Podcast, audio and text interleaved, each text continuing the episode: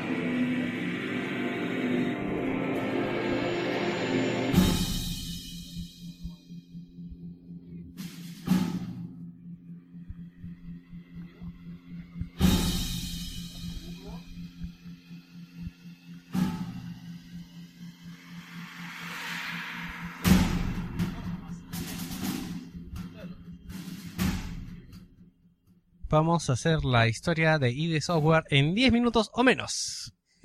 Gino, tu sección. Ya. A finales de inicio, ya. Quiero que todos hagamos un viaje en el tiempo a finales de los ochenta e inicios de los noventa. A finales, eh, el mundo disfrutaba con Appetite for Destruction de Guns N' Roses. Musicalmente, ah, no, esa no es Metallica. Ya, sigue. Se sorprendía con películas como Volver al Futuro. Eh, que mostraba un futuro muy interesante. Y los videojuegos eh, sonaban así.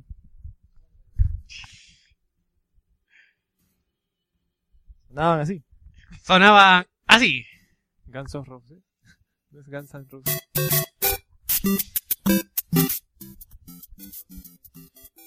Sí, señores, Mario Bros.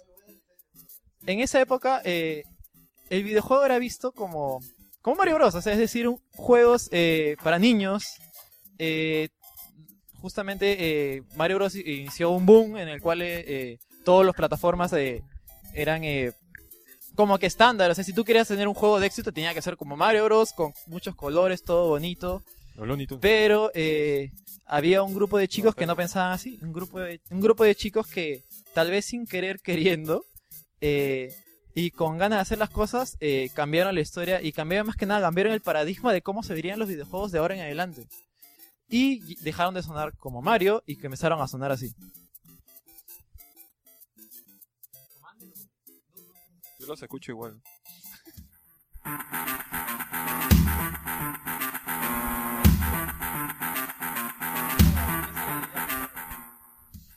Sí, señores. Estamos hablando de I D Software. y esta es historia de cómo cambiaron totalmente cómo se veían los videojuegos a partir de ahora. Para finales de los ochenta, eh, estaba claro que los videojuegos eran un negocio creciente con muy buenas ganancias. Y esto lo demostraban eh, las consolas con el rey supremo de todos, que era Nintendo para ese entonces. Por otro lado estaban las computadoras personales, o P Cs, eh, se estaban empezando a estandarizar en los hogares como componente para el estudiante o para programar y eso. Pero nadie se lo tomaba en serio para sacar juegos debido a su falta de potencia. Sube un poco el volumen y lo bajo. Sí.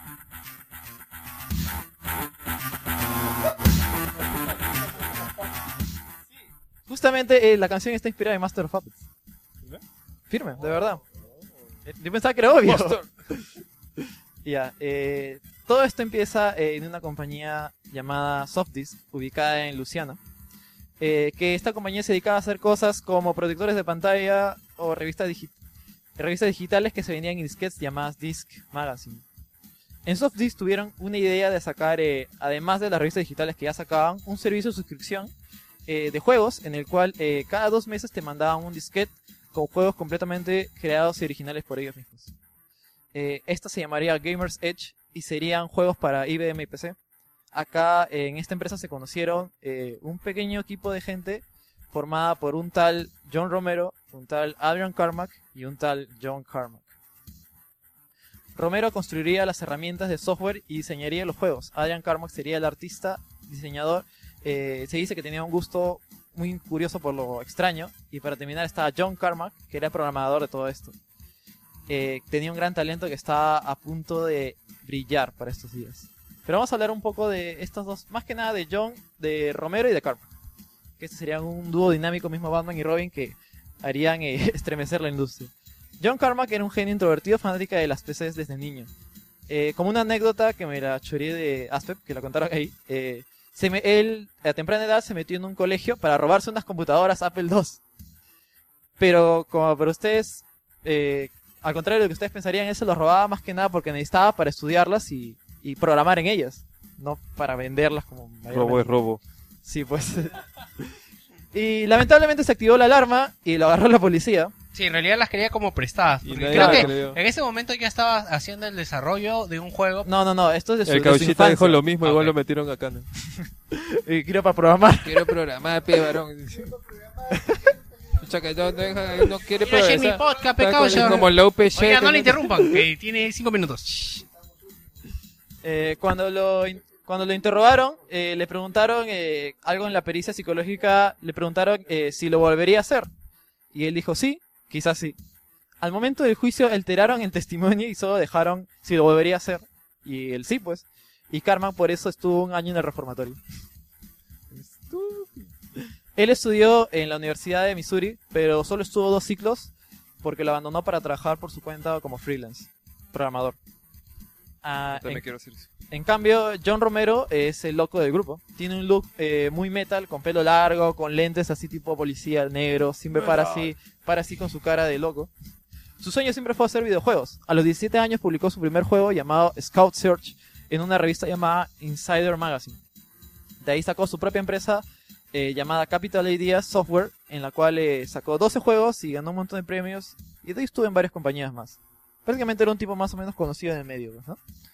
Ellos se complementaban mucho. Carmack era eh, la parte de genio de programación y Romero en la parte más que nada creativa, ¿no? Una vez eh, en Softdisk ellos se reunieron para conversar con el jefe y tratar de convencerlo de que los juegos de P C eran el futuro debido a la aparición del nuevo eh, la nueva plataforma M S D O S. Para ese momento estaba eh, recién naciendo. Lograron hacerlo, pero había un gran problema. Las P Cs de esa época no eran lo suficientemente rápidas para procesar gráficos. En cambio, eh, las consolas, como las de Nintendo, al ser un sistema potente, completamente dedicado a los juegos, tenían una total ventaja sobre ellas.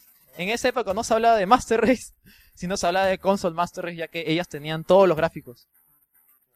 Además, eh, si el cliente quería jugar, lo haría en una consola eh, de juegos, como su nombre dice, consola de juegos, Eh, como era de esperarse y no una P C. Por eso había ese nicho de que muchos no habían tocado, más que nada porque no había ganas de hacerlo, pero o sea, el nicho estaba ahí, pues, ¿no? Hay un montón, las, cons- las P Cs comenzaron a estandarizar, como estaba comentando. El éxito de momento era Mario Bros y también su mecánica de plataforma side-scrolling dos D, o sea, más que nada con Mario Bros avanzas sobre un montón de plataformas y el fondo se redibuja, pues, ¿no? Eh, el sistema de hacer que la pantalla no se mantenga estática, sino que se moviera con el personaje, era el, era el éxito de esto. El género de las dos D side-scrolling era exclusivo de las consolas porque ellas tenían la suficiente potencia bruta para redibujar los escenarios constantemente y a una velocidad jugable. Las P Cs de esa época sencillamente no podían, era imposible eh, pasar un juego de consola en side-scrolling a P C.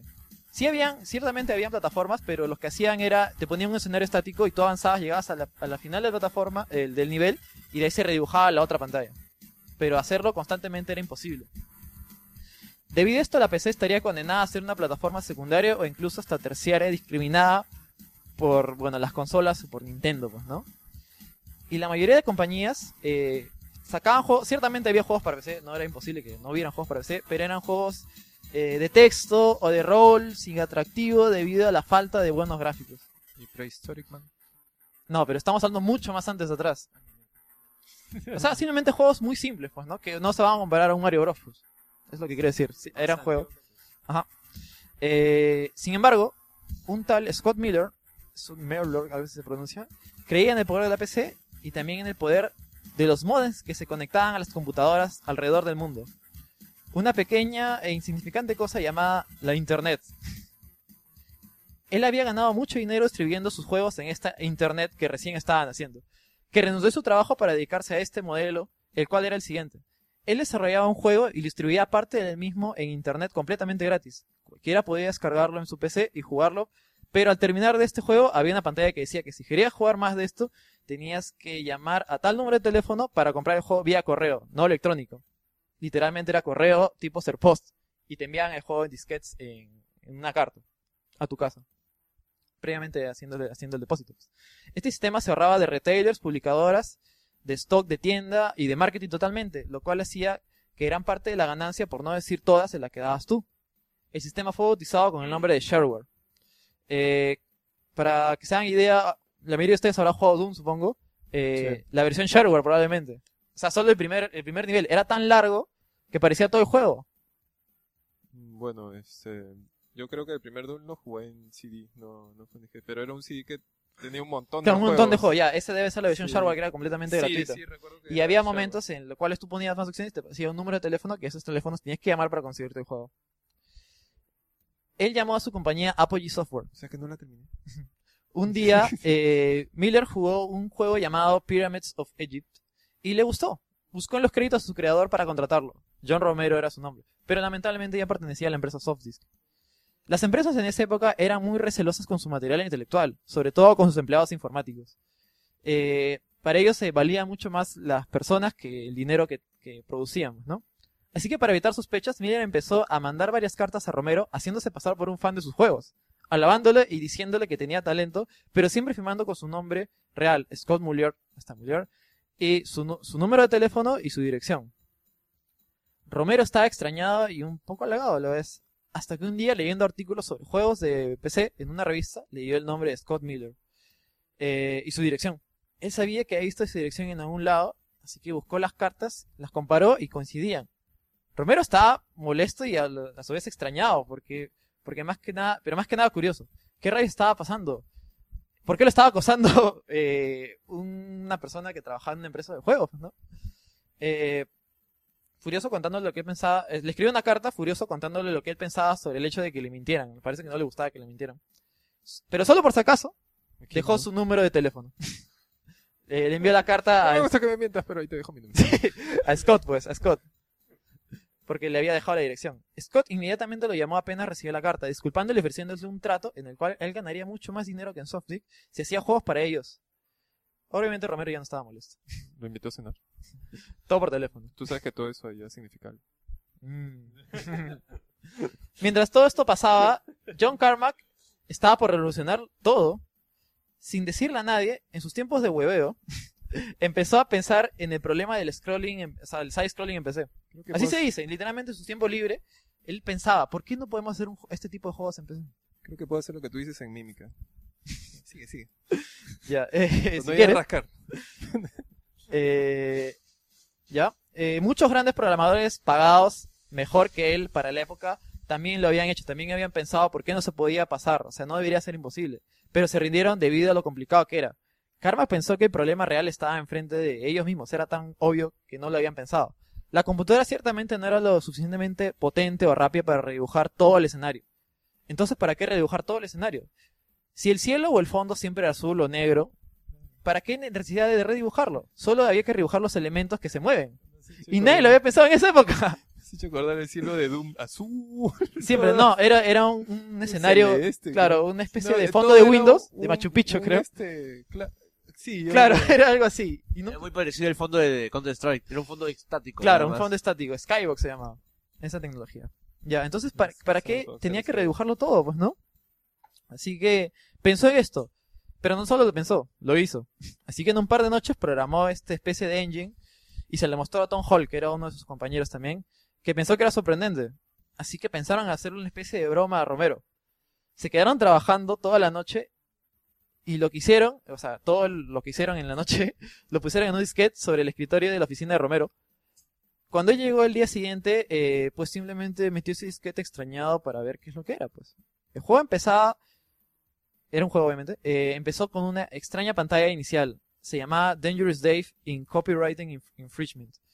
Para lo que sepa, para contar, eh, Dangerous Dave era un juego que eh, Romero había hecho mucho antes de trabajar en Softdisk. Por lo tanto, él ya conocía al personaje. Decía, ¿por qué, ¿por qué está este juego si yo no lo he programado? Pues, ¿no? Curioso, empezó a jugar. Lo que apareció frente a sus ojos era el personaje que había creado en un nivel que tenía unas montañas como las de Mario Bros tres, unos arbustos como los de Mario Bros tres, unas nubes como las de Mario Bros tres y un escenario, unos cubos con interrogación como los de Mario Bros tres. Él estaba sorprendido hasta que presionó las teclas de... de flecha para de derecha, pues, ¿no? Y la pantalla empezó a scrollear junto con el personaje. Karma, que estaba ciertamente orgulloso de su logro. Eh, Hall pensó que era cool, era interesante, pero Romero, en cambio, estaba completamente alucinado. El side-scrolling en P C podía considerarse el santo grial de los videojuegos, de los juegos para P C, del gaming para P C, que hacía que las consolas, como los, o sea, hacía las consolas los sistemas eh, de entretenimiento superior. Ante un mayor número de P Cs que para la época... Eh, Cierta, eh, esto se resume en que el que controle side-scrolling en P C controlaría el mundo, o hasta el universo. Convenció a todos, bueno, a, a más que nada a Carmack y a Hall, para trabajar en secreto para poder independizarse, porque esto sería un gran suceso, y lo sabían. Así, pens- así que pensaron que cuál sería el juego que todo consolero quisiera jugar en su P C. Mención a Master Race. Una pregunta, o sea, eh, básicamente lo que él hizo era optimizar los recursos que tenía en la computadora para, ajá, que, para el que juego fuera, fuera, fuera viable. Ajá, fuera cuando viable. Ninte- Nintendo, las consolas utilizaban potencia bruta. Ajá, exacto. Ya, solo eso. Ajá. Eh, Resumen. ¿Cuál era el juego que todos querían que jugar en sus P Cs? Y este era Super Mario Bros tres.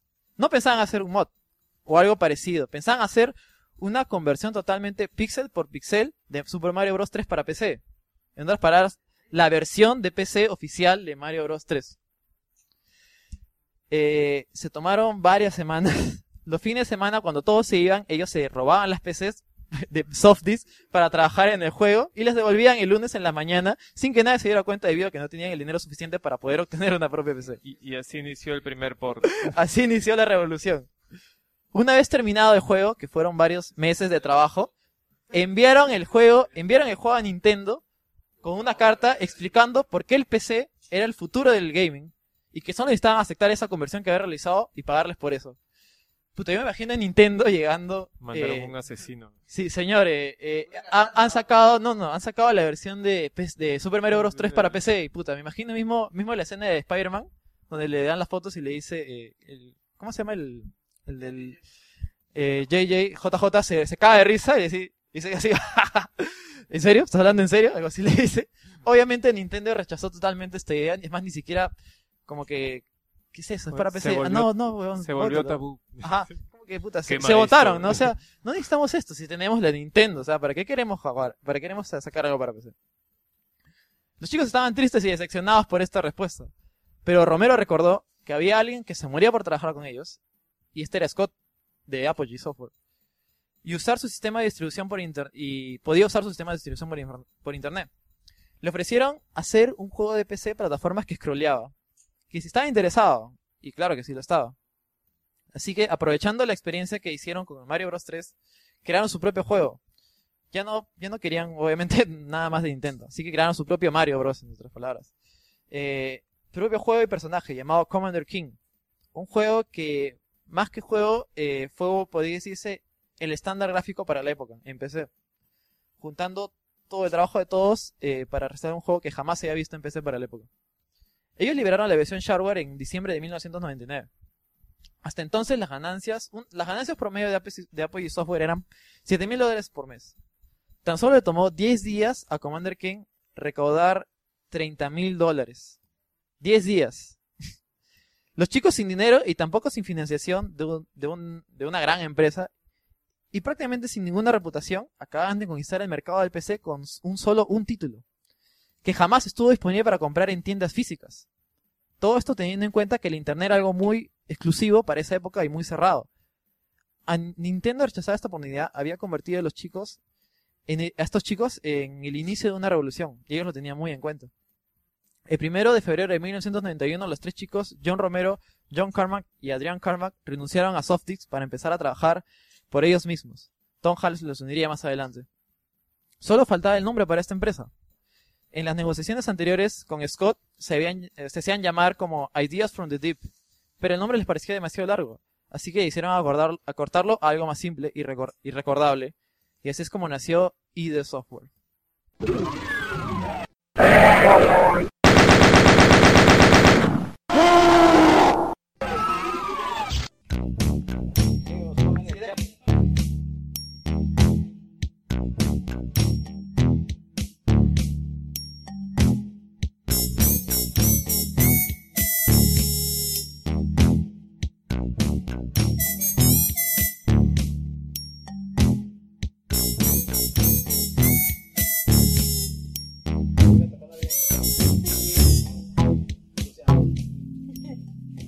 Bueno, y ahora que hemos retomado, bueno, hemos, ahora sabemos cuál es la opinión del nuevo Wolfenstein, vamos a retomar, el, a viajar en el tiempo y ver cómo nació el Wolfenstein original. Eh, el tema que están escuchando por si acaso es el tema de Commander Keen, ese juego con el cual quedamos la semana pasada. Eh, como decía, con Commander Keen nació I D, el juego fue un éxito y fue el más exitoso de Apogee Software para el momento. Eh, para el momento ya han cambiado la industria de los videojuegos para P C. Al salir Commander Keen habían iniciado de que, bueno, acá hay un mercado que se puede sacar provecho y plata, pues, ¿no? Y ahora estaban por cambiar los videojuegos para siempre. Cuando se quieren ir a Softdisk, porque era obvio, como ya tenían, o sea, tenían potencial, se dieron cuenta que tenían potencial y querían irse de Softdisk con la empresa con la cual estaban trabajando. Eh, Softdisk se entera de todo lo que hicieron, que crearon Commander Keen en sus oficinas, de que fue creado con sus P Cs y en sus tiempos de trabajo. Y por si fuera todo, todo ello, vendieron el juego a Apogee Software y no vieron ninguna ganancia económica, así que estaban realmente furiosos. Así que todo el equipo de I D fue denunciado por Softdisk por eh, por estafa, por decirse, no recuerdo exactamente cuál es lo que es. Fraude. Fraude, claro. O sea, estuvieron trabajando para otra empresa en sus horas de trabajo, en su empresa, y no no dieron ningún no dieron ningún dinero. Tras una batalla legal se acordó que se podían ir, sí, podían, ya no querían trabajar con ellos, obviamente, porque los habían apuñalado, pues, ¿no? Pero igual tenían que sacar un juego para ellos cada dos meses, como si estuvieran trabajando para ellos, sin beneficio alguno, hasta que Softdisk obtuviera al menos cincuenta mil dólares. Porque Commander Keen obtuvo veinte mil. Eh, yeah. Ok, están eh, pidiendo el retro de Calusa este, la próxima en semana. En dos semanas. La próxima dos semana semanas, dos semanas voy... porque la próxima semana es el E tres. La próxima semana me voy de viaje. No, eh, el, el lunes. El lunes el E tres. Bueno, eh, volviendo un toco, recordando la relación Romero y Carmack, que era mismo Batman y Robin, eran el dúo dinámico. Eh, Carmack, eh, Romero era el que hacía la parte social. Como o sea, hablaba con todos, era el, el social, pues, ¿no? Y Carmack era el genio. Se dice que era... Era muy inteligente, pero tenía muy mala comunicación. Solo se hablaba bien con Karma, que es era su patazo. Es, pues. Claro, ese es un problema en general de la de la personalidad de una persona creativa. Claro. O sea, el pata, el pata puta, la rompía en programar, pero, o sea, hablar mucho con la gente. No, no era hablaba, bueno. Era cero, cero comunicación. Para eso estaba Romero. Claro, para hablar. Ajá, exacto. Mismo Steve Jobs, sí, no me acuerdo del pata, Wozniak creo. Wozniak. Wozniak. Ajá, Steve, Wozniak. Está, igualito, igualito. Wozniak era el genio. Ya. A pesar de ese trabajo extra, eh, que era el hecho de trabajar para Softdisk y sacar más juegos para ellos, ellos no perdían la esperanza de hacer un juego nuevo por y para ellos mismos, pues, ¿no? Eh, para ese momento, una nueva tecnología estaban haciendo lentamente, y esta era la de los juegos en tres D completo. Ciertamente no era novedad. En los ochentas salió el Battlezone, un juego en tres D que tomaba la perspectiva de un tanque con gráficos vectoriales. Eh, era un ejemplo que Eh, el ejemplo que más lo marcó a la gente de I D, dice que fue el juego llamado Wing Commander, que se había salido para el año pasado, en mil novecientos noventa. Un juego en el cual te encontrabas en una cabina de nave espacial y veías como, por ejemplo, cosas como la mano del piloto que manejaba el, el control de la nave, literalmente, eh, dentro de la nave, pues. Este juego tomaba eh, la idea de Battlezone, pero la hacía que se viera bien, ya que contaba con texturas y detalles como naves en tres D, pues, ¿no? Y detalle completo. El pequeño problema era que las máquinas de momento no podían procesar tantos gráficos en alta resolución, y mucho menos en tres D, por lo que hacía que el juego andara muy lento y casi casi injugable. Mientras otros veían un limitante, eh, Carmack veía una oportunidad y un reto en esta, limi- en esta limitación. Así que comenzó a trabajar en Hovertank para Softdisk. está, es, está alucinando. Está soñando en, en Carmack. Sí, a la mierda, se mueve. Su visión se basa en el movimiento. Ya, yeah, eh, de nuevo. Mientras otros veían una, un limitante, Carmack veía una oportunidad en esta, justamente en esta limitación. Así comenzó a trabajar en Hovertank para Softdisk. Era el juego que les tenían que dar a ellos, ¿no? El juego básicamente eras un tanque que rescataba personas por un laberinto mientras disparabas monstruos. El juego era en primera persona, con detalles como un, el tablero, o sea, veías el tablero del tanque, los, qué sé, las balas, cuántas personas tenían que rescatar, un radar, una cosa así. O sea, era como un, como un Doom, pero con una ventana diferente. Claro, algo así. Eh, no era una revolución ciertamente sobre la, lo que ya había hecho Wing Commander, pero el apartado gráfico se encontraba muchos, pero muchos escalones arriba. O sea, se notaba que era otra cosa, y sobre todo eh, el engine gráfico de Carmack se movía suavemente como si de la realidad se tratara. O sea, de verdad, si, si ves videos de gameplay de Wing Commander, pues esa bala se mueve a cinco F P S, pero era, pero la gente flipaba en ese momento. O sea, en cambio acá ya iba a los treinta ya. O sea, era un, un cambio total en velocidad, más que nada, haciendo menos tosco que Wing Commander. Esto era algo realmente grande para la compañía. Sin embargo, Hovertank fue un juego que pasó muy pero muy desapercibido por la gente, dado que solo salía para los suscritos a la revista de Softdisk. Eh, a diferencia de la publicidad masiva de boca a boca que tuvo Commander Keen al salir gratis en internet, pues, ¿no? Así que tomaron esta oportunidad para experimentar más con Softdisk. Mientras que con Apogee seguían firmes con secuelas de Commander Keen, así nacieron con muchas mejoras gráficas Commander Keen dos, eh... Commander Keen dos, The Earth Explodes, Commander Keen tres, King Must Die, Commander Keen cuatro, Secrets of the Oracle, y Commander Keen cinco, Armageddon Machine. O sea, pucha, ellos tenían toda una, toda una franquicia ahí. Mientras todo esto pasaba, los chicos eh, se aburrieron de estar en Isuana y se mudaron a, gracias a Tom Hall, a, eh, que los convenció para tener su propia oficina en un departamento en Madison. Mientras ellos sentían que tenían mercado seguro con las secuelas de Commander Keen, Eh, pro, eh, probaron más con esta nueva tecnología tres D que había nacido con Hovertank. Así es, así es como nació Catacombs tres D. A diferencia de Hovertank, en el cual te encontrabas en la seguridad de un tanque, eh, acá pasabas a ser eh, primera persona. Eh, de hecho, algo característico que fue, este fue el primer juego en incluir eh, de la época en el cual te encontrabas, eh, veías tu propia mano. O sea, tu propia mano era como arma, pues, ¿no? En ese, era, era un juego de magos, así que tu mano estaba ahí y disparabas poderes. Es como cuando mágicos. Jugaba de niñito con que mi, mi mano era un, una pistola. Claro, tu mano era una pistola, igualito. Pero sí, tenías dos varitas. Ya, yeah, eh... En Catacombs tres D fue el primer avance en la, de la explosión que estaba a punto de suceder. En Catacombs tres D tomabas el papel de un mago, como ya dije... Eh, pero con algo muy característico. Acá se mostraría la mano del mago al lanzar hechizos y poderes contra monstruos. Hacía sentir al jugador que él era el que realizaba estos ataques y te hacía sentir vulnerable, ya que no tenías la protección de un tanque, eh, por decir un ejemplo. La inmersión era, era total, pues, ¿no? No había nada que se pareciese a eso en ese momento. Además, tenía una especie de... Este fue el primer juego en incluir eh, la famosa cabeci- cabeza, eh, la cual eh, mostraba tu daño, claro, mostraba tu daño, eh, mostraba tu estado de daño, de salud con respecto a ibas avanzando. Pues, el ¿no? pata chancao salió. Ajá, eh, en, por ejemplo, Catacombs tres D lo manejaba de esta manera, veías una cabeza tal cual, y si iba haciendo daño esta cabeza iba desapareciendo, iba apareciendo un cráneo. Obviamente cuando aparezca el cráneo totalmente estabas muerto, pues, ¿no? Eh, además incluía cosas como paredes destruibles que ocultaban secretos, pero ciertamente con ellos... Eh, esperaban lo mismo que pasó con Hovertank, o sea, con Catacombs tres D, que al ser solo para Softdisk, el juego pasó muy desapercibido a pesar de ser uno de los juegos más vistosos para la época. Scott, Scott eh, Miller, eh, gerente de Apogee Software, eh, jugó Catacombs tres D y quedó alucinado. Le preguntó a los chicos de I D si querían hacer eh, un juego así para Apogee. Ellos aceptaron al terminar el último juego de Commander Keen. La pregunta es, ¿qué deberían hacer? mientras ellos pensaban esto, Carmack ya había actualizado el motor gráfico de Catacombs. O sea, Carmack no descansaba, como digo, si mientras tengas algo para que programe Carmack, él está feliz, ¿no? Está en su... Era su vida, en Era realidad, su vida, era, verdad. Es, él, su, es su pasión. Es su pasión. Pensaban en qué podía hacer. Y a Romero se le ocurrió una idea. ¿Qué tal si es algo como Castle Wolfenstein?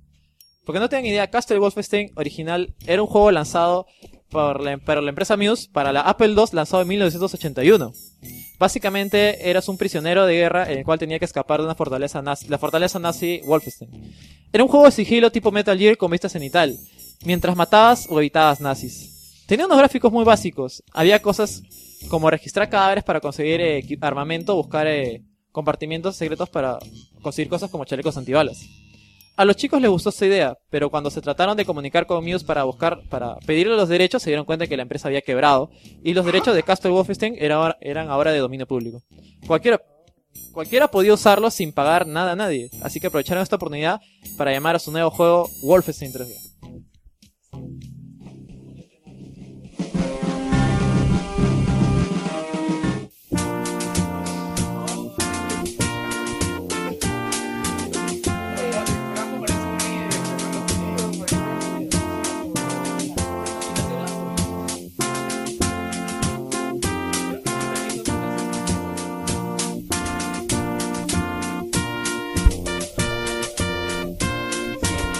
No sé por qué en mi mente yo recordaba el tema de Wolfenstein más épico. Sí, este es el te- este es el tema de Wolfenstein tres D, el tema de que salía en el menú. Le decía a Gino que me hace recordar al himno nacional de Estados Unidos. No, de hecho probablemente sea así, porque la mayoría de temas de Wolf de, de I D están basados en otros temas más famosos. Claro, y Blazkowicz es soldado gringo, así claro. que... Claro. Eh, básicamente es esto. De hijos poloneses, si no me equivoco. Básicamente, en Estados Unidos, pero... Sí, tiene una historia. Básicamente, en Wolfenstein tres D tomabas el papel de William Joseph B J Blazkowicz, ¿B J? Prisionero... B J. ¿B J o D J? Como el... B. Lo... ¿Qué vas a decir? ¿Qué vas a decir? ¿Para qué? Continúa, yo voy a hablar luego, o sea... Ya, ya. Ya. B J Blazkowicz, prisionero en su fuga para escapar de la fortaleza nazi Wolfenstein, abriendo de paso a tiros contra nazis y hasta el mismísimo Hitler. El juego originalmente iba a tener elementos de sigilo, como poder noquear a los guardias, esconder los cuerpos, que terminaron siendo descartados obviamente porque era imposible dado la limitación gráfica que tenía. O sea, ten- Wolfenstein iba a ser más de lo que fue, pues, ¿no? Los chicos estaban emocionados con el proyecto, más Romero, eh, que lentamente estaba pasando de ser programador a ayudar más con la parte de diseño de niveles, que en teoría era el trabajo de Tom Hall, que curiosamente era el único al que no le gustaba la idea de Wolfenstein tres D. Para él los juegos deberían ser divertidos, amistosos y coloridos, como Commander Keen, que se inspiraba en Mario Bros tres. De hecho, Commander Keen era gran parte de su creación, ya que él creó los personajes y los escenarios, y los escenarios. O sea, era como su hijo, podría decirse, ¿no? Y era bonito, todo así, con cosas eh, alucinantes. Cosas. Yo me imagino que estaban jugando Wolfenstein y les gustó, pues, ¿no? Pero pensaron que vieron una vista cenital eh, a lo claro, Pokémon y claro. dijeron, pero ¿cómo llevamos esto a un mundo en primera persona? Que era claro. lo que uh-huh. estaban haciendo. Uh-huh. Y es así como ese juego previamente tenía sigilo y en este querían implementarlo, pero al ver las limitaciones técnicas que tenían, pues, uh-huh. pues se quedaron cortos, ¿no? Sí, pues definitivamente. Eh... Le chocaba el hecho eh, a Tom Hall eh, del gran cambio que había entre los dos juegos, pues, ¿no? Ahora cambiábamos de un chico que jugaba con su imaginación a apuñalar nazis con mucha sangre y hasta perros. La violencia en esa época era, era algo relativamente caricaturesco. Cuando un personaje moría simplemente parpadeaba y desaparecía, o quedaba noqueado con estrellitas en su cabeza. Acá veías literalmente cómo derramaban sangre en el piso mientras caían abatidos gritando de dolor por los disparos, y es más, hasta no desaparecían. Se quedaban ahí en el piso. Doblados, sí. La verdad, me sorprende bastante que es... Mira, mira ¿qué año estamos hablando? Este, creo que es noventa y tres. No, no, no, noventa y uno. noventa y uno, y yo tenía esa mecánica de que un enemigo que ha muerto se queda ahí, no desaparezca. Claro, no es de se... los primeros juegos en los cuales eh, los enemigos se quedan ahí muertos para que los veas. Pero mira, yo te hago, yo te puedo hacer una comparación ahorita técnica. Yeah. Tú sabes cuántos juegos hay ahorita en que tú le disparas algo y desaparece, ¿no? Sí. Hay un millón de juegos en los que las cosas que pasan en el juego desaparecen. Y acá, en, recapitulando un poco la desdicha de que mirábamos las cosas técnicas, es como comparar todos estos juegos con Wolfenstein, ¿no? Sí. Y decir, Wolfenstein, que fue el noventa y uno, los enemigos se quedaban ahí. Claro, papá, pero era otra cosa, ¿no? Solo para aclarar un poquito. Bueno.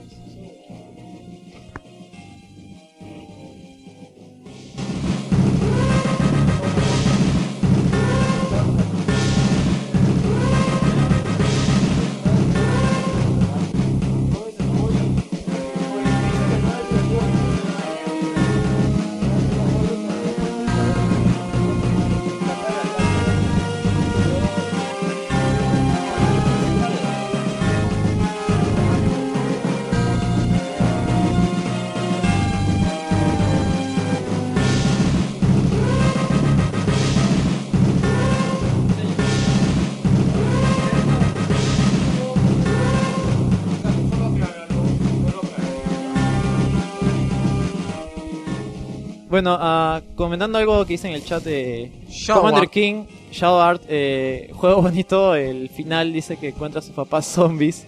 La, te soy sincero, yo jugué Commander Keen, pero no lo acabé. Ya, primero, hecho, este es un spoiler de un juego de hace no, veinte del, años. De los noventa. veinte años. mil novecientos noventa salió. Más de veinte años. Sí. Ya, así que. Y es un juego que de verdad no creo que tengan ganas de jugar ahorita. Sí. Si buscan un video de Commander Keen. Bueno, o sea, pero al menos lo camuflan con este estilo, pues, ¿no? Que tiene, es medio caricaturesco, medio divertido, pues, ¿no? Sí, sí, la historia de Commander Keen sí era eh, macabra, pues, ¿no? Eh. De todas maneras, recomiendo Commander Keen. Está a un dólar en Steam. Vienen los cinco juegos. O sea, no pueden pedir más. Eh, volviendo al juego, eh, como decía, eh, literalmente Wolfenstein sería el primer juego que incluiría gore con todas las letras. Tom Hall se puso a pensar esto. Se puso a pensar que tal vez esto no era el motivo por el cual empezó a trabajar con I O Software. Mientras tanto, eh, Romero estaba completamente emocionado, añadiendo de más y más cosas al juego, sobre todo más violencia. Yo imagino que en una, confer- en, una, en una sala de reunión estaban hablando de...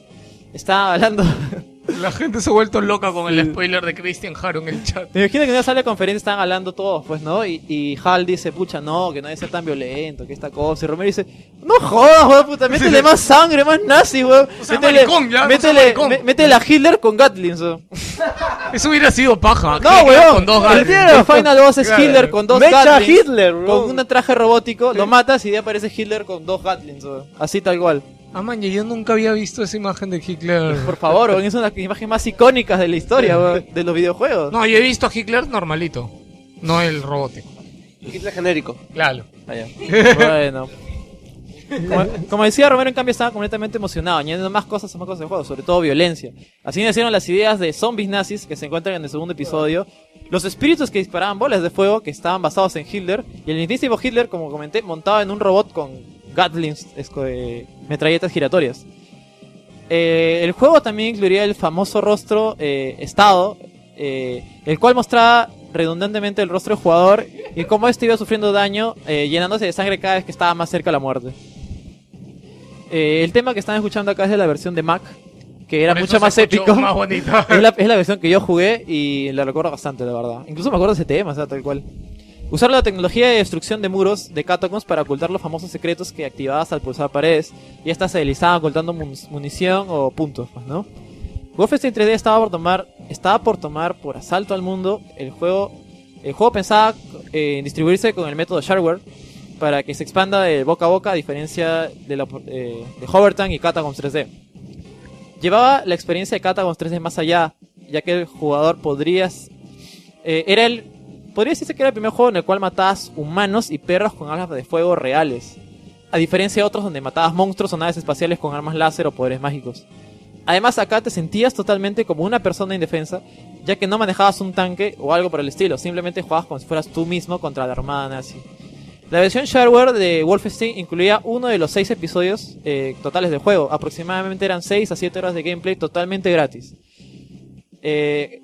Para que se hagan idea de cómo era esto. Probablemente, como, como, como comento, muchos habrán jugado la versión Shareware. Probablemente Geos también, que no llegaba a ver al... Yo al... sí, por eso yo no lo vi, porque yo lo jugué en la casa de una tía mía que le había comprado a mi prima una tres ochenta y seis en la Feria del Hogar. Este, lo jugué ahí y creo que vino de regalo con la compu. No estoy seguro cómo llegó ese C D a mi casa. Era un C D donde tenían un montón de demos de juegos. Sí, claro. Ahí jugué Hexen, ahí jugué Wolfenstein. La sí, claro, la versión Shareware. Pero como dice Gino, duraba ocho horas, weón. Es sea, más, yo nunca acabé esa demo. Era larguísimo, sí. Nada, comparado con ahora con las demos que duran minutos. Es otra cosa. Duraban sí. más que, que Metal Gear cuatro, weón. Dura más que Metal Gear cuatro, señores. mil novecientos noventa y uno.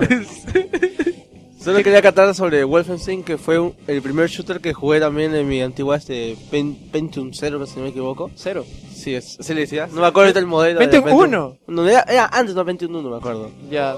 Sí. cuatrocientos ochenta y seis este, debe ser. Sí, una cuatrocientos ochenta y seis. Resulta de que ese juego lo leí unas par de horas, pero jamás entendí bien qué estaba matando. O sea, yo oía sujetos y se me acercaban, yo simplemente optaba por matarlos. Yo jamás tenía pues...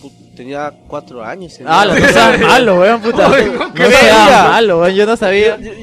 Nosotros, a nosotros ya nos llegó con trauma de guerra ya. No, de verdad, yo no te... tanta mierda. A mí, me, a mí me ponían en la mesilla y me decían, oye, ves esto, pero ¿qué haces? Pues mátalo. ¿Pero por qué? Yo no, no entendía, weón. Hasta que un día este llegué al final boss y pucha, fue este fue muy bueno el juego. Luego fue un vacío, luego hasta llegar al Wolfenstein actual que, que sacaron en dos mil nueve. Y me salté bastante Wolfenstein y espero recapitular algún día los demás. Ya, ya sabemos que Joker es un producto de la guerra, ¿no? Nazi, los nazis, bro. Los nazis me marcaron. Pasó algo mal, pasó. Puta madre. Hablo nazi, ¿no? Ya. Habla alemán, habla, habla ah, idioma nazi. Habla idioma nazi, ¿no? Para que vean. Lo que pasa es que Joker habla el idioma que hablaban los soldados en el speaker de su Celeron. Por eso habla así. Claro. Oye, daba... alemán de sintetizador. Oye, Joker habla alemán. Oye, pero en serio me daba pena a veces matar a los soldados porque gritaban y, y dolían. Oh, de... sí. O sea, gritaban como... ¡Oh! Así era. Ay, ay, así algo así decían. Daba pena, weón. Voy volviendo ahora sí. Commander Keen había sido un gran éxito para, para el momento. Por no decir... En el chat y Razorhead comenta, mi audio está malo, Joker está hablando. Es más, siento que todas las veces que han dicho que el audio andaba mal era porque Joker estaba hablando. Para, para el futuro voy a estar como Stephen Hawking, una máquina así, tecleando, hablando. Ya, ya. Commander Keen había sido un gran éxito para el momento, por no decir el mejor éxito que habían tenido ellos en un juego P C. El juego daba ganancias de... Eh, Wolfenstein dio ganancias de diez a treinta mil dólares por mes, ya que no tenía publisher... No, no, no, estoy equivocando, eh, estoy equivocando, Commander Keen. El juego daba ganancias de diez a treinta mil dólares por mes, ya que no tenía ningún publisher y todo lo hacían ellos mismos. Wolfenstein cambió el género ganando doscientos mil dólares por mes durante un año y medio. ¡Ah, la miércoles! Fue un boom. Fue un boom. Sí, literalmente. Y como, y como comenté la vez pasada... Eh, el sistema de distribución de Wolfenstein era, era el siguiente. Tú jugabas la versión Shareware, te acababas los niveles, llamabas al teléfono en el cual estaba el juego y lo pedías vía correo de verdad. No, y te correo, llegaba a tu casa. Te llegaba a tu casa. Eh, claro, Faje, sí. De disquetes. El primer disquete... Eh, Solo creo que creo que Wolfenstein eran dos disquetes, no me acuerdo. Este, no ahorita me es donde entran en la historia las putas, el Ferrari... No, y... falta, chulo, falta, falta, ¿no? Falta. Yeah. Y ahora... Doom, ¿qué tan después salió? No, pero, o sea, déjame comentarlo porque Doom, Doom ya va a tener su momento. Okay. La parte de Doom va a salir cuando salga el Doom tres. cuatro. Wolfenstein, de, de hecho Doom es la siguiente, el siguiente capítulo. Wolfenstein marcó un precedente como ninguno en la industria. No había nada parecido a él en ningún lado. Lo más parecido era Catacombs tres D, que era un juego de ellos mismos. O sea, ellos mismos habían superado el reto que ellos mismos habían puesto. Eh... Pero Wolfenstein era superior en todo, ¿no? Ningún juego tenía la rapidez, intensidad y fluidez en gameplay que tenía Wolfenstein de lejos. Ningún juego tenía los huevos de mostrar sangre como lo hacía Wolfenstein. Nada se veía como Wolfenstein tres D. Era un estandarte de lo que juegos realmente podían hacer en las P Cs, dejando a los juegos de consolas como juegos de niños. Incluso Nintendo no tenía nada absolutamente parecido a Wolfenstein tres D, que para ese momento era la, número un, la empresa número uno de videojuegos, ¿no? Eh, un pequeño grupo de chicos en Madison habían hecho una revolución que recién estaba por empezar, con un juego que nunca vendió una versión física en tiendas. Obviamente I D se disparó como la empresa más exitosa del momento. Nunca sí hubo versión física de... No, pues, pues, en, en esa momento, época, pues... No, por favor. Sí, ¡nunca! No digas ya, nunca. Nunca hasta ese momento. Obviamente I D se disparó como la empresa más exitosa del momento y muchas empresas querían trabajar con el motor de Wolfenstein tres D.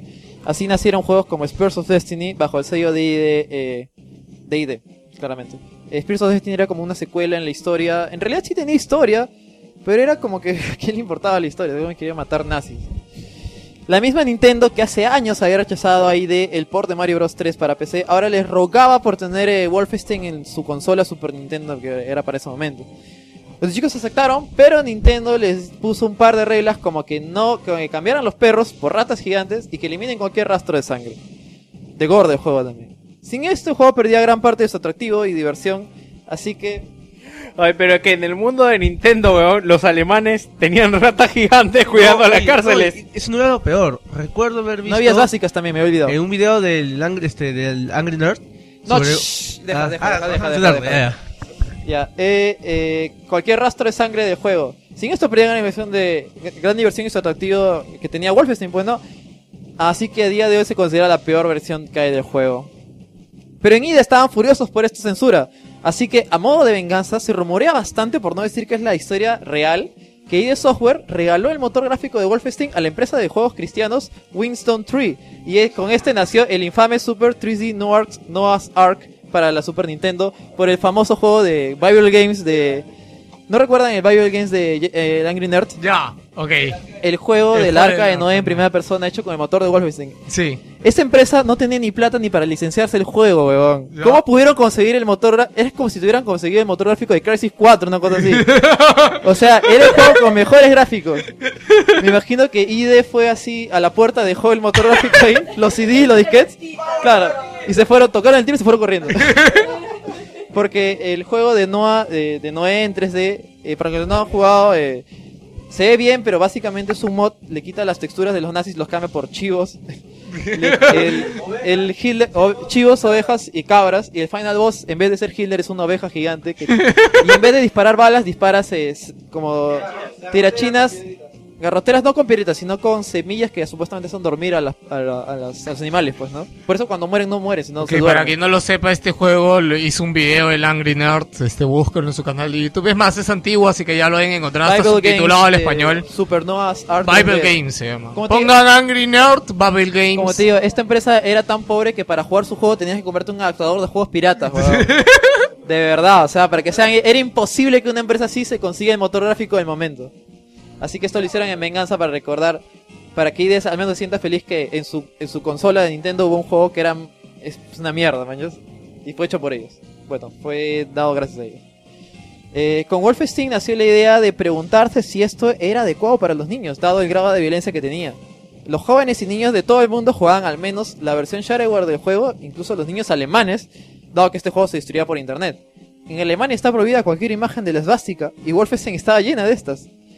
Se encontraba en la duda que si I D Software había roto o no la ley, o se encontraba en un vacío legal. Como resultado, el juego fue baneado en Alemania, pero esto no detuvo de que siguiera siéndose descargado, ya que el juego se encontraba en internet. Me sí, que la gente, gente ya había internet en ese momento. Sí, pero era... Bajaba como, dos K B. Como decía, era exclusivo. eh, fue baneado en Alemania, pero esto no detuvo de que la gente lo siguiera jugando y descargando. Con Wolfenstein nació la idea de que si los juegos deberían ser por edades... Porque en ese momento nadie tenía pensado eso, ya que los juegos, como se, como se conocía en ese momento masivamente, eran cosas de niños. O sea, eh, fue uno de los primeros juegos en tener en su inicio una advertencia de edad. Wolfenstein fue valorado con P C trece, que significa Profound Carnage, para mayores de trece años. Inició todo esto. No habían, o sea, ellos, o sea, I D Software. Para que se dan idea del, claro, del impacto que ellos son los este culpables juego. De eso. Sí, pues. Para ese momento, todo el mundo quería trabajar con el engine del juego. Ahora también, aparte de vender el juego, vendían el motor gráfico. Las ganancias se incrementarían mucho más.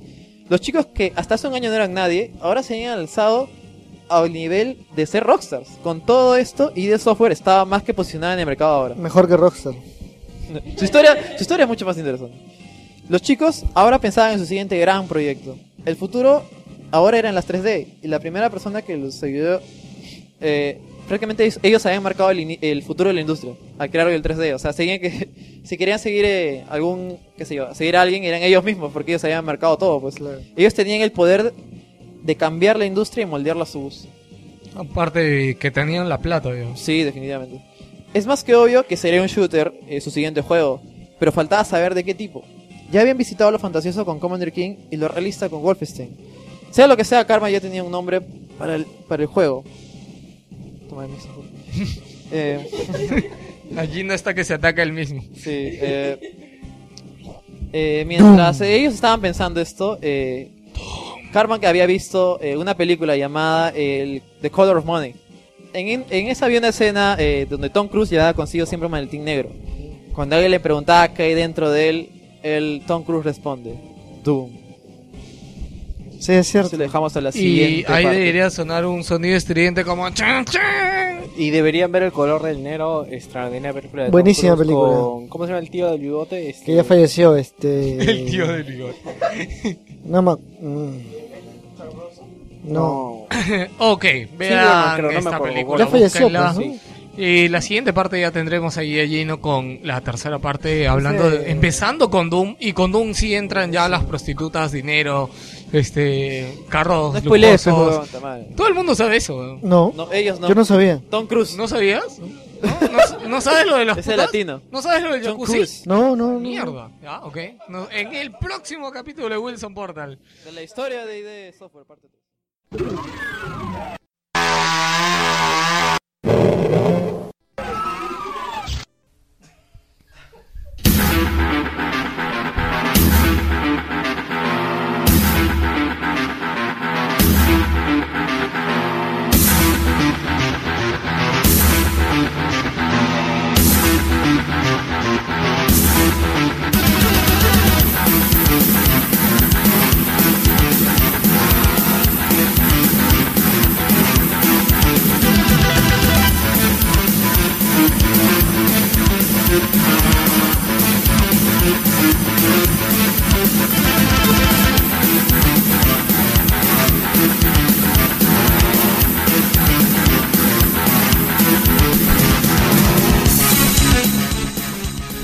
Un pequeño equipo de chicos que se hacían llamar I D Software habían reinventado el género de los F P S.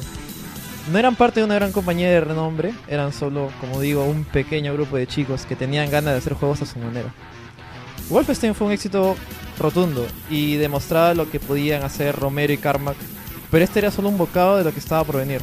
Todavía no sabían de qué trataría el juego, ni cuál sería su... Bueno, solamente sabían que era un F P S, pero lo único que estaban seguros era el nombre del juego, Doom. Eh... Más allá de haberle dicho que era inspirado en la película El color del dinero, eh, el nombre, eh, también querían que el nombre significara lo que el juego representara a la competencia. Doom, eh, bueno, la traducción de Doom al español tiene muchas traducciones, pero se traduciría como perdición, muerte, final, o destino fatal o condenado. Eso querían que represente a los, de- a los demás empresas, pues, ¿no? Viene Doom, viene la destrucción de todos ustedes, la condena. Después del lanzamiento de Wolfenstein, Scott Miller quería que I D Software eh, se viniera a trabajar a, con ellos a Texas. Bueno, no lo hicieron exactamente donde ellos estaban, pero fue cerca, en Mosquita creo que se llama el lugar. Así se llama, es un, es un distrito en Texas. En Apogee no querían perder el, momen, el momento de éxito que tenían con el nombre de Wolfenstein, así que le pidió a I D que realizara la secuela. Pero debido a que era un pequeño grupo que además ya se encontraban haciendo Doom, dejaron Wolfenstein dos al equipo de desarrollo de Apogee Software. Ellos pusieron mucho esfuerzo en el proyecto, pero por diversos motivos, tal vez porque lo que habían creado se alejaba mucho de la idea de Wolfenstein original, eh, cancelaron el proyecto. En vez de desechar todo el trabajado, realizaron algunos cambios y rebautizaron el juego como una nueva I P llamada Rise of the Triad. Mientras tanto, en I D ya habían empezado el brainstorming, que es la lluvia de ideas para crear el nuevo juego Doom. Hasta el momento no sabían de qué iría tratar el juego. Necesitaban algo que fuera tan cool como los nazis. De hecho, tuvieron la idea de que Doom fuera una adaptación del, una adaptación a juego de la película Aliens. Pero esta fue rechazada ya que tenían que primero pedir los derechos a, a twentieth Century Fox y además estaba bajo su tutela creativa, pues, ¿no? Eso los limitaba y eso es lo que menos querían ellos. Así que, tal como pasó con Commander Keen y Nintendo en su momento, crearon su propio su propio Aliens, podría decirse, ¿no? Muchos de los chicos jugaban Dungeons and Dragons y estaban familiarizados con el concepto de demonios. Para que no saben, es un juego calabozos y dragones. Sí lo han jugado, ¿no? Es muy famoso, en el cual eh, peleas contra demonios. Es un R P G de tablero. Claro. En el que... ya. Eh, así que lo tomaron esta idea para, para Doom, pues, ¿no? De todas maneras, se eh, quedaron con las ganas de hacer algo futurista, así que tuvieron la genial idea de combinar todo lo sci-fi de Aliens con demonios del infierno de Dungeons and Dragons. Esa sería su idea de millón de dólares. Todos eh, amaron la idea, en especial Adrian Carmack, que tenía, como yo he comentado en el capítulo pasado, tenía un gusto especial por lo de raro y bizarro. Pero hasta, hasta ese momento solo había hecho juegos con estética infantil como Commander Keen o totalmente realistas como Wolfenstein tres D. Ahora con este juego demoníaco como, como Doom, tendría la libertad total para sus más extrañas y desquiciadas fantasías. Pero el menos entusiasmado con todo esto era, como era de esperarse, era Tom Hall. Él había sido la mente maestra tras los juegos de Commander Keen, que además tenía sus ideales eh, de ser un juego light y un divertido para todos. Wolfenstein había sido muy brutal y sangriento para él. Esperaba que tras Wolfenstein eh, volvieran a hacer juegos como Commander Keen, pero se sorprendió al ver que eh, llevarían el nivel de violencia y sangre de Wolfenstein a un nuevo nivel con Doom. Carmack le dijo, te jodiste pendejo, más sangre. Más sangre. Sí, pues eh, como, como comentaba la, la vez pasada, ya tenía como que unas discusiones con él diciendo que no, que esto no debe ser así, que nos alejamos de nuestras raíces, porque I D Software nació con Commander Keen, podría decirse. Pero nada, pues, o sea, eh, era, era inminente y era obvio que si Wolfenstein fue un éxito, si hacemos algo mejor que Wolfenstein, siguiendo su línea de F P S de acción pura y dura, iba a ser, iba a ser mucho mejor. Todo esto ocurría sin, la, sin, eh, sin una persona, John Carmack. Él tenía una especie de mala manía, por llamarlo de alguna manera. Cada vez que se anunciaba un nuevo juego de I D Software, él tenía que, o sea, tenía que salir con el mejor motor gráfico del momento. Si no, no salía. Así que se encerraba en su oficina creando el motor gráfico. Todos tenían que esperarlo para recién eh, empezar el trabajo. Es como que su manía. A él le encanta programar y dice que, según lo que cuentan, eh, él se encerraba en su oficina chambeando todo el día sobre el motor gráfico. Los demás tenían que esperar a que él termine para recién empezar a, a trabajar con él, pues no, con el motor gráfico y sum, juntar todas las piezas. ¿Y el resto de la gente qué hacía? No, la, el, resto, el resto de la gente, como te digo, estaba en el brainstorming del juego, pues no. Ah, los, los diseños de nivel los hacían en papel, no sé, de alguna manera, pero recién empezaba el trabajo real cuando Carmack salía de su oficina y decía, ya terminé. Ah. Con tan solo veintiún años, Carmack quería que el motor gráfico de Wolfenstein se viera completamente obsoleto comparado con el de Doom. Y recordar que de Wolfenstein a Doom solo hay un año de diferencia.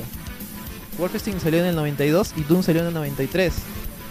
¿Qué hicieron todo en un año? En un año, Carmack. ¿Y has visto la diferencia de Wolfenstein y Doom? Es abismal, es casi dos generaciones más allá. Él quería, por ejemplo... Si te digo la lista, muchas, te voy a demorar todo el programa, pero yeah. Así, habían cosas como luces dinámicas, eh, pisos, ya que en Wolfenstein simplemente era en un, en un piso nomás, escaleras, eh, geometrías raras, ascensores, eh, barriles que flotaban. Wow, era demasiada la diferencia, luces que se apagaban y prendían. Sí, pues. Era increíble, incluso los niveles variaban. Pero es... Yo me acuerdo de estos niveles que eran como que psicodélicos, que las luces parpadeaban. Eh, daba miedo. O sea, que daba, puf, y encima, pero, o sea, que le daba volteas, parpadeaba un monstruo frente tuyo. Qué sé yo, eh, agua, eh, a, agua de, con ácido. Bueno, eh, es agua. Es un agua verde que si lo pisas te quema, pues, ¿no? Sí. Pero, o sea, un montón, era increíble la diferencia, era casi, casi dos generaciones más allá. Quería que tenga todo esto y que estuviera optimizado y corriendo suavemente una P C estándar que cualquier jugador podía tener. No iba a ser la de Crytek con Crysis, que iba a crear un motor, un motor súper potente y al final nadie lo iba a jugar. Eh, en resumen, él quería hacer de nuevo lo imposible. Doom sería un prodigio técnico para la época en la cual salió. Eh, el juego con los mejores gráficos antes de Doom era Wolfenstein, un juego de ellos mismos, así que ellos habían superado a ellos mismos, obviamente.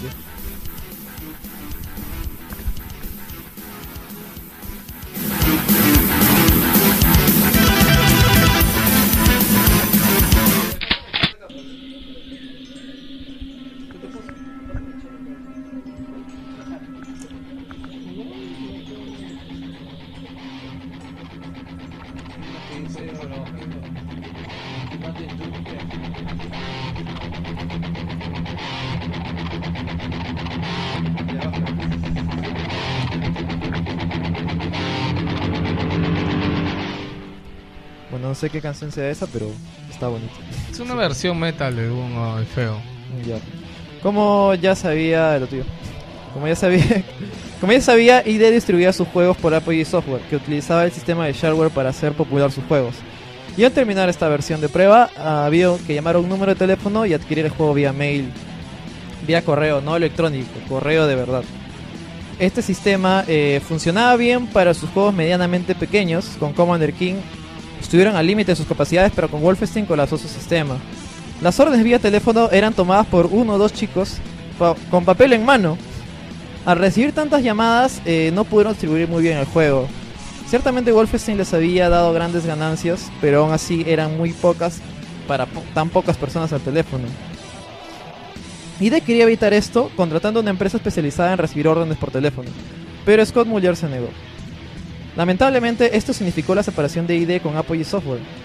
Los chicos ya se habían familiarizado con el sistema Shareware, que no requería gastos mayores que el servidor en el cual esté, no requería publicidad, ya que se, se, se publicitaba en el boca a boca entre la gente, pues, ¿no?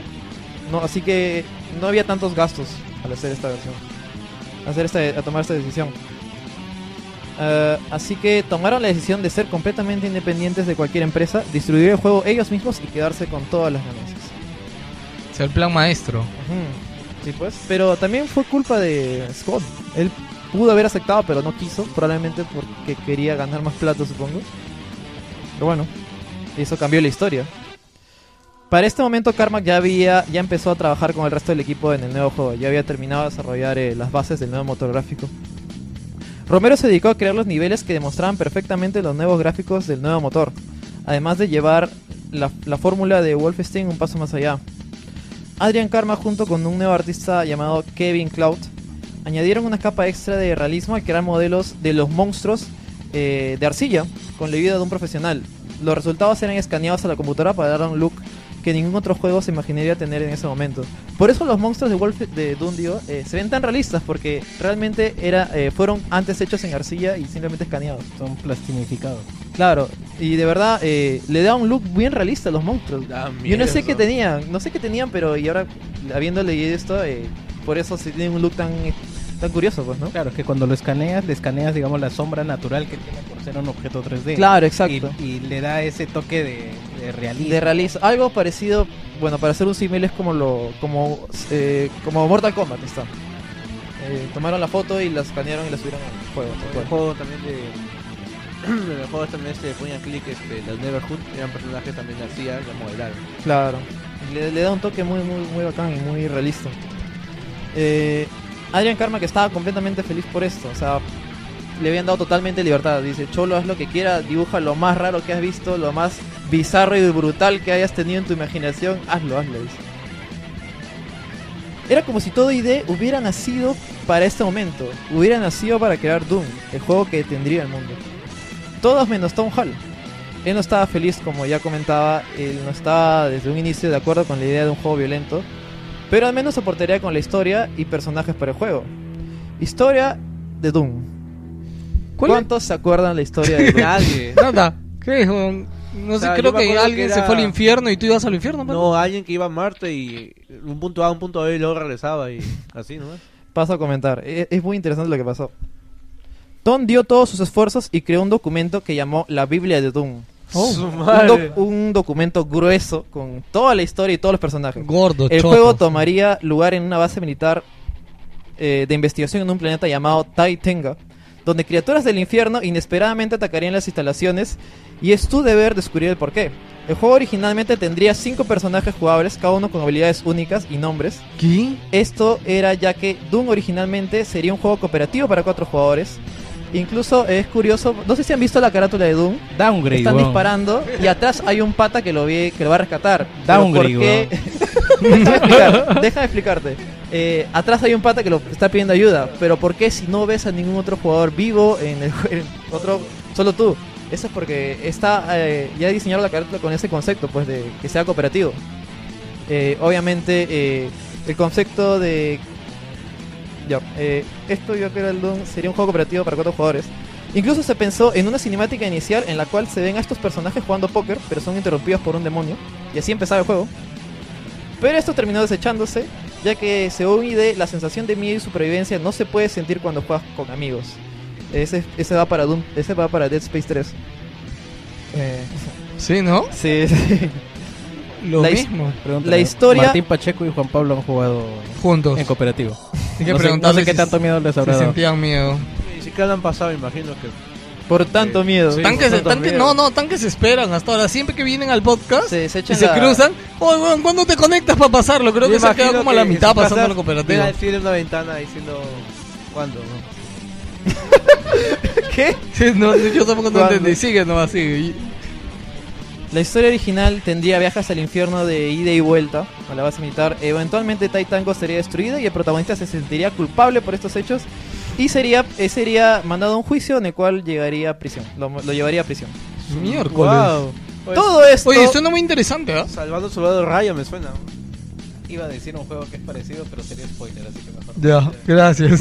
Todo esto fue desechado, como era de esperarse, porque eh, principalmente por el mismo John, eh, John Carmack. Eh, y bueno, más que nada todo el equipo. No le gustó la idea para nada.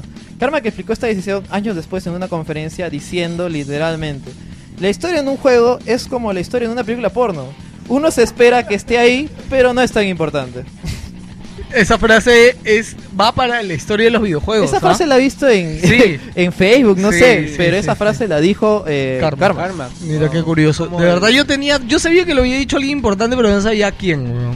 Eso se lo tienes que decir a la gente eh, que le gusta de las sofás, Bioshock. No, sí, pero ¿no? es que la historia demostró, la historia demostró que esto no sería cierto. No, Tenemos pues, claro, ahí pero, Half-Life. Pero digamos en esa época. Claro, claro exacto. El, el pensamiento época, que tenía en esa o sea, época. En esa época, de verdad, pues es que qué no. historia. No, no en esa época todo estaba mata-mata. A ver, más. pero qué en esa época qué juego de historia profunda había ya. Ya había en Final Fantasy en esa época. ¿Qué año es? noventa y tres noventa y tres Me cagaste. No, Final Fantasy uno. Sí, creo que el uno creo que nació por el noventa y dos, noventa y tres Pero, o, sea, o sea, claro, o sea, era muy distinto. Digamos lo que vendía en esa época no tenía historia. O sea, Mario, ¿qué historia tiene? No, no tiene historia, simplemente final, va le, a llevar a la princesa. Toda Mega esta Man idea de, de personajes, de qué sé yo, de culpabilidad, de que lo meten preso, se fue al tacho. Y la única historia que quedó es esta. Los humanos, eh, debido al avance tecnológico, llegan a Marte, pues, ¿no? Claro. Y resulta que investigan eh, las profundidades de Marte y en una de esas descubren el portal al infierno. Ajá. Y eh, obviamente invaden toda la base y es como tu deber como soldado espacial matarlos a todos y cerrar el portal al infierno. Esa es, es la letra. historia de Doom. Y eso te lo explican en un párrafo y, y al aquí, inicio del juego. Y esa historia esa historia te la explican en la parte de atrás de la caja de, del C D. O sea, para que no tengas idea de lo, lo que le importaba a la gente. Obviamente también hay un par de cosas extra, como que vas de, a otra a otra luna de Marte y diferentes cosas que se cuentan en... Como digo, pasas el episodio y sale un... Se ve una pantalla, una pantalla de texto con letras escribiéndose y nada más. Eso es toda la historia. Eh, ¿Y en qué momento entra La Roca? No, no, no entra. No. Ya, más adelante. El equipo I D quería seguir la estela de Wolfenstein, eh, de un juego de acción pura y dura. Cualquier contexto, cualquier texto o personajes extra lo alejaría de ser un juego de acción. Tom Hall se encontraba en una, situ- en, en una situación muy difícil, ya que todo su trabajo ahora había sido rechazado de la manera más cruel. De verdad, había hecho un documento bien grande con todos claro, los personajes, todo sentiría... contexto de los demonios, todo. Por eso se llamaba la Biblia de Doom. Ah, la... O sea, es que tú sabes que eso también se hace en un videojuego, ¿no? Claro. En un videojuego sí. se hace una Biblia del videojuego y como que cualquier persona que tiene una consulta tiene que ir ahí. Claro. Exacto. Al crear los assets, el arte, lo que sí. sea. Ah, pero ¿para qué servía o lo que fuera? Pues yo me, yo me imagino que la, el... la conferencia en la cual, eh, bueno, la reunión en la cual le presentó todo este documento a Carmack y Romero y dijeron: ¿qué es esta mierda? Pon, no. Quiero matar monstruos nomás. Yo, yo me imagino a Carmack con su con la cara pegada de Martín Pacheco que dice: no seas pendejo. no, no seas pendejo en el noventa y tres. Sí. Este, a, antes de eso.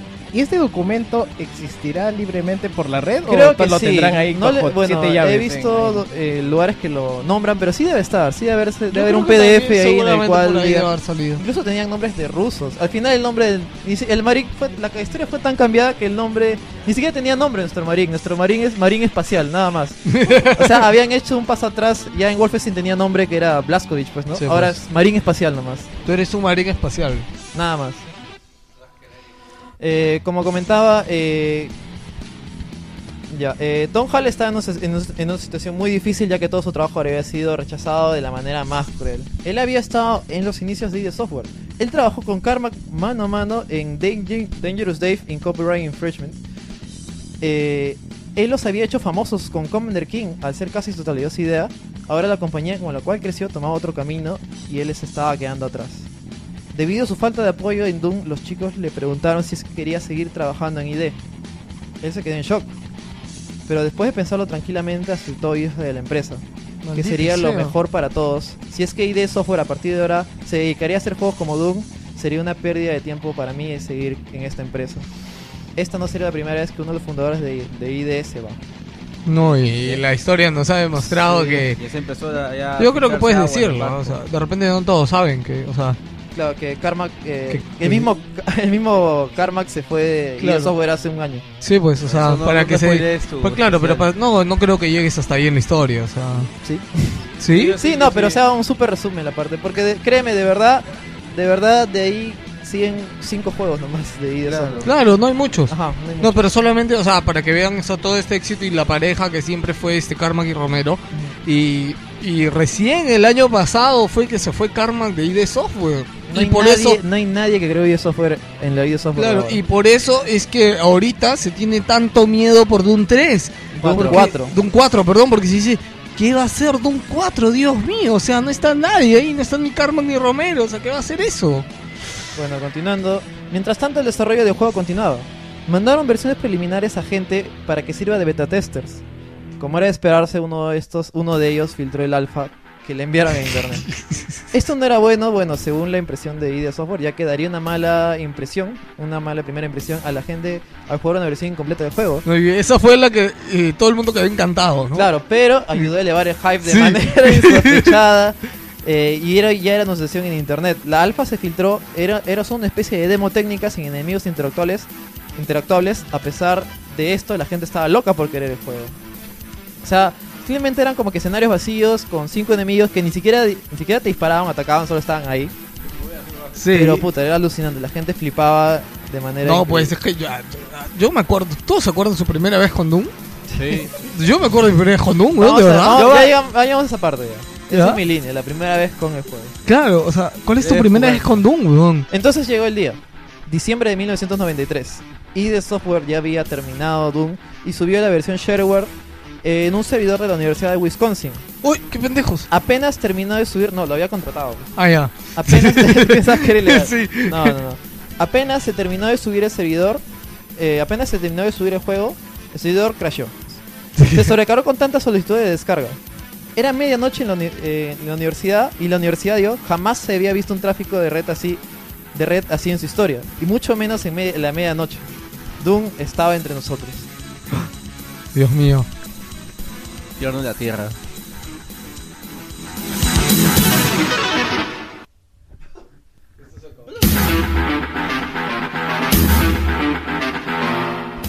Puro loop de la canción. Doom ponía en vergüenza a los demás juegos, haciéndolos parecer juegos de niños. ¡Vergüenza! Wolfenstein había salido hace tan solo un año y Doom parecía dos generaciones más allá. Era un juego que gráficamente estuvo totalmente adelantado a su tiempo. Todo esto sumado al esqui- con el exquisito arte de Adrian Carmack y la genial- genialidad y diseño de niveles de, de Romero, que daban sensación de adrenalina y frenesí. Hacían de Doom una obra maestra en todos los sentidos. No había absolutamente nada ni remotamente parecido a Doom en ese momento. Ni Wolfenstein. Bueno, Wolfenstein era lo más parecido. El soundtrack de Doom también sería recordado para siempre porque estaban, eran canciones basadas en canciones reales de rock y heavy metal. Como bandas como eh, Alice in Chains, Slayers, Stone Temple Pilots, Black Sabbath. Y el tema principal, el que están escuchando, está basado en una canción de Metallica.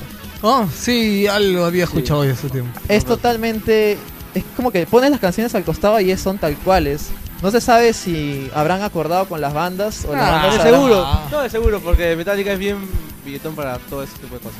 O tal vez las bandas se sentían orgullosas de estar en un juego tan cool como no de matar demonios. No, las bandas ven plata. Bueno, las bandas pueden ser sus managers en de esa las época, bandas. Las no. licencias creo que no, ¿no? No. Bueno. Peor, peor con Black Sabbath, ni siquiera sabían que estaban cantando. Ellos. Bueno, no, no hay detalles, más detalles acerca de eso.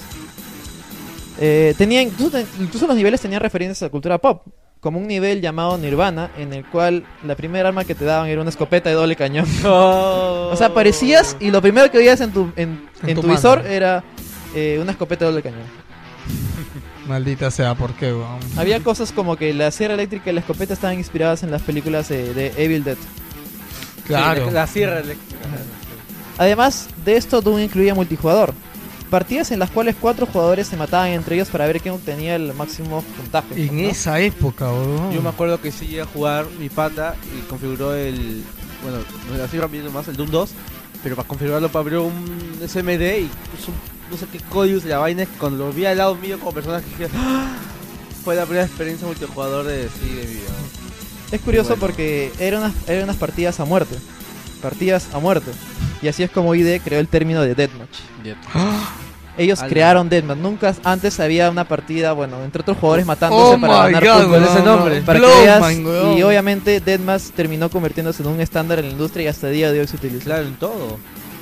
Para oh. que veas. Como si matar a monstruos no fuera su razón suficiente para comprar el juego, ahora tenías otra con el multiplayer. Comercialmente, críticamente e históricamente el impacto de Doom fue único.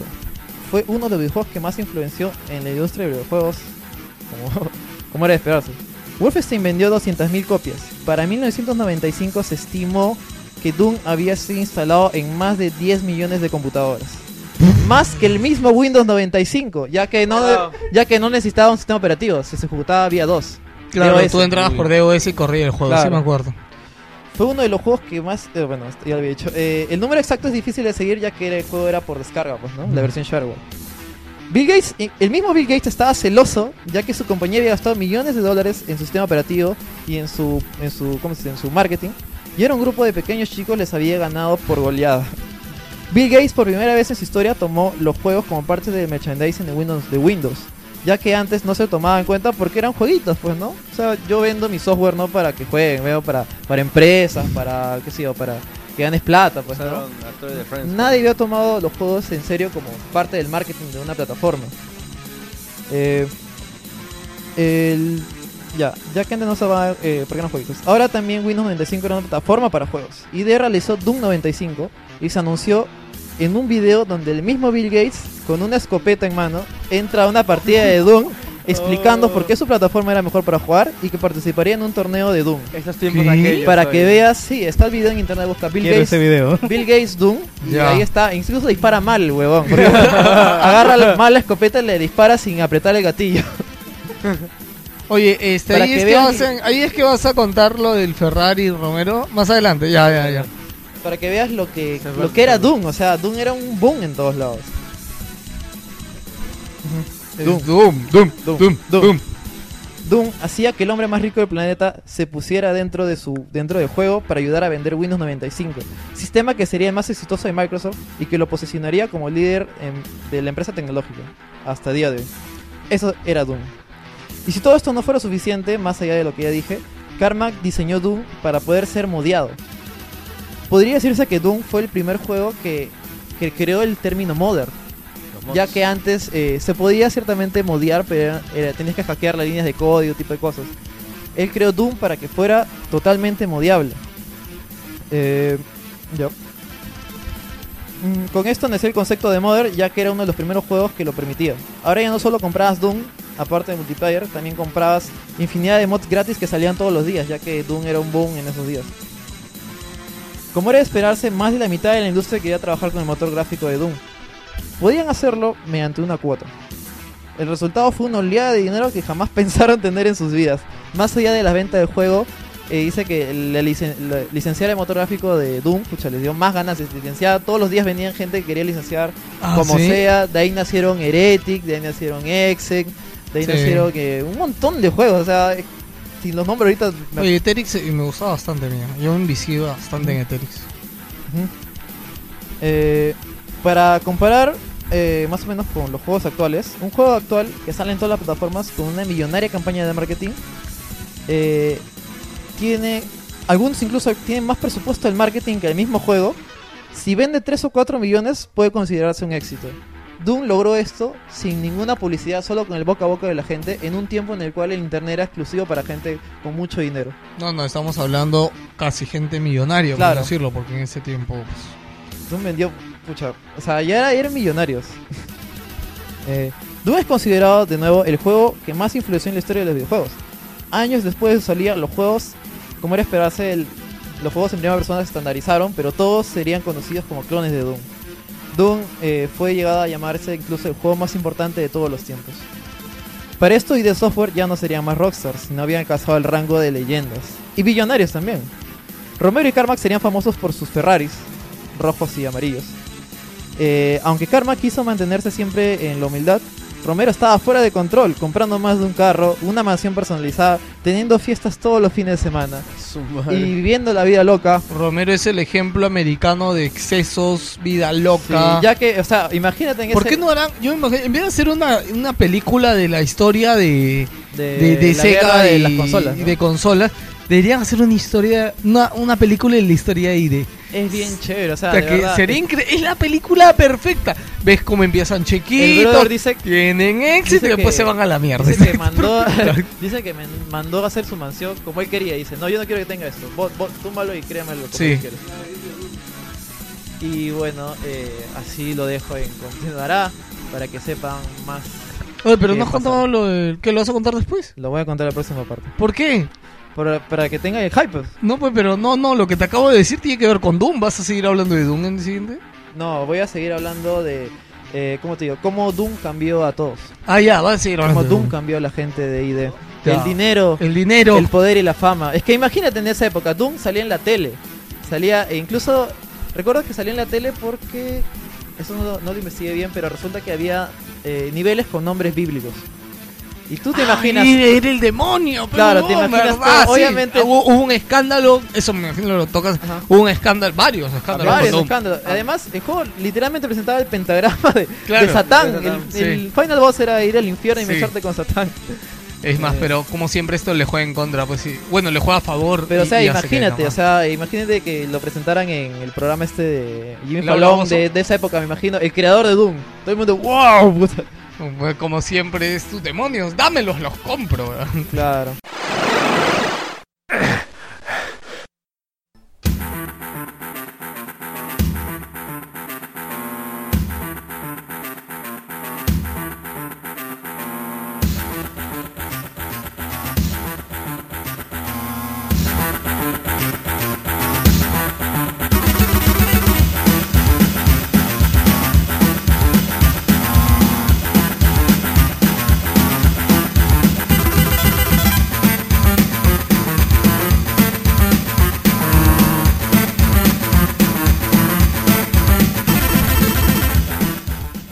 Canción tan mítica del Doom, ¿no?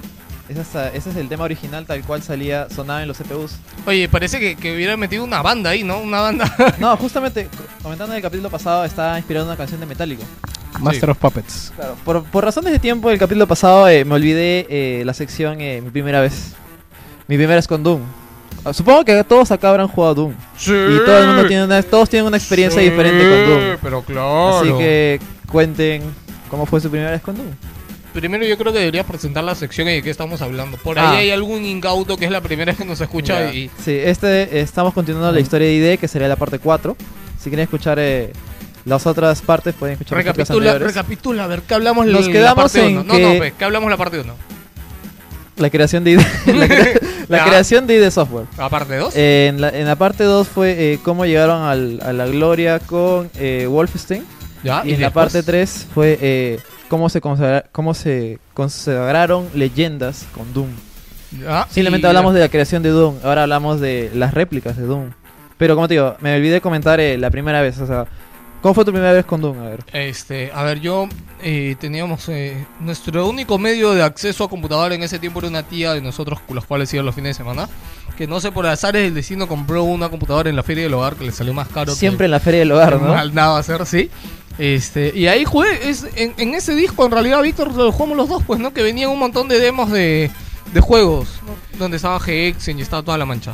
No, Doom estaba la versión... Creo que Doom también llegó... había Shareware, ¿no? No, Doom, claro, la, probablemente la mayor parte que... El, la mayor versión que habíamos jugado todos es la versión Shareware. Que eran diez niveles, creo. Claro, no, era un episodio más de doce niveles por ahí. Ya, pero era bastante largo, o sea, no sí, era poca cosa. Yo recuerdo, creo que... Ese fue el que jugamos, ¿no? El, probablemente todo el mundo ya jugaba eso. En el nivel que nos quedamos, creo que era el ocho, porque hay un nivel bueno, en el que... Yo me quedé en el tercero. Yo solito llegué hasta el segundo tercero. Víctor, de repente... Hay un nivel más. En el que ya no encuentras la llave y tienes que buscar la puerta por pulsando en todas las paredes. Laberintos bien complejos tenía, sí. No, no, hay una parte en el que el juego... no simplemente no te deja, no hay más puertas y tienes que hacerle clic en una pared que es una puerta. Una puerta oculta. Claro, sí, sí. Ya, pero eso nadie te lo dice. Sí, eso sí. Creo que es el nivel ocho, creo. Hasta ahí llegué. No sabía, yo después me enteré que... que ya, no me acuerdo, eso. Ya. ya, y yo igualmente, en realidad, este, yo antes de jugar eso, eh, ¿qué jugábamos? Yo antes, yo mira, yo jugué primero Hexen y después jugué Doom.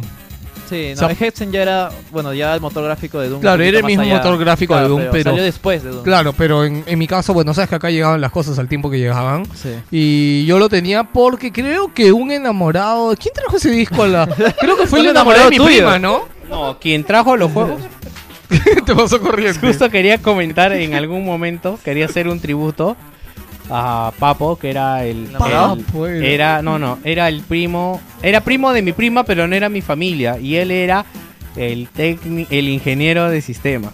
Entonces en base a él fue que aprendí yo muchas cosas, porque yo era esos chibolos que cuando... ¿Aprendiste? ¿Te enseñó? No, no, pendejo. Yo era de esos chibolos que si él hacía algo en la computadora yo estaba al costado viendo. Ah, ya, ya. Entonces ahí Plan me dijo, ya puta, para que, pa que te traumes un rato te voy a dejar juegos. A, a pesar de la Siempre, ¿no? ¿Tiene juegos ahí? ¿Tiene juegos? A pesar de las críticas de mi tía, porque la verdad nos enchufábamos feo. Sí, mi tía nos venía y nos apagaba la máquina, pero mi tía es este, de esas tías muy religiosas también. Y... No, bueno, no, no, no, no wow. Lo veía por el lado religioso, lo veía sí. porque no, no le gustaba que juguemos. Jugando sí. Doom no, no, no, no le gustaba que juguemos. Creo que es más, nunca nos vio jugando algo, creo, ¿no? O sea, oh, difícil, ¿no? O no le daba atención, si lo sí. veía no le daba atención. Minimizaban, apagaban la pantalla. Sí. No, cholo. Windows tres punto uno. la, la, la. No, no, lo jugamos en Windows tres punto uno, ah, antes del noventa y cinco. Ya, ya. Claro, yo... no, no hay minimizar. Me hace acordar, el, el, justo hablando de, la, de porno, eh, que estás viendo porno y siempre pasa tu mamá y siempre estás en el escritorio de Windows. Tu mamá dice, que siempre estás viendo el escritorio de Windows, dice. Ya, bueno, bueno, bueno, este, creo que esa, esa sería la, la primera vez con Doom, ¿no? Esto de... Y, y es similar porque los dos lo jugamos. Quiere Joker. Que, ¿Quieres comentar? Bueno, como mi primera vez con Doom fue también con una Pentium uno, después de haber quemado la, mi antigua P C jugando Cool Spot, eh, instalando un par de juegos. Con Cool Spot la que más... El juego de siete Up. Claro, el juego de siete Up. Sí. O ese juego era chévere, era, era bacán. Era bacán, pero yo me acuerdo que el cuarto nivel, la, la ducha fue...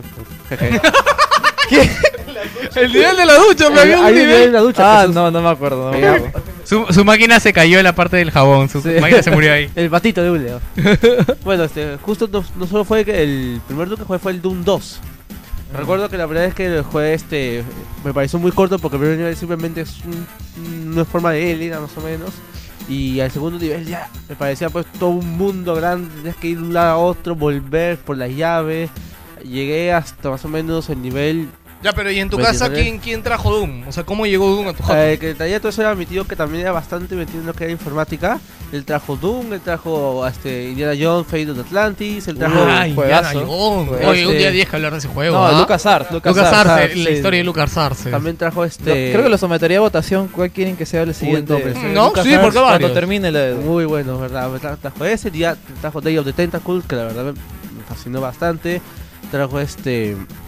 El primer Alone in the Dark, nunca volví a ver ese juego, pero también trajo los mods, trajo Ultimate Doom, Doom Plutonia y Final Doom, si claro, no me equivoco. Eh, aprovechando para comentar, eso, esos juegos nacieron, como comenté, Doom estaba creado para hacer mods y salieron casi juegos completos como esos mods, que la verdad es que eran, eh, eran bastante completos. Qué interesante que Joker para su edad sepa lo que es un mod. Yo no supe lo que es un mod hasta un puta.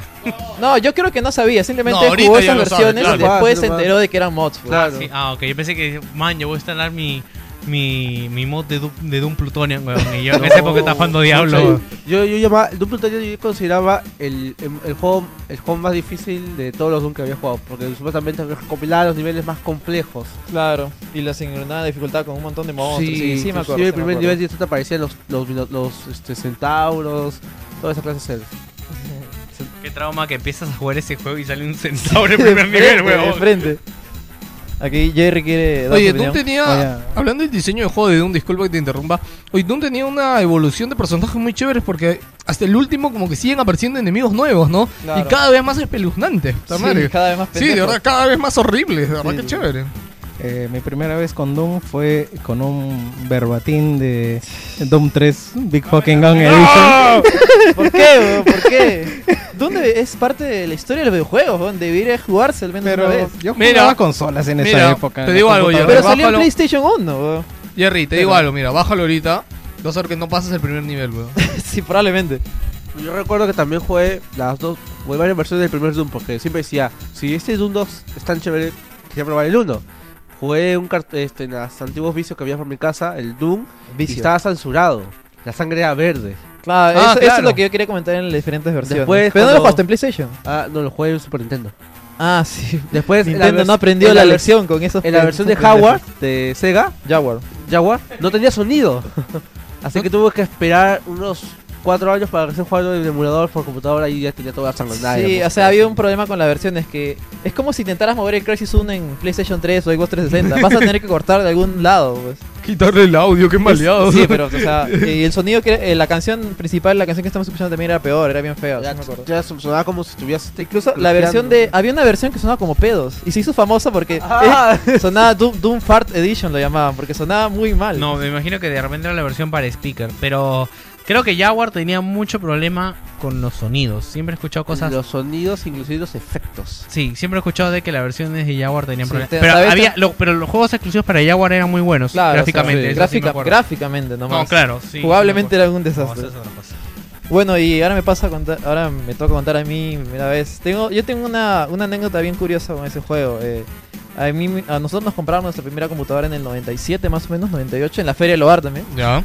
Y eh, vino pues con un C D de demos de juegos. Ahí estaba Doom, Hexen, eh, eh, el juego de construir eh, tu propio parque de diversiones, no me acuerdo cómo se llama. Oye, Teen Tycoon, creo. Era Descent. Dios, ese oh. juego. Venían todos esos de, juegos. Gotti Descent de la vida. Pero, ¿lo, ¿lo estás jugando?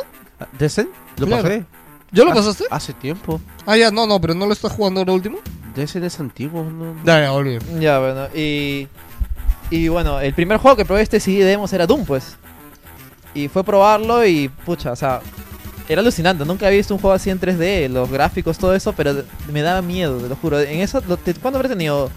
ocho años, nueve años, y me daba miedo, bro. No podía continuar por el miedo que me daba. Yo la verdad que a mí no me daba miedo. A mí me daba miedo hasta House of the Dead. Me daba miedo, pero mira, hey. O sea, el, el problema era, el problema era, el problema era este. Eh, era win, venía con Windows noventa y cinco, tú sabes que Windows noventa y cinco falla más que, que, que una escopeta de feria, bro. Y, y, y resulta que el juego está en inglés, yo no sabía inglés. Mi, mi, mi limitado conocimiento de videojuegos era, la primera opción es nuevo juego, la segunda es cargar, y la última es salir. Sí. En todos, bro, en todos videojuegos eran así. Y resulta que Doom tenía la pendejada de cuando tú ponías la última opción de salir, no salía directamente del juego, sino te salía un texto grandazo que te preguntaba, si quieres salir presiona Y de Yes, y si no quieres salir presiona otra, cualquier otra tecla. Yo presionaba Enter y salía esa pantalla que no entendía nada y podía presionar Enter y volvía al juego. Y pensaba que estaba maldito porque no quería salir, weón. Así que presionaba todas las teclas y como tú sabes, como comenté, Windows falla más que el carajo. Se, eh, colgaba, se colgaba pantallas azul y puta, me quedaba llorando porque no sabía qué hacer, weón. Y me asustaba cuando venía mi papá y decía, ¿qué les echó la máquina? No sé, pues. Era muy gracioso, de verdad. Y cada vez que venían mis amigos a veces para jugar con la computadora decía, eh, ¿hoy tienes Doom? No, ese juego está maldito. No yo puedes la, jugar ese juego. La verdad que esto es un testimonio importante porque yo no me lo imagino a Gino como un niño inocente y a medio, y medio nob, ¿no? A partir de ahí aprendí a manejar las cosas en computadora. Así como nació así. Sí, pues eh, ahí a partir empecé a, a ver cómo, cómo funcionaban las computadoras y aprender inglés básico con esas huevas. Esa fue la época pre-gaben, pre-animes. Claro, pre-todo. Pre... Bueno, obviamente más adelante, no, no, por eso no, no jugué Doom en su época. Más después, más adelante lo jugué y lo pasé, ya sabiendo inglés que salir, presionaba si llegaba para salir. Pero eh, es interesante, pues como cada uno tiene una historia diferente con Doom. Eh, volviendo a comentar la relación Romero y Carmack. Eran... Eran, bueno, más que compañeros de trabajo, eran, eran patas. Se complementaban uno al otro y hablaban de todo, eran, se contaban, bueno, sus historias, diferentes cosas. Pues, eran ¿no? bien patas. Sí. Eran bien, bien patas, eran patas del alma, los dos más patas de, de I D Software. Eh, volviendo a, a retomar un poco de Doom, eh, Doom también fue, eh, tuvo un montón de críticas y un montón de eh, escándalos por eh, supuesto contenido bíblico que tenía, pues, y que era satánico. Literalmente era satánico porque ibas al mismo infierno a mancharte a Satán. Doom fue y sigue siendo eh, notorio por sus altos niveles de violencia e imágenes satánicas, que han generado mucha controversia eh, entre una amplia gama de grupos. Eh, juegos, eh, Yahoo Juegos lo ha catalogado como uno de los diez juegos más polémicos de todos los tiempos. Ha sido criticado en numerosas ocasiones por organizaciones religiosas debido a su contenido diabólico. Se denominó, se de- denominó un simulador de asesinos en masa por el crítico David Grossman. Doom impulsó el temor de la que entonces emergente tecnología de realidad virtual pudiera ser utilizada para simular asesinatos extremam- extremadamente realistas. Y en mil novecientos noventa y cuatro dio lugar a intentos fallidos por parte del senador del estado Wash- Washington Phil Talmadge, Talmadge ah, sí. para introducir una concesión en la obligación de licencias de uso de eh, realidad virtual. Así, ah, ¿sabes lo primero que voy a hacer cuando me compro Oculus Rift? Voy a jugar Doom. Jugar Doom. De Puta, hecho, de verdad, qué bacán, debe ser un mundo todo pixelado y todo adentro. Sí, no, pero tal, tal cual como realmente se lo imaginaron la gente de esa época, ¿no? Claro. El, no, juego, el juego encendió de nuevo la controversia a lo largo de un periodo escolar de tiroteos en los Estados Unidos, cuando se constató que Eric Harris y Dylan Klebold... Eh, el accidente de Columbia. Claro, el incidente de Columbia en mil novecientos noventa y nueve. Se culpó a Doom, pues, diciendo que Doom allá los ha hecho... Lo que pasa es que los patas justo en su casa tenían muchas cosas de Doom. Justamente eran, eran jugadores de, de Doom, pues, ¿no?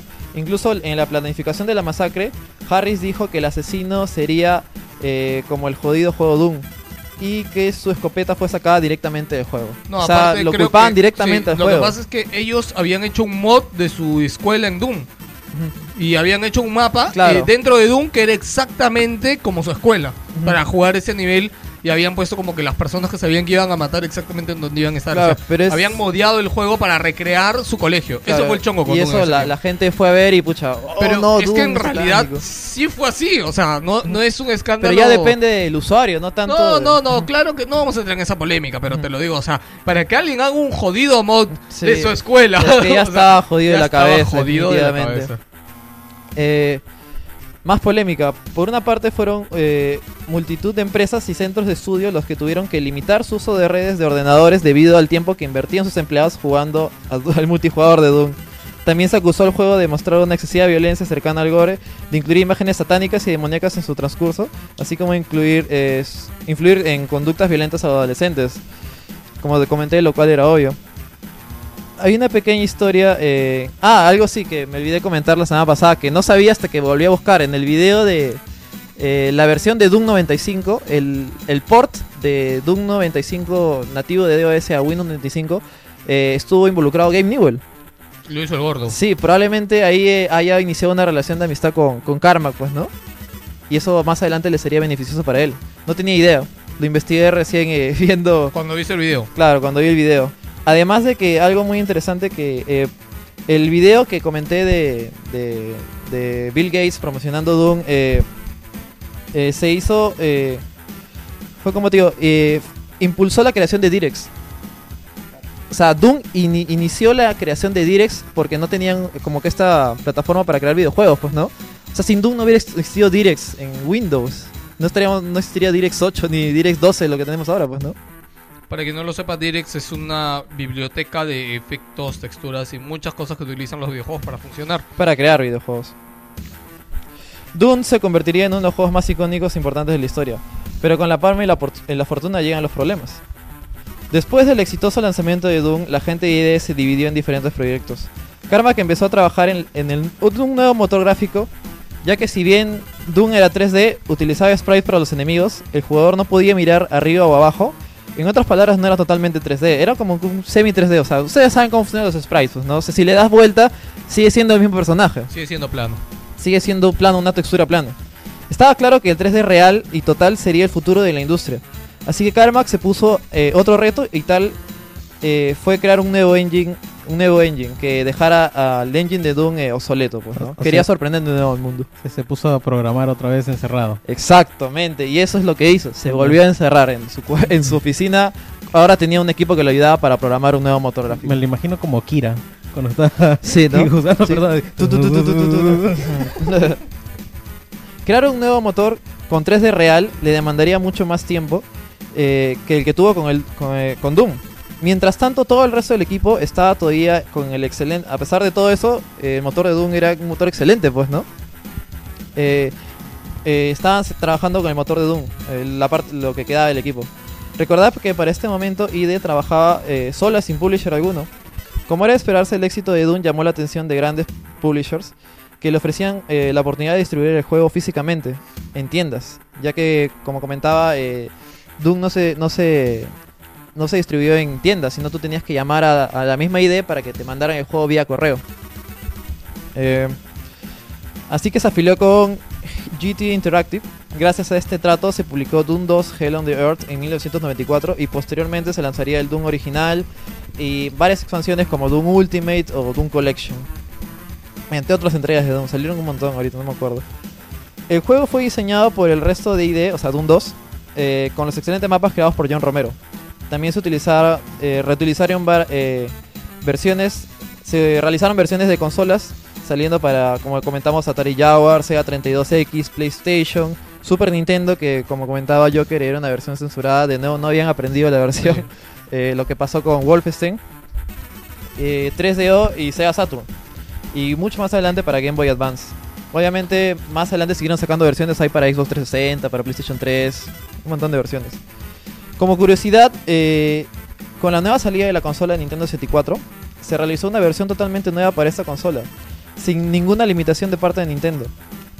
Eh, la ver eh, esta versión es llamada Doom sesenta y cuatro y es casi un remake del Doom original, con nuevos gráficos, efectos visuales, texturas y enemigos. A ese, día de ¿Sabes hoy, que ese fue el que yo más jugué? Claro, a día de hoy es considerada una de las mejores versiones de Doom. Sí, la verdad que yo me acuerdo que era muy chévere. Era casi un remake. No, aparte se veía muy bien. Muy, muy bien, y si daba miedo ya Doom, en Doom sesenta y cuatro daba mucho. Sí, por eso, o sea, de verdad. Yo recuerdo haber tenido pesadillas cuando No, Doom sesenta y cuatro era una muy, muy, muy buena versión. Entonces, aguanta, ya que llegamos a este punto, si quiero jugar Doom ahora, ¿hay algún mod, algo? No, o sea, hay, o sea, te ¿o ¿Cuál es la mejor el... versión de Doom? ¿Me emulo la versión la de, de Doom P C? sesenta y cuatro? ¿O no dices que la de sesenta y cuatro está muy bien? No, es que, considerando, si lo consideramos así en papel, es casi como si fuera otra versión, es como... qué sé yo, jugar Half-Life y jugar Black Mesa. Ya.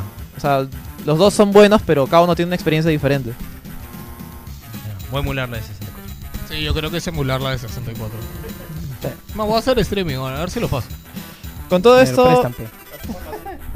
lo voy a jugar en resolución.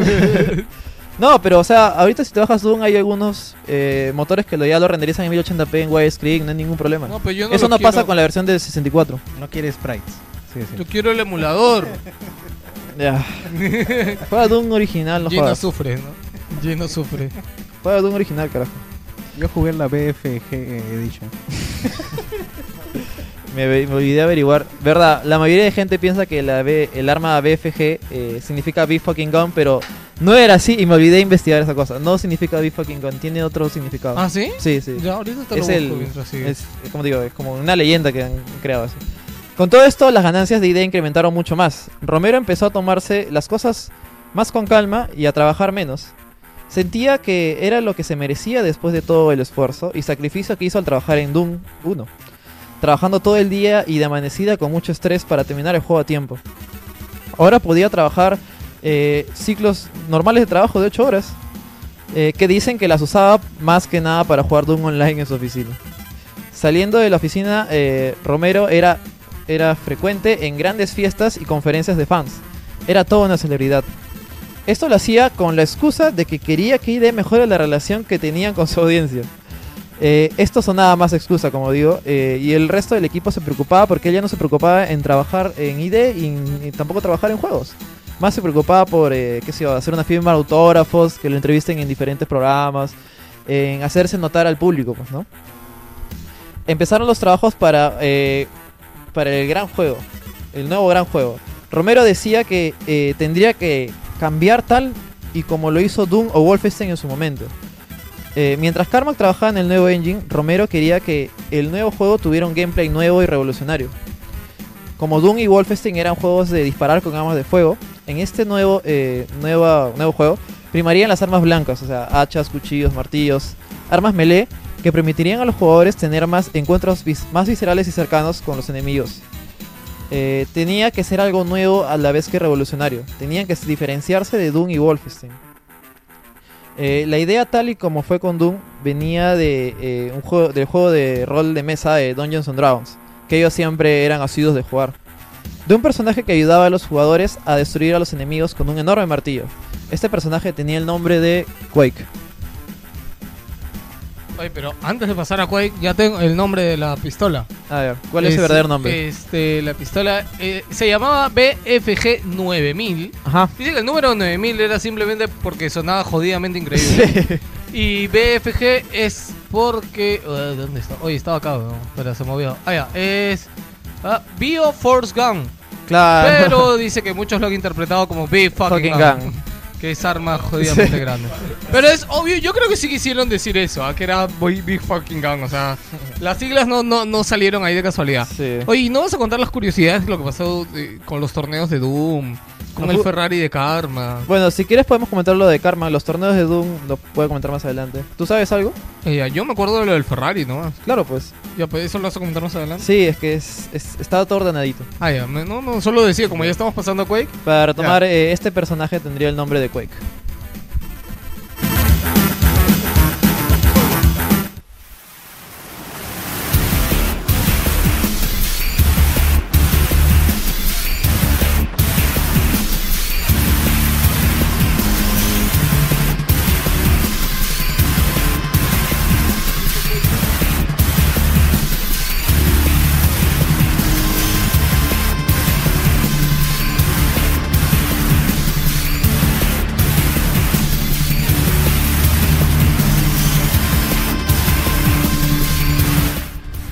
Quake.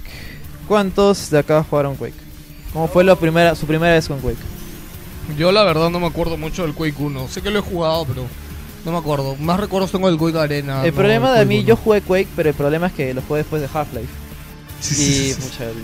Probablemente Quake eh, sea más oscuro, pero no, no me enganchó, no lo terminé. No, es que definitivamente tuvo otras cosas que al final no, no pegaron tanto, ¿no? Uh-huh. Yo con Quake uno también lo jugué más o menos hasta un, menos la mitad. El dos sí me enganchó bastante. Justo fue uno de los pocos shooters que jugué ese año. Y ya el que sí este, me encerré fue con el Quake Arena. Uh-huh. eh, Vamos a hablar de eso también. Pero había un problema. Y ese era que Carmack eh, no terminaba de desarrollar el motor gráfico para Quake.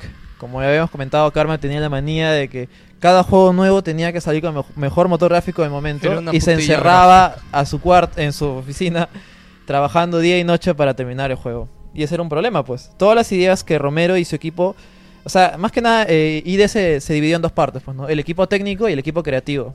El técnico está dirigido por por Carmack y el, el creativo está dirigido por Romero. Eh, no terminaban de desarrollar el motor gráfico para Quake. Todas las ideas de Romero y su equipo estaban solo en papel. Y literalmente estaban en papel. O sea, hay varias fotos en las cuales se llenaron un montón de, de libros y de cuadernos de los niveles dibujados en papel, pues, ¿no? Eh, estaban en papel. Sería imposible por estas nuevas mecánicas jugables de combate para ver si funcionaban o no.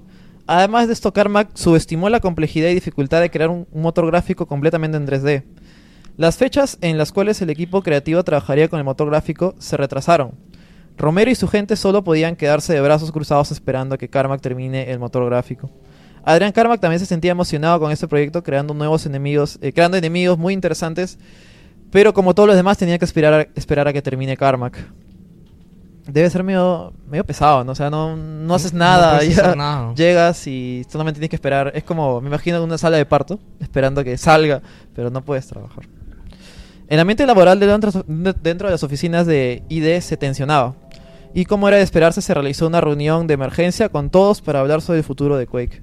Si tenían que esperar a que Carmack termine el motor gráfico, además de probar nuevas, eh, además de probar estas nuevas mecánicas jugables y afinarlas, el proyecto podría retrasarse por años. O sea, probar un nuevo tipo de, ju- de jugabilidad no es fácil. O sea, tienen que probar y testear a ver si funciona, quitar ese tipo de cosas. Eh, justo con la nueva jugabilidad que estaba prometiendo Romero, eh, y encima esperar a que termine Carmack, eh, iban a retrasar el juego por mucho tiempo. Eh, algunos de los trabajadores salieron incluso con la idea de sacar otro juego de shooter tipo Doom para amenizar la espera a los fans, o incluso propusieron Doom tres, pero Romero se opuso totalmente a esta idea. Él no quería que, di- que I D fuera una compañía que sacara el mismo juego uno tras otro. Quería que con cada nueva franquicia que sacaran revolucionen todos los apartados jugables, que cada juego sea una experiencia nueva para el jugador. Para su sorpresa, gran parte de I D, por no decir toda, se opusieron a su idea, incluyendo Carmack. Todos querían que el, que el juego salga a tiempo, así, tendrían que, así que tendrían que someter a votación si preferían ir por lo seguro y trabajar con el nuevo motor, tendrían eh, que tendría el espíritu de Doom, o probar algo nuevo experimental con Romero a costa de que el proyecto se retrase. Como era de esperarse, eh, Romero perdió. Cuando finalmente Carmack terminó de hacer el motor de Quake, y todo el equipo se puso manos a la obra, descubrieron que sería más fácil de lo que pensaban, dado que aparte de programar, eh, bueno, aparte de hacer el motor, eh, Karma realizó, eh, creó un nuevo lenguaje de programación para Quake llamado Quake C. Además de que serviría, eh, se, le serviría si planeaba vender el motor más adelante. O sea, el Karma yo lo estaba viendo más que como un juego, lo veía más que nada el motor, motor. gráfico. Estaba más, import- más interesado en la parte de motor gráfico. Es un visionario. Sí, pues. Como era de esperarse, los gráficos de Quake serían alucinantes para la época, con enemigos completamente tres D y la libertad de poder mirar a donde quieras, sea arriba o abajo. Cosa que no tenía Doom. Me da risa porque uno piensa que esto se vería bonito, pero de verdad, si ves cómo se ve Quake, se ve bastante feo. O sea, no, pero, bueno, para la época, sí, claro, pero para, para los volada, estándares claro. ahorita, pero es como que uno dice totalmente tres D enemigos. Pero... tenía cabezas cuadradas los enemigos, sí. Pero es que no había enemigos en tres D. Sé, o sé sea... que no lo había, pero uh-huh. O sea, es eso que estás hablando, ¿no? Cuando en el futuro hablemos de, de la época actual y estos gráficos actuales nos parezcan una mierda también. Los juegos tenían Bloom, dice Bloom, pss, ¿qué es eso? Dice. eh, ya. Cosa que no tenía Doom. Además de esto, Quake mejoraba totalmente el multijugador, subiendo de los cuatro que permitía el, eh, Doom hasta dieciséis. De nuevo se superaban ellos mismos. En I D trabajaban todos finalmente, pero solo quedaba el apartado sonoro. Con sus anteriores juegos, debido a falta de presupuesto, se podría decir que se dedicaron a plagiar canciones conocidas. Ahora tenían que diferenciarse y crear una banda sonora original para Quake, así que contrataron a un rockstar para esto. Trent Reznor, de la banda Nine Inch Nails, no sé si algunos lo conocen. Sí. Eh, sería, sería el encargado para esto. Probablemente sí lo conozco, pero no me acuerdo. No. Él era un gran fan de los juegos de I D, así que estaba más que encantado de ayudarlos con estos. Así que diseñaría to- toda la música y los efectos sonoros. Eh, como estamos escuchando ahorita, pero creo que está una canción media, media baja, por eso no se escucha bien. No, el D I M es muy... es que es el D I M solamente, pero creo que es bastante básico. No, no, no, eh, es todo el soundtrack. No, no, no, pero te digo, saca con la canción de Doom ah, es ya, ya. al inicio, vamos, ahorita está en la parte de...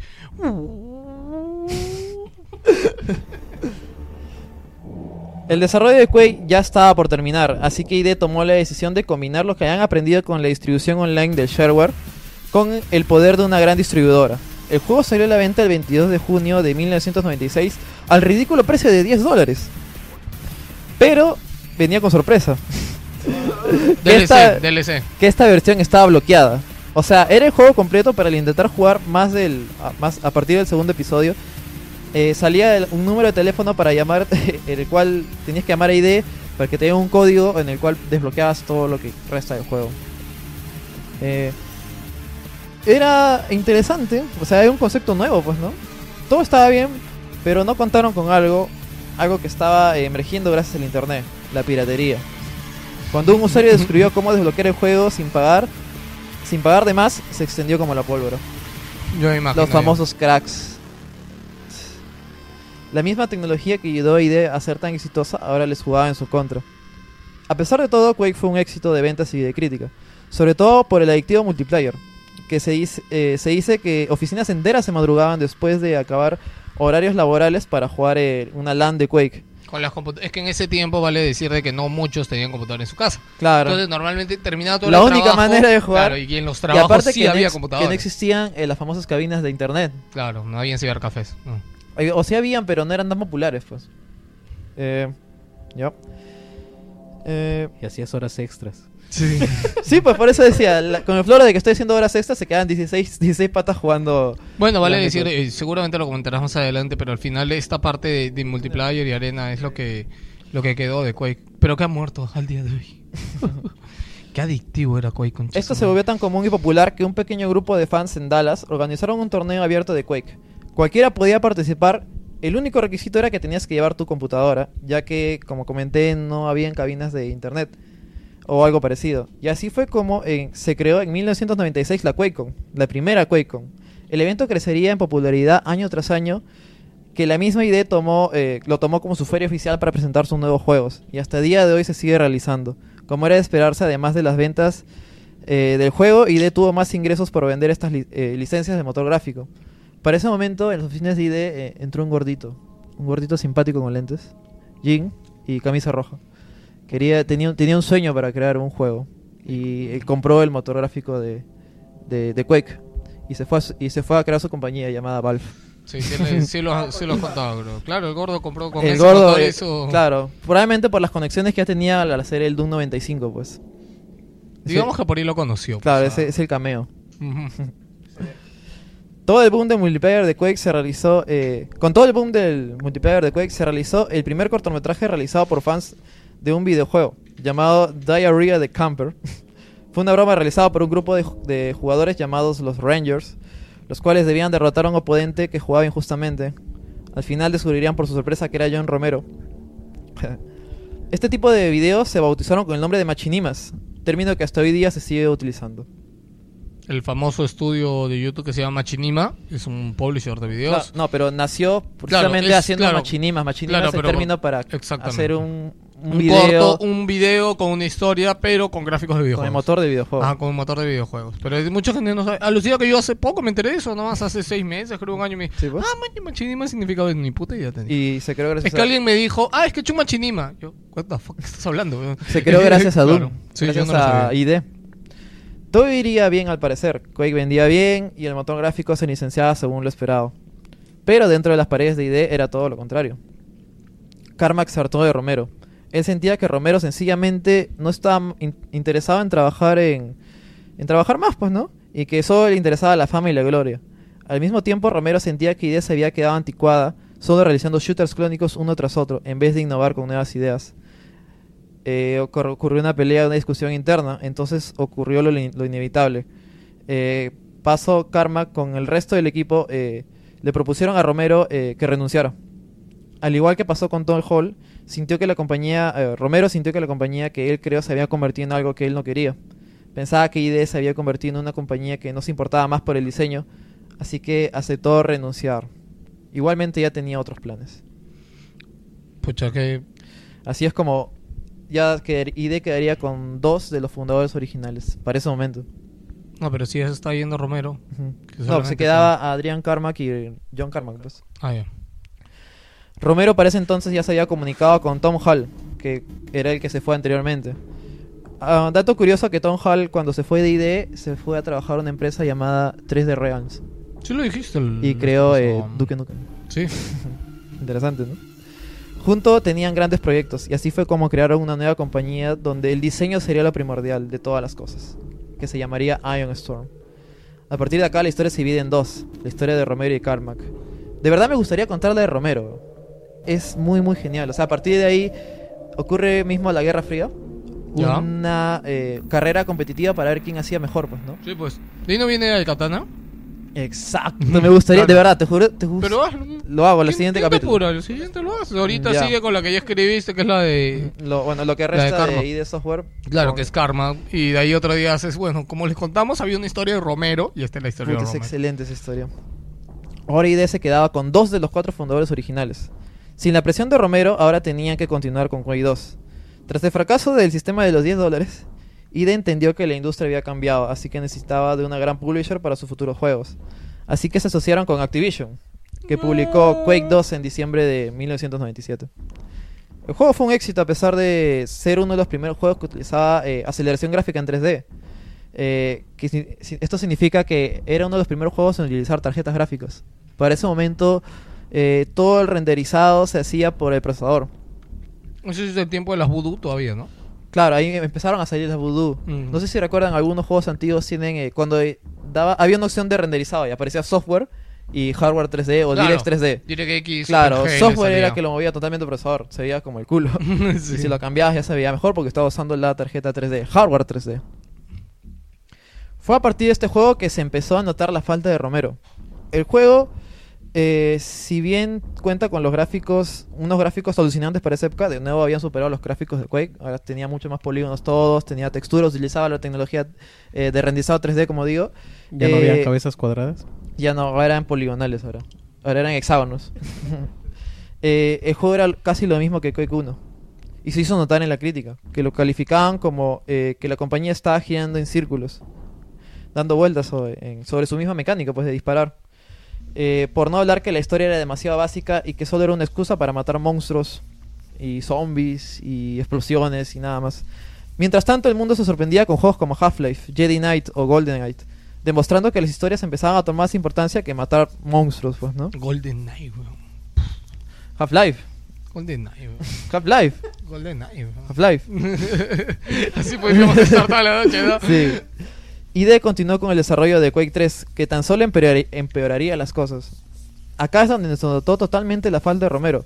Como ya se había comentado, Romero tenía alma de líder. Hablaba con la gente, compartían ideas. Era amigable y conversador con todo el equipo. En cambio, Carmack era un genio total de la programación, pero era poco comunicador y no sabía mantener a la gente motivada. Era un mal líder. Es que ahí se nota pues que los dos se complementaban, pues. Solo podían salir adelante y sacar productos excelentes es que tenían, se tenían los dos. Pero al separarse era como que no no, no iba bien la cosa. No, pues. Siempre tiene que se, se tiene que complementar en algo. Uh-huh. Karma pensaba que tenía que mantenerse firme en sus decisiones, sean aceptadas por los demás o no. Así que tomó la grave, podría decirse, decisión de que Quake tres sería un juego solo multijugador, que no tendría campaña, historias o monstruos para matar. Así no tendría que preocuparse en diseñar niveles, ya que esta era la chamba de Romero. Sería solo de puro Deathmatch. ¿Y qué pasó? Todo I D estaba molesto con esto. Ellos habían hecho shooters de monstruos por años, y si algo que sabían hacer bien era eso.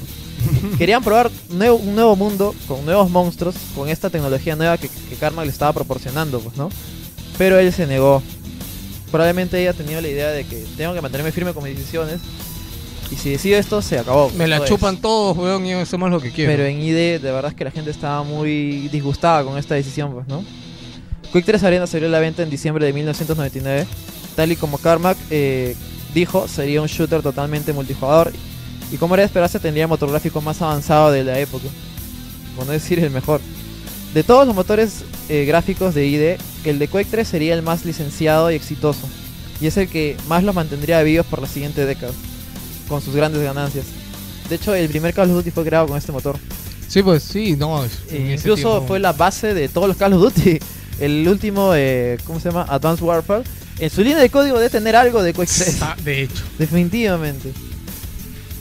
Ciertamente. Ah, ¿verdad? ¿Cuántos han jugado eh, el Wait, Quake tres? Yo. El Arena, yo a morir. ¿Multiplayer? Sí. ¿Ah, sí? En Dreamcast, a cuatro. Ah, no, no. No, no, yo no yo no llegué a jugar el Quake tres porque solo sabía que era multijugador y, bueno, yo quería jugar juego de campaña. El power-up más cabrón de la historia, el de Gravity.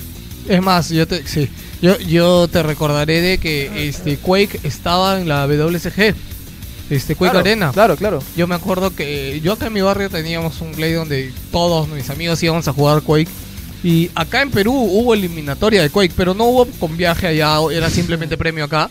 Pero yo me acuerdo que dentro de nuestros amigos teníamos un amigo que la rompía, ¿ya? Es que Quake, de verdad para mí Quake hasta ahora, en este tiempo lo, el, el, no sé, el feeling de los juegos multiplayer era totalmente distinto. Este, un real Quake son muy diferentes a Titanfall, que, que, que es sí. ahora totalmente multiplayer, ¿no? Pero, o sea, era acelerado, frenético. Sí, puta, morías, rápido, morías super, super y revivías rápido en el instante y pam, pam, y seguías, seguías. Pero tenía un amigo, de verdad, la rompía. Mm. Este, fue a la W C a concursar, weón, no pasó la primera ronda. la me acuerdo mierda. que lo fuimos a ver, weón, y nos quedamos con la boca abierta por, por toda la gente de... Es más, yo me acuerdo que él fue y dijo, puta, ¿quién juega esa mierda acá? Nadie juega esa mierda acá, sí, weón. Y puta, cuando fui yo a la W L C G, ah, su madre. No, por eso era campeón, porque gente. nadie jugaba allá. Claro, porque en verdad acá, acá nosotros jugábamos, nosotros nomás jugábamos en el play donde ibas, nosotros, nadie más. Es muy curioso porque incluso la publicidad de Quake tres iba dirigida a eso. Había una publicidad en la cual eh, era un, la típica eh, sala de la computadora, con no sé, tus juguetes acá, un, un par de libros, cómics, y el asiento era un inodoro. O sea, diciendo que están dándote a entender que vas a estar ahí puta, bastante tiempo jugando, pues, ¿no? Yo me acuerdo haber estado horas jugando eso sí, sí, seguido. Sí. Era ¿verdad? muy adictivo. Era un vicio, ¿verdad? Pero en I D no, no le gustaba esta idea de hacer un juego totalmente multiplayer, pues, ¿no? Ciertamente, para ese momento, eh, I D eran los reyes, pero surgió una inesperada competencia. La empresa Epic Games con su juego Unreal Tournament. El juego salió una semana antes que Quake, y si bien no tenía los gráficos que este último, que Quake tres, apostaba por algo diferente, ofreciendo nuevos modos de juego como adulterar la bandera. Tenía varios modos claro, de juego, cosas claro. que Quake tres no ofrecía, que, que Quake tres solamente era sí, solo Deathmatch, Deathmatch. Deathmatch o Team Deathmatch, nada más. O sea, iba por algo nuevo, pues, ¿no? Años más tarde, Epic Games con su motor Unreal Engine sacaría del trono I D para siempre. Y así, como si nada, pasaron diez años en I D. Todo lo que le he hablado eh, fueron en la década de los noventa. Eh, conqu- I D conquistó al mundo con sus juegos, Pero ahora, ¿qué futuro le espera el inicio del nuevo milenio? Eso lo conoceremos en la siguiente parte. Bueno, y no llegaste a contarlo del Ferrari. Yo lo conté la semana pasada. No. Que Karma, que, que eh, Romero estaba fuera de control, compraba todo, iba a fiestas, le interesaba más, más eh, hacer meetings ah, pero que no trabajar. Conta, no, no, no, no contaste que él perdió su Ferrari en una apuesta en un torneo de... Ya, eso no sabía, por eso quería que lo cuentes tú, pues. Ah, ¿no sabías? No, no, no, cuéntame todos los datos extras que... No, es que hay un montón, de verdad, también tendría que ponerme a leer, algunos lo... y algunos no sé si serán real porque los leí en su momento, pero de repente no lo son. Pero el que más me acuerdo, que, que sí lo he leído varias veces, mm. es de que Romero, bueno, eh, como ya les he dicho así, Romero era un excéntrico, él vivía sí. de fiesta en fiesta. De tono en tono, de chupeta en chupeta. Y este, y como no, con tanta plata, pues era casi millonario. Claro, por creo. Eso la gente de I D se preocupaba, porque eh. o sea... Y se compró un Ferrari. Y dígase, me imagino que fue en la Quake, no estoy seguro si fue en la Quake, pero estaba él jugando en un torneo de... No me acuerdo si era Doom o Quake. Creo que era Quake, me imagino ya. Debe ser en la Quake. No, y seguro que ya era Quake ya. Y la cosa es que este ya habían ganado y creo ya había acabado el torneo, pero el campeón de, de Quake lo retó a él, porque él como que estaba ahí pe chilling, pe. Yeah. Estaba sin dor en el torneo en realidad por una presentación o algo, pero el pata como que estaban conversando y lo retó. Y él dijo, ¿qué me vas a...? Como, él como que lo subestimó. Él dijo, ¿qué me vas a ganar, weón? Ni cagando, weón. Yo creé el juego. Yo creé el juego, weón. Pues lo tenía, para que te hagas ideas, se le habían subido. Claro. El... Y dijo, puta, weón, te he puesto. Puta, te he puesto mi Ferrari, weón, a que no me ganas. Y perdió, y perdió su Ferrari. Sí, sí, sí. Y perdió su Ferrari. ¿No lo perdió? Estoy casi seguro que hasta ahora no ha perdido el Ferrari, Karma. Creo que ahora último. No, salió... no habla de Karma, habla de Romero. Ah, de Romero, disculpa. Hace... No creo que nunca ha perdido el... Eh, bueno, por eso dije que tenía que leer, eh, por eso yo les dije, ¿lo vas a hacer? Me hubieras dicho yo lo hacía. Pero bueno, hay un montón de historias okay, de Romero. Yo también, y... bueno, cuando digo, quería... Probablemente el siguiente capítulo sea la historia de Iron Storm, solo un capítulo. Claro, solo un y capítulo ahí, puedes dedicarte a eso. Hay un montón de cosas a hablar para Rome- de Romero. Así, es que eh, en realidad también ahí cuando se separan es que pasan un montón de sí, cosas. Iron Storm y la mejor publicidad de la historia. Sí. No, esa quería contar la parte. Ya, lo contamos sí, ya, en la siguiente momento, parte. Digamos. Win the game must kill me, John Romero.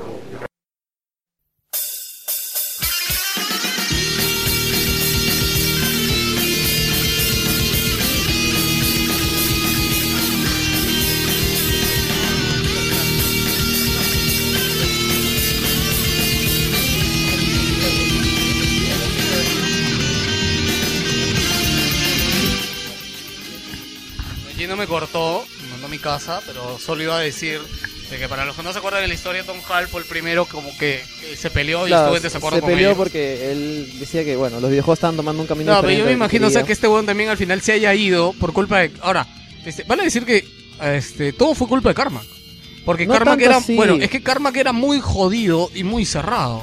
Es un sí, pendejo. Podría decirse que sí, sí. Pero, pero si hubiera sido tan jodido y cerrado no hubiera, no hubiera claro, salido Doom, no hubiera suma, salido Quake. Claro, o sea. Lo que pasa es que la suma de los dos es que hizo especial Quake. Claro, yo Doom. Que, yo, Doom, Doom perdón, todo. Doom. Yo creo que por separado no tenía ese efecto. Sí, pues. Y eso se nota. Sí, bueno, porque como dices, o sea, por ejemplo, Carmack era muy exigente en nivel técnico. Claro. Eh, eh, o sea, los gráficos de Doom, para quien no lo sepa, en su época fueron... Sí, no, más que nada también creo que fue el ego de parte de ambos. O sea, eran gente no, gente común cuando empezaron, pero eran se creían dioses. Sí, ¿no? Y se comenzaron a pelear, pues, ¿no? A ver, vamos a continuar. Eh, John Romero tenía el ego por las nubes. Y bueno, razón no le faltaba, ya que todo el mundo lo adoraba. Así que su empresa tendría, tenía que sonar como él. Tenía que tener renombre y no, y no eh, ser en cualquier oficina de un edificio, pues, ¿no? Todo lo relacionado a Iron Storm debería sentirse como asistir a un concierto de rock. Todo lo que se produzca debe ser mucho ruido en los medios y llamar la atención. Eh, el mismo Romero dice, palabras sexuales, dice, quería que la nueva empresa eh, funcionara como una gran empresa, bueno, obviamente, ver eh, lo mucho que podíamos hacer. Romero dice también, eh, íbamos a hacerlo tan grande como si como pudiéramos, eh, porque podíamos. Reforzar su optimismo eh, era su influencia en la industria, junto con el hecho de que otros diseñadores veteranos como Chris Roberts y Sid Meier, Sid Meier es el creador de una saga de juegos también, creo, ¿no? De piratas. Eh... También eh, habían abandonado recientemente sus antiguos empleos. Romero estaba construyendo una empresa en el momento en el cual los editores estaban dispuestos a repartir millones por los nuevos ídolos del desarrollo. Dice también, eh, yo estaba harto y cansado de hacer un solo clic, eh, un solo juego en I D. Dice Romero, eh, por lo que quería hacer una gran empresa donde se podrían desarrollar múltiples juegos y sacarlos rápidamente. Múltiples, todos a la vez, para acelerar el proceso creativo Romero decidió licenciar motores eh, completos de juego, construyendo sus juegos con un conjunto de herramientas predefinidas. Eh, cabe decir que eh, Ion Storm también desarrolló más proyectos paralelos, pero no los voy a contar porque si no sería muy largo. Eh, compraron, otros, compraron unos juegos ya medios hechos y comenzaron a hacer un juego de estrategia, que ahorita no recuerdo el nombre porque quería hacer solo lo, lo de Romero, ¿no? Romero tenía en mente desarrollar, mira, escuchen estos datos. Romero tenía en mente desarrollar tres juegos a la vez en tan solo siete meses. Cada uno de estos juegos eran dirigidos por uno de los fundadores. Era Hall, eh, Porter y Romero. Y así rápidamente hacer mucho, mucho dinero. Ya, digamos que él estaba como que muy guiado a inventarse esto de, de hacer No, plana, él estaba, ¿no? él estaba, es como puta, soy John Romero, weón, o sea, no jodas. No jodas, weón, chuquil, compra. Esto era mierda. Lógicamente una locura. Romero no tenía muy clara la idea de cómo desarrollar videojuegos todavía, ya que solamente, como, como digo, en I D no es que tenían una, un estándar de desarrollar videojuegos. Como eran jóvenes, sencillamente decían, ocho, lo dame esta idea, esta idea. Y como todos entendían, porque eran patas, desarrollaban el juego. Esto hacerlo no es lo mismo con, con gente nueva, pues que no conoces, pues.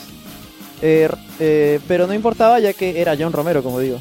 Su nombre era leyenda, era conocido por todos, era el hombre del diseño de los videojuegos. Y suponía que los videojuegos tenían, venderían por eso. Él suponía que los videojuegos se iban a vender porque, bueno, sale John Romero grandazo, pues, ¿no?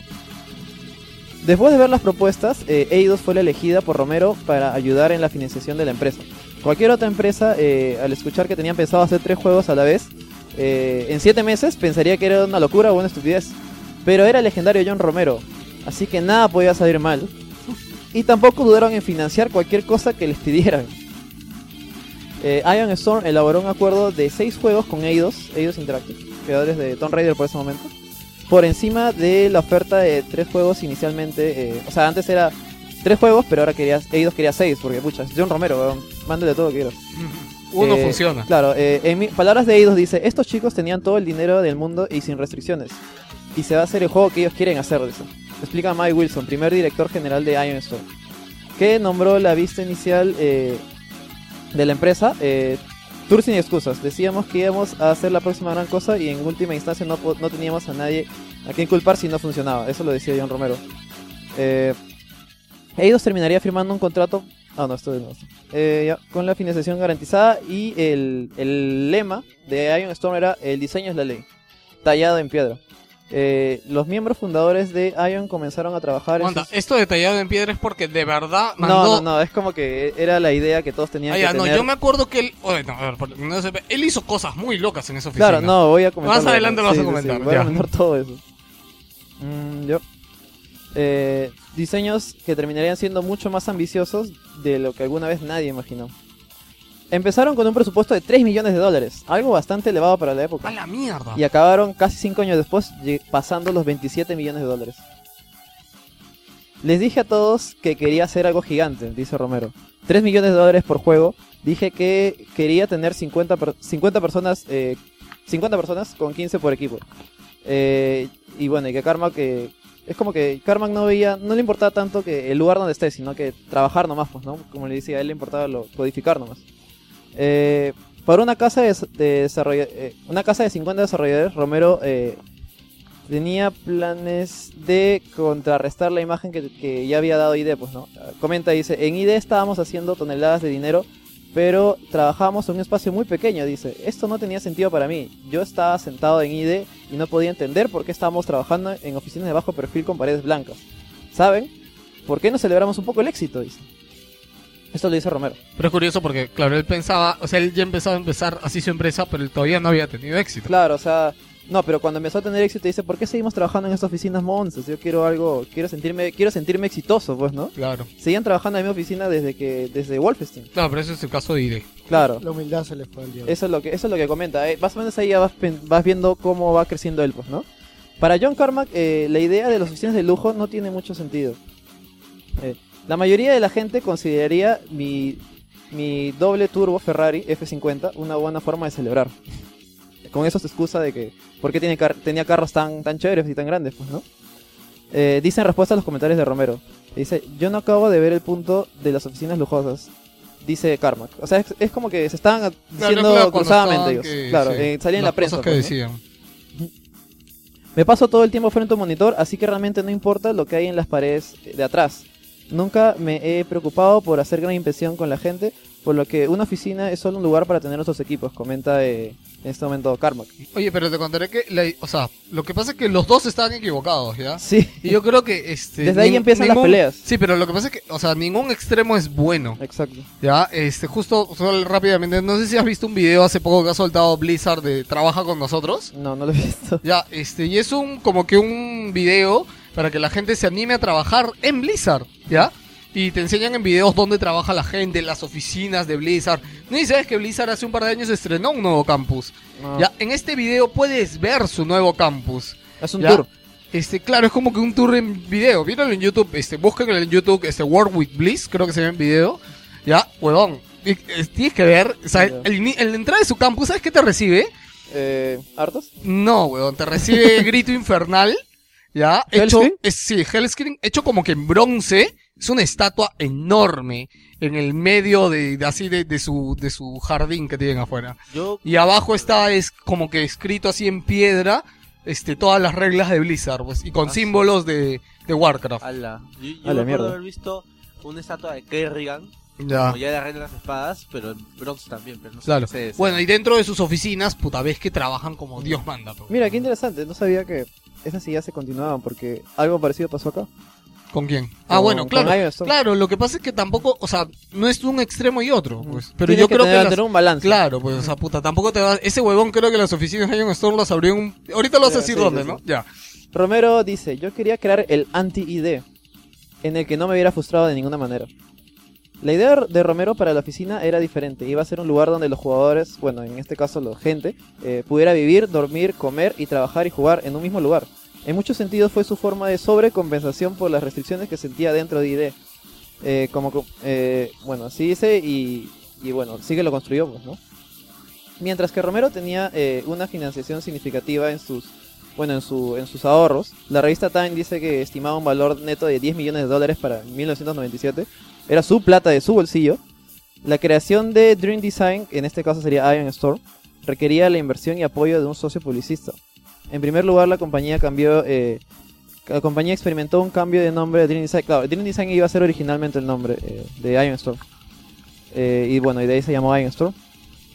Eh, como Tom Hall explicó el sitio de GameSlide eh, en mil novecientos noventa y seis, hubo un significado detrás del nombre. La visión se desvanece eh, y luego la creación, y luego eh, la creación, la comunicación. Creo que está mal traducido eso. Eh, explica Hall, todo se desvanece a medida que la palabra se desvanece. Esta está medio raro. ¿Pero eh, problema de traducción? Espera un momento, por favor. Ya, bueno, está mal traducido. El voy a saltar. Sí voy a saltar eso. Es que usó Joker ya, dos punto cero. Ya, eh, continuamos. Ah, pero, el traductor Joker. O sea, todo, eh, en otras palabras, Romero tenía un super hype. Todo el mundo esperaba algo de él. Pero faltaba algo muy importante para ese momento. Y es que no había equipo de desarrollo. No su... Y el tiempo de los siete meses ya había empezado a contar. No tenía su karma. Sí. Para Romero no había ningún problema. Si había hecho Quake en un año, siendo unas diez personas... Eh, ciento veinte fácil lo hacían en seis meses, bro. Obvio, ¿no? Bueno, en realidad es que es matemática simple, ¿no? Sí, sí, sí, es obvio, es realmente simple.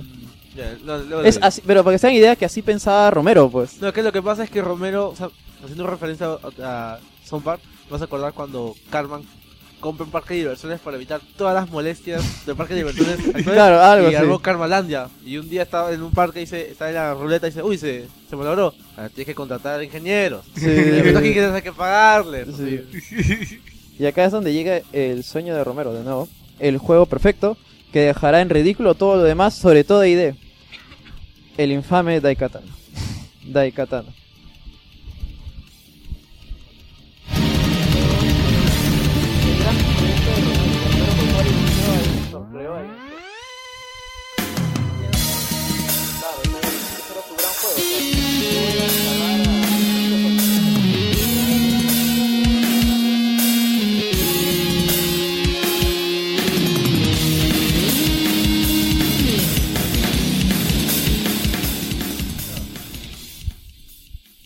Daikatana, el juego que haría que de nuevo su nombre se convirtiera en leyenda, pero esta vez sin Carmack, ya que sentía que el nombre con Doom fue, fue el, o sea, la leyenda de Doom fue compartida con Carmack, pues ahora quería que él solo se elevara a los cielos, por decirlo de buena manera.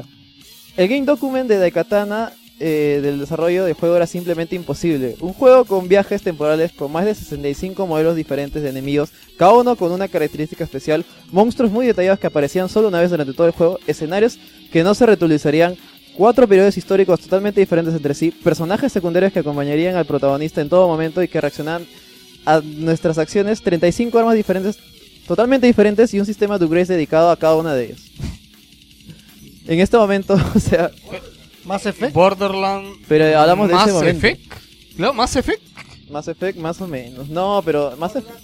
Yo creo que es Borderlands con Mass Effect, ¿ah? ¿Eh? No tanto, pero, no. pero, o sea, imaginen en ese momento, pues. Claro, pero claro, de hecho que lo han O llegado. sea, incluso podría sonar posible, pero... No, estamos hablando de la época pero, de Quake no, ahí uno. No era, ahí no era posible. Claro, no, pero en eso no era posible y en también... siete meses menos. Exacto, en siete meses, pero no. falta agregar un factor más que ahorita les voy a contar. Obviamente esto tenía que venir acompañado del mejor motor gráfico de momento. Y ese le pertenecía a I D. Era el de Quake uno. Así que bueno, lo compró pues. No tuvo, no le quedaba otra. Teniendo en cuenta que era el motor más caro de momento y el más complejo también. Además de que era el que mejor se veía. O sea, le compró el motor a, a su ex empresa. A su ex empresa pues. ¿El motor de quién era? ¿De Carmack? De Carmack pues, de I D. Acuérdate I D, que él ya pero, no era I D pues. Pero, Fue a I D claro. y lo compró. No tenía otra. No, no me imagino entrar a cierta empresa y dice, hola, oye. no, no creo que ha ido él, habría ido otra persona. Claro, claro, no, pero o sea, es muy significativo, chistoso, ¿no? Claro, o sea, es muy, es muy curioso eso, pues. Al parecer las cosas iban viento en popa en Iron Storm, ¿verdad? Todo esto estaba en papel, obviamente. Todavía no empezaban, pero John Romero estaba... Eh... Como John Romero estaba en el proyecto, nada podía fallar. John sentía que los fans eran algo importante para él, por eso quería mostrarles su gran proyecto. Por eso organizaba tours, así como el que comentaste de Blizzard. Claro. Para que la gente conozca Ion Storms, conozca su paraíso del diseño. El lugar fue descrito por la prensa como el paraíso de los... para cualquier aficionado a los videojuegos. Sillas caras y de lujo, una sala enorme con más de dieciséis pantallas y ordenadores para jugar en red. Habitaciones de recreo, futbolitos, billares, Uy, las mejores computadoras de momento, guitarras eléctricas. Una auténtica oda a la, a la lujuria electrónica. Curiosamente, sin gente, ya que como recuerden, no tenían equipo de desarrollo todavía. Hacían estos tours para que la gente estuviera interesada en trabajar ahí, pues, ¿no? Como el de Blizzard, como comentaste. Claro. Pero no había nadie. Contrató a Carmack. Todo era parte de una... Bueno, de una, como digo, para mostrar eh, cómo se sentía él, pues, ¿no? O sea, quería que todo sea perfecto, todo sea bacán. Dinero, publicidad y un gran proyecto. Eh, esta, y estar en la cresta de la ola servían como... Bueno, como relajante para su cruda realidad. Que no tenía nada hecho todavía. Romero quería empezar siendo, haciendo el mayor ruido posible. Y eso surgió... Eh, en, eso, en, eso, en eso surgió el infame cartel promocional de Daikatana. John Romero is about to make his bitch suck it down. No sé si han visto, es un cartel súper famoso. Este, sí, es súper famoso. Claro. Este, si este, no lo... ca- este cartel salió cuando Romero no tenía ni equipo de desarrollo. Claro, si no, no lo tenía cono- empleados. Si no lo conocen, este, búsquenlo en Google, pongan Daikatana póster, me imagino que debe salir. Este, no tenía ni empleados, se insultó a, a, a I D así en, en todas las revistas de toda la industria y ni siquiera tenía empleados. Este, traduce por favor lo que significa. Bueno, dice John Romero está a punto de hacerte tu, hacerse su puta. O sea, hacerte a ti, hacerte a ti su, a puta. Su puta. Y chúpale, dice. Suck it down. Lo interesante es que Suck it down era algo, era muy usado en las partidas de Quake. Oh. O sea, era obvio, una obvia claro, referencia. Era suck it. Suck it down. Es como sí, que cuando te mataban, suck it down. Sí, sí me acuerdo, sí me acuerdo. Era una it. obvia referencia a I D. O sea, se la mandaba directa. Eh... Este póster salió, recuerden, cuando ni siquiera tenían gente para el proyecto. Es más, si me acuerdo, creo que ese póster salió para un E tres, creo que era. No, no, no, salió en unas revistas. Salió en revistas. Salió en sí, Club sí. Nintendo, y ese Club Nintendo fue este censurado. Ah, no sabía que salió en Club Nintendo. ¿Salió en Club Nintendo? Sí, porque supuestamente la primera fila de, de impresión del Club Nintendo salía con varias publicidades, entonces nadie estaba ahí Katana. Y cuando ya la reacción final vieron... Corten esto. Pongan un póster claro, del Mario encima. Me imagino que Nintendo ha dicho es publicidad de Eidos. Pues no, mándalo nomás. Sí, pero es Nintendo. Po. Sí, sí, sí. Nunca las expectativas del mundo eh, sobre Daikatana estaban por las nubes. Todo el hype, pues, ¿no? El sueño de Romero, todo aquel aficionado a los videojuegos tenía eh, tenía cabida y en lugar de pedir credenciales de trabajos, o sea, cuando iba, ¿cómo te digo? Las entrevistas de, de trabajo que por aquí iba la gente. Eh, optó por eh, formar un grupo de trabajo compuesto por casi por completo de jóvenes que provenían del sector del modding. O sea, no eran programadores, eran gente que había pro- había hecho mods en Quake o en no. Doom y los contrató ellos, ya que, según Romero, eh, ellos eran eh, ellos eran libres, eran creativos, no eran como los otros que vienen de eran otras cool. industrias, claro. Se llegó a contratar a más de cien personas, que a la larga eran novatos, a los que primero se les debía enseñar. En la idealizada cabeza de Romero, todos empezarían a rendir al cien por ciento desde el primer día. Eh, la cruda realidad es que cualquier persona necesita adaptación, y si además necesita aprendizaje, viene ya que viene de un mundo totalmente diferente de la creación de videojuegos, necesita aún más todavía, más, claro, eh, una, más una, eh, capacitación, pues, ¿no? Una pregunta, ¿cuántos años tenía Romero en este época? No me acuerdo, pero era bien joven, dieciocho tenía, no, veinticinco, no, no, por ahí. No, creo que ya estaba en veintiocho, ¿eh? veintiocho, veintiséis Claro, veintiocho, creo que veintiséis Tenía. Estaba chibolo. Sí, pues. Sí, pero ya chibolo. Es que ese es el... ¿Sabes qué pasa? Y eso es, creo que es un síndrome... Romero estaba cegado por su ego, es la verdad. Es un síndrome norteamericano ese, porque siempre es el, el millonario joven. Claro. Acuérdense, en esa época, no solo en, ese, en la industria de videojuegos, en muchas industrias han habido millonarios jóvenes que han hecho huevadas. Weón, Mark Zuckerberg es la excepción a la regla de los millonarios jóvenes, weón. Sí, pues, no, la verdad es que... Es que se, se resume es que Romero estaba... Romero estaba cegado por su ego, o sea, así de simple. Él quería, quería que todo el mundo escuche su nombre, quería estar en todos lados. Los artistas provenían de dibujar cómics en Marvel, Chucho. Y apenas sabían modelar o texturizar, o cómo empezar a trabajar con un motor gráfico como el de Quake. Los programadores se las vieron y se las desearon para integrar eh, parte, bueno, en, en los sueños de Romero, pues, ¿no? Para que encajen ahí, eh, bueno, en un motor eh, algo antiguo que ya era el de Quake, con un par de años en el mercado, y que no estaba pensado para eso. Eh, bueno, para los que no sabrán, lo del motor de Quake era bastante complejo en ese momento, incluso tenía un sistema de un lenguaje de programación propio, que era el Quake C. O sea, tenías que aprender todo de nuevo. Si es que no ya estabas dedicado a la programación, no lo ibas a aprender fácil. Eh, yep. y, y bueno, escenarios, y bueno, creadores de escenarios para los mapas, que más que nada eran eh, simplemente gente que creó mapas online. Es como yeah. si Valve contratara al creador de C S Mansion. Ya. Yeah. O sea, contrató un juego, nomás hizo un par de mapas, ya, cholo, entra nomás, dice. Pero obviamente no resultaron ser trabajadores eficientes y mucho menos capacitados. Los días pasaban y los siete meses que fácil se hacían, ahora empezaban a complicarse. Y claramente este paso no se llegaría a completar. Así que se retrasó su lanzamiento original de, nav- eh, de mil novecientos noventa y siete a Navidad, a un, eh, a un año un año más para pulir bugs y lanzar el juego. Eh, bueno, decía sobrado, lo hacemos. Para el mundo exterior todo era genial, y todos se morían por probar el, el, el primer juego de este paraíso del diseño. En Ion Store trabajaban eh, jornadas maratónicas de catorce horas al día, incluidos los fines de semana, pero todos, o más o menos, tenían fe en el juego, en el proyecto. Creían. Estaban quedando razonablemente bien, y el periodo de capacitación ya les había eh, pasado, eh, ya había pasado, o sea, ya habían aprendido, estaban avanzando, pues no. La gente estaba andando bien. Lentamente, pero bien. Trabajar con Romero nunca fue fácil, pero al final el E tres del mil novecientos noventa y siete llegaba y iban a sorprender al mundo con su primer demo público. Ah, ese era el E tres que me acordaba de Aikatán, entonces. Eidos programó su presentación para después de la de I D, para que la gente sorprenda más con lo de Romero. Sí, I D, bueno. Algo interesante es que I D no tenía presentación, pero de la nada dice que salió una presentación de I D. Porque se programó antes de la de Romero. No, Eidos dijo, no, cholo, después de la de I D, sobrado. Tranquilo, no, no, problema, no te preocupes. Tranquilo. Eh, como te comentaba, I D había hecho una presentación sorpresa para este tres. Y esta sorpresa era eh, Quake dos, con su nuevo motor gráfico Tech dos y con salida incluida. La demo de Romero ni siquiera tenía enemigos. ¿Qué era? ¿Caminar por ahí? Claro, era mostrar el escenario nomás. O sea, es lo que te muestran este, la gente, los... Es lo, la conferencia de E A este año. Del claro, E tres. O sea, estamos todos... Un motor gráfico. Es lo que hacen para mostrarte un motor gráfico. Pero bueno, el, el, el más genial quería, quería enseñar el arte de los escenarios. Era, yo me acuerdo que lo vi, era una especie de escenario nevado, se veían los copos de nieve cayendo. Pero puta, o sea, Quake dos era otra cosa, pues. No, Quake dos era el siguiente salto gráfico. Claro. Fue el primer juego en usar tarjetas gráficas, Quake dos. Claro. O sea, el salto era brutal. Cualquier videojuego tres D quedaba des- desfasado en ese momento, bueno, refiriéndonos a Quake dos. Luces dinámicas, mucho más poli- poli- polígonos, escenarios más grandes y aceleración por hardware, sobre todo esto que era lo más importante. ¿Y ese motor quién lo hizo? ¿Eh? ¿Carmack? Carmack, claro, pues. Carmack ahí Carmack seguía. Solito. Eh, claro. Carmack solito, así, ahí cortaba código ese huevón. Todo lo que nadie en Store habían soñado desde hace meses quedaba destrozado de la potencia de la creación de, bueno, el nuevo motor gráfico de I D Software. Suicidios, o... se encontraban en una crisis total. Tanto ruido y escándalo con sus carteles promocionales proclamando que te harían su puta, y ahora había quedado en ridículo ante el imponente Quake dos. Se volvió la bitch. Pero encontró una esperanza ante esto, y es que el, contra- el contrato al comprar Quake Engine tenía una cláusula en la cual indicaba que si I D lanzaba una nueva versión, ellos la recibirían gratis. ¡Oh! No, pero espérate, eso es malo.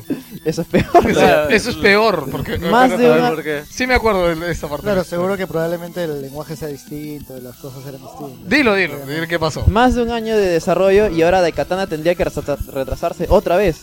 Esta vez era para realizar la conversión de I D T, eh, al nuevo motor de, de I D T dos de, claro, de o sea, Quake todo dos. Lo que ya había trabajado todo ese año, o sea, bien, ¿no? Tenían acceso al nuevo sí, motor. Ahorita, ahorita estoy claro, lo vas a detallar. Sí, sí. Ya. Romero estaba confiado de nuevo. Como ya tenemos casi todo hecho, solo hay que exportarlo pues al nuevo motor, ¿no? ¿Y fácil, ya? No, no hay problema, dice. Se pensó que en unos dos meses estaría el, todo listo, dice Cholo, no hay problema. Que este huevón nunca programó en su vida. Sí, ¿no? Pues, es como no, decir... sí programó, pero es como que cuando entró I D ya no programaba, ya él solamente daba las ideas. Pucha, es como decir, pucha, hacemos conversión de Android a iOS. A iOS, ¿no? Hay un botón, nomás. Copy paste, mamá. Al final era el motor de Quake uno con más efectos, ¿verdad? ¿Verdad? Como era de esperarse, esta sería otra raya más al tiro de los errores de Romero. El nuevo motor era casi por completo totalmente diferente. Más del noventa por ciento de código que habían hecho se iría al tacho y tendrían que hacer todo otra vez en el nuevo motor. Esto significaría otro año de retraso. No solo otro año de retraso, o sea, todo lo que ya habían hecho, nada servía. Nada, nada, nada. Nada servía. El ambiente de trabajo era horrible, todos se encontraban tensos, las peleas entre Romero y su gente eran pan de cada día, los diseñadores también chocaban con ideas sobre cómo sería el juego. Porque obviamente no todo lo seguía Romero, teníamos un, un equipo de diseño claro. También, pero puta. De nuevo el ego de Romero chocaba con ellos, pues no, que esto no es así, que esto tiene que ser así. El resultado de esto estaba claro, mucha gente empezaría a renunciar a Ion- de Ion Storm, una empresa en la cual no veían futuro. Romero estaba con la mitad de gente con la cual había empezado, y ahora uh, con, uh, bueno, con un año y medio de retraso. A pesar de todo, Eidos seguía aportando monetariamente eh, por el momento. Para continuar necesitaría más gente, así que volvió a contratar más gente. Eh, como como el... Como la gente que no había contratado, no eran profesionales, eh, para programar habían como que experimentado y hecho cualquier cosa. Así que la gente solo hizo solo hizo eso, solo... ¿Cómo te explico? Así habían hecho como que a la champa, a ver si sale, y salió pues. Pero si ellos se iban, ¿quién iba a saber cómo hizo eso? Ya. Tendría que volver a aprender, revisar todo el código de nuevo. Bueno, la nueva gente que entre, pues a reemplazar la gente que se fue. Claro, porque no eran profesionales. O sea, no era, no era para nada fácil. Esto echaba atrás a mucha gente. Pero aún así, experimentados programadores ingresaron a Ion Storm, más que nada por los altos sueldos que pagaban. Pues. Mm. O sea, como digo... En su momento le rompió la mano Eidos, a la gente, Eidos, ¿no? eh, daba normal, confiaba ciegamente en Romero. Sería un infierno pasar todo al motor de Quake dos. Y aquí ocurre la famosa anécdota de la flecha. Voy a contar esto, esto es bien, bien interesante. Es la más conocida. Era una flecha que aparecía en un par de segundos hasta que impactaba con un enemigo. Y que tenía un tamaño muy reducido. O sea, más que nada, hay un, hay un enemigo cual dispara flechas. Esta era una flecha... Eh, ¿Alguna vez han visto un asset de un juego? Simplemente es, es chiquitísimo, es una flecha que ni siquiera... Son está... los iconos que encuentras dentro de un programa. No, no, claro, o sea, pero ves la flecha físicamente, pero ¿la ves cuánto? Menos de un segundo porque claro. Llega a la pared y desaparece. Eh, bueno. Uno de los artistas diseñó un modelo de flecha y lo pasó para que lo, impre- lo implementaran en el juego. O sea, le dijeron, ¿sabes qué? Al artista, hoy necesitamos un diseño de una flecha para el juego. Ya, nada más, lo, es lo único que le dijo. Eh... El archivo tenía una dimensión de mil trescientos por novecientos píxeles y estaba dibujado con todo lujo de detalles. Nadie en el equipo había hablado con ese artista y le había explicado cómo se trabajaba o que esas, esas medidas eran, eran exageradas para una flecha que no medía ni cincuenta por cincuenta. Claro. Y ni siquiera te necesitaba unas grandes texturas, solo necesitaba parecer una flecha de lejos ya que se iba a ver cuánto medio segundo. Que no llegaría a venir ni más de, a más de diez milímetros. En ese momento John Romero y su gran amigo Tom Hall Eh, cuentan que entendieron que el proyecto eh, se, ve, se veía bastante mal. O sea, recién se dieron cuenta de eso. Todo el mundo eh, tenía ideas de hacer cosas diferentes a los que todo el mundo, te, a los que se, literalmente no, no se llevaban de acuerdo. Eh, Romero dejó de preocuparse por lanzar eh, declaraciones y tener presencia en los medios para trabajar eh, junto con los desarrolladores codo a codo. Eh, Romero entraba en, en acción. Y bueno, eh, iba iba a conversar con toda la gente para que todos trabajen al unísono tal y como fue en I D, pues, ¿no? El tiempo avanzaba y cuando menos lo esperaban, el E tres del mil novecientos noventa y nueve ya se encontraba a la vuelta de la esquina. Esta vez no se volvería a repetir el error el error del E tres pasado. Programar esta demo para mostrar demoró cinco meses. Como era de esperarse, no, le dieron tie- no les dio tiempo ni de probarla, ni de nada. Y a última hora se dieron cuenta que no funcionaba, no, no abría, y daba muchos errores, que fueron arreglados a tan solo horas de la presentación. Uno de los momentos más importantes para, para Daikatana, que para estas alturas Eidos ya se había gastado veinte millones de dólares. ¡A la mierda! Los ojos del mundo estaban en Romero. Al fin su proyecto soñado sería mostrado a todos como de verdad, no como, bueno, como, no la, como la, la primera de noventa y siete. Vez. Al fin sería justicia el infame cartel, ¿verdad? ¿Quieres contar bien? Por un error de compilación, el juego no pasaba de los doce F P S y se ejecutaba en modo compatibilidad de software, es decir, que no utilizaba la tarjeta gráfica y solo funcionaba con el procesador. O sea, se veía mal. Se veía hasta el culo, se veía hasta el culo, de verdad. O sea, súper pixeleado. Y como si esto no fuera suficiente, en un par de horas I D Software tenía otra sorpresa. Presentaba Quake tres Arena con el nuevo motor gráfico I D Tech tres. ¿Qué? ¿En solo un año más? Sí. sí. Huevón, es que ese huevón de Karma que era un era, hijo de puta, huevón. Yo creo que ya era más una carrera de, de orgullo, ¿sí o no? Sí. Es, es que acuérdate, es que mira, o sea, Lori te está contando, de, bueno, para los que nos escuchan, este, otro día va, ya Gino va a contar la historia, el otro lado de lo que siguió en I D. Claro, I D, lo que siguió en I D. Pero, o sea, John ya tenía una empresa Ucha, hecha, ya, ya sí. tenía gente. Ya, y ya John, con la gente que trabajó toda su claro, vida. Claro, igual, y es como que, o sea, lo más difícil de una empresa, o si, si alguien alguna vez ha tenido gente a su cargo, es formar un equipo de trabajo. Cuando ya lo tienes formado, ya puedes hacer de todo, ya. Pucha, es muy difícil hacerlo. Yo imagino a Carmack y a Romero como el Chavo y Kiko. O sea, Chavo era, era, era la Guerra Fría, güey. Claro, sí, claro. El Chavo llegaba con algo y Kiko, Carmack, llegaba a decir... sí, dude, ¿tú has visto cómo se ve Quake tres, weón? Hasta el día de hoy se ve decente, se ve decente, sigue jugando, weón. Quake Live. ¿Qué más que decir que de nuevo dejaba en ridículo el motor de Katana y no podía competir de ninguna manera? La única esperanza era sacar el juego antes de que salga Quake tres. Una de las grandes promesas que prometía el juego eran los aliados, que nos ayudarían a evitar obstáculos y contarnos la historia, además de revelar trampas que unían los escenarios. Es, hablaba de Katana. El juego estaba contra el reloj y se acababa el tiempo, estos personajes no funcionaban, así de simple, ninguno de los desarrolladores lograba conseguirlo. Además de que todos seguían, eh, bueno, el estrés todavía seguía, no es que las cosas andaban bien. Y bueno, las discusiones. Estaba a punto de rendirse cuando alguien tuvo la genial idea de darle la oportunidad a un tal Noel Stephens, un joven ingeniero que se ocupaba tan solo de la página web de la compañía y que aceptó el reto. Le dieron para que programe la I A al programador web de la página web. En relativamente poco tiempo llamó a sus superiores, bueno, a Romero, para que probara lo que había estado haciendo el chico de las webs. Y funcionaba. funcionaba. Eh, para que no me olvide contar del juego, el protagonista del juego se llama Hiro Miyamoto. Protagonista cuyo apellido es un homenaje a ya saben quién. Mira, no, no sabía eso. Se movía correctamente, disparaban, cubrían, hablo de la I A. Y no molestaban, pero lo mejor estaba por llegar. Y es que Tom Hall hizo una prueba. eh, Bueno, ellos querían que la idea sea casi viva, así que tenían la genial idea de que, por ejemplo, si el jugador se tiraba a un, a un precipicio o un foso, el no, claro, iba a rescatarte, pero no tirándose del, del, del abismo, sino que iba a tomar un ascensor y toda esa vaina. O sea, algo así como, como hicieron algo parecido con Príncipe de Persia cuatro. Claro, nunca morías porque la princesa... Pero es que eso es algo tonto, o sea, ¿qué necesidad hay de que... O sea, supuestamente en el juego tú podías morir, pero que quedabas como que medio herido y iba tu compañero a rescatarte, pues. Eh, él hizo la prueba y no funcionó. Obvio. Así que tuvieron o sea, que eliminar es esa esa esta, eh, esta esta cosa de que te rescataban tus compañeros eh, de I A, pues, ¿no? Eh, sencillamente no funcionaba. Eh, bueno, esta era la parte final para que termine de desarrollarse de Katana. Había superado su último desa- su último su último problema que no funcionó tan bien. Ahora ya podían presentarlo a Eidos como la versión Gold. Parecía que llevaban a tiempo antes de lanzarlo Quake tres.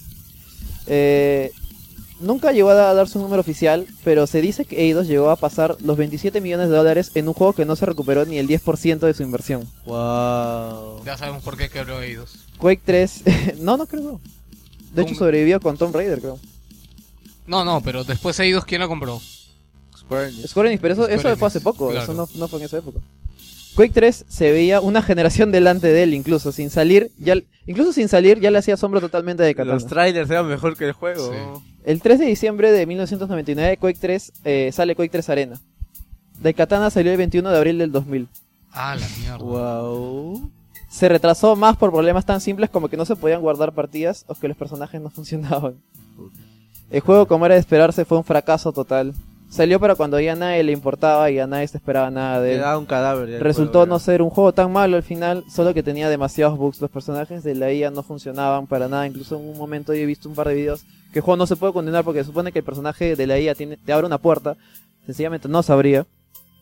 Eh, pero claramente eh, no era lo que... No, o sea, no era malo, pero no era lo que se prometió hace cinco años. No era el gran juego, el de John Romero. Iron Storm sería el asmerreíble de la industria y dejaría a un Romero marcado para siempre. Ni sus fans compraron este juego. Romero desapareció del desarrollo eh, de videojuegos. Creo, se escuchó que hasta rumor... este año, pues, que, que volvió a aparecer, pues, ¿no? Sí, se escuchó. Se que hasta ahora que... está volviendo a trabajar. No pero... es un rumor, lo dijo en el podcast claro. de I G N, creo. No, no. Tra- no. Ha confirmado que está trabajando ya en un nuevo lo proyecto. Dijo, eh, lo invitaron al podcast de Joystick. Ya. Eh, creo que fue por la E tres, sí, bueno. no me acuerdo, fue por un evento que lo invitaron a hablar de algo uh-huh. y ahí le dijeron, oye, ¿en qué estás, cholo? Porque sabía que había entrado una empresa de videojuegos hace poco, después de muchos años, y dijo, sí, estoy trabajando con no sé quién y después de veinte años estoy haciendo un shooter. No, creo que lo que pasa es que, bueno, yo escuché también, se escuchó rumores inclusive que se había suicidado. No, no, no, se no, no, no, pero no hace cuánto. Facebook publica su flaca, su flaca estetona, weón, publica fotos de ella todos los días, weón. No, yo tal vez hace cinco o seis años que leí la noticia. No, no, no sí. ¿Y Eidos qué hizo?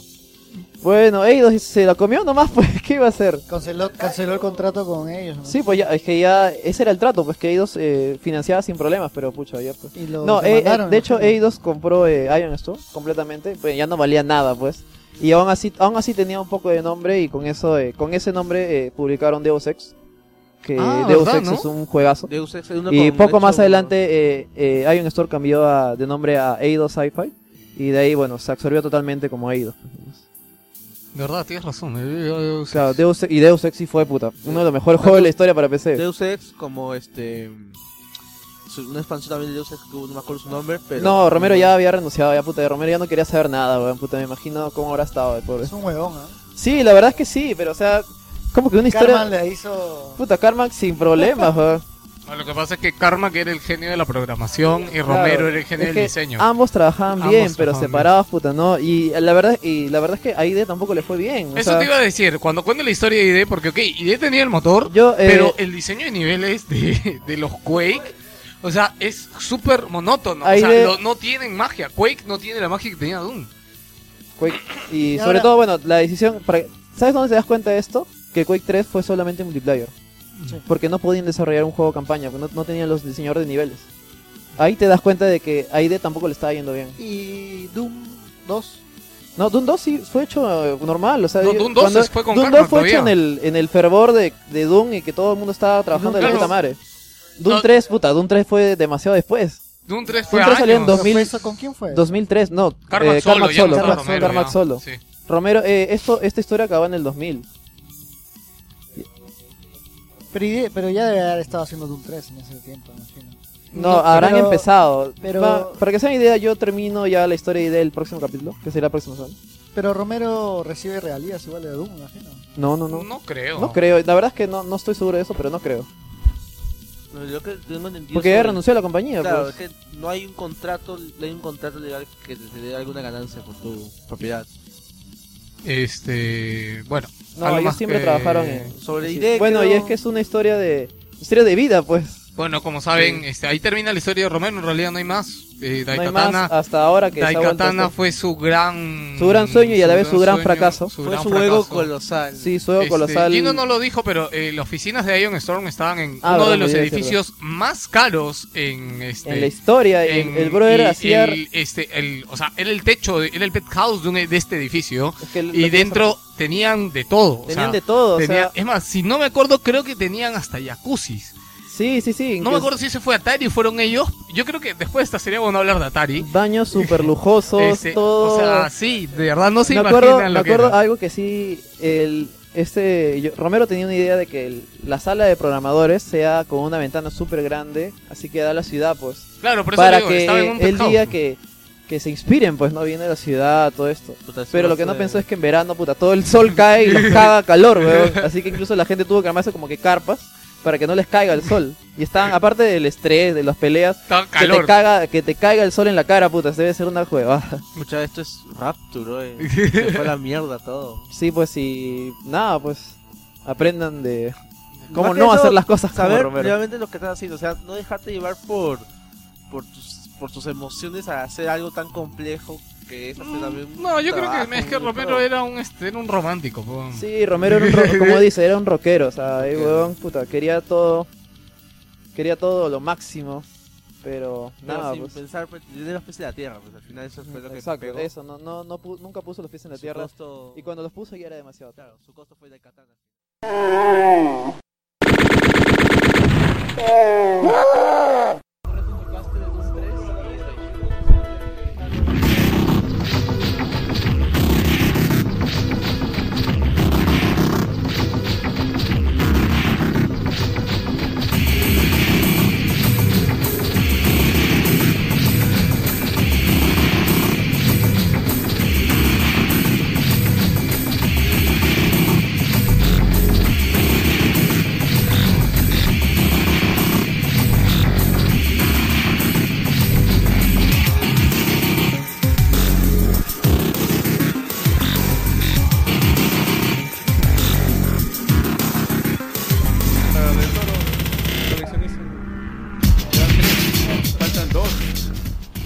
Bueno, después de seis partes, esta vez, hoy día sí, ahora sí damos conclusión a lo que es la historia de I D Software. Acabamos de regresar, sí, a regresamos ver. en el tiempo para ver la historia. Vamos bueno, a hacer pasada, un pequeño preview de... de lo que hemos hablado de claro, I D Software. La historia de Romero, ya vimos la semana pasada cómo se separó y independientemente fue un fracaso el mismo.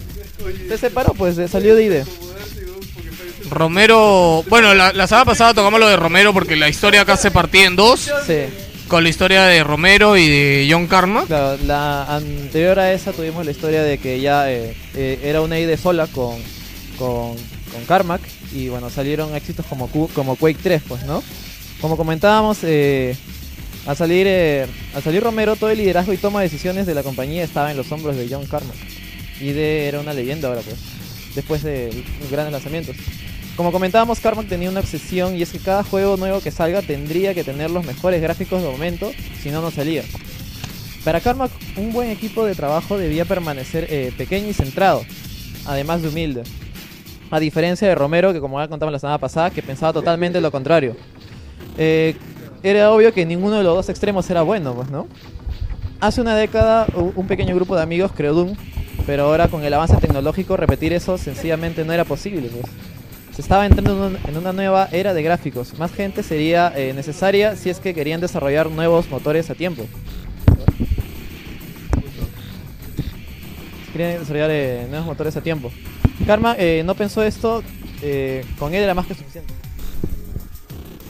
Eh, el desarrollo de juegos en I D iría a paso de tortuga a partir de ahora, y eso les pasaría factura más adelante. Entonces era más que obvio que el siguiente título se tomaría su tiempo para salir. Así que en I D en el dos mil se anunció un nuevo juego de Doom. Volverían a la saga que los hizo leyenda y que creó un modelo en los F P S de la actualidad. Este era un anuncio muy grande, eh, teniendo en cuenta que el último Doom, Doom dos, salió en mil novecientos noventa y cuatro. ¿diez años? Sí, pues. Es, no, estamos en el dos mil ya. Ah, ya. Eh, no, dos mil, dos mil.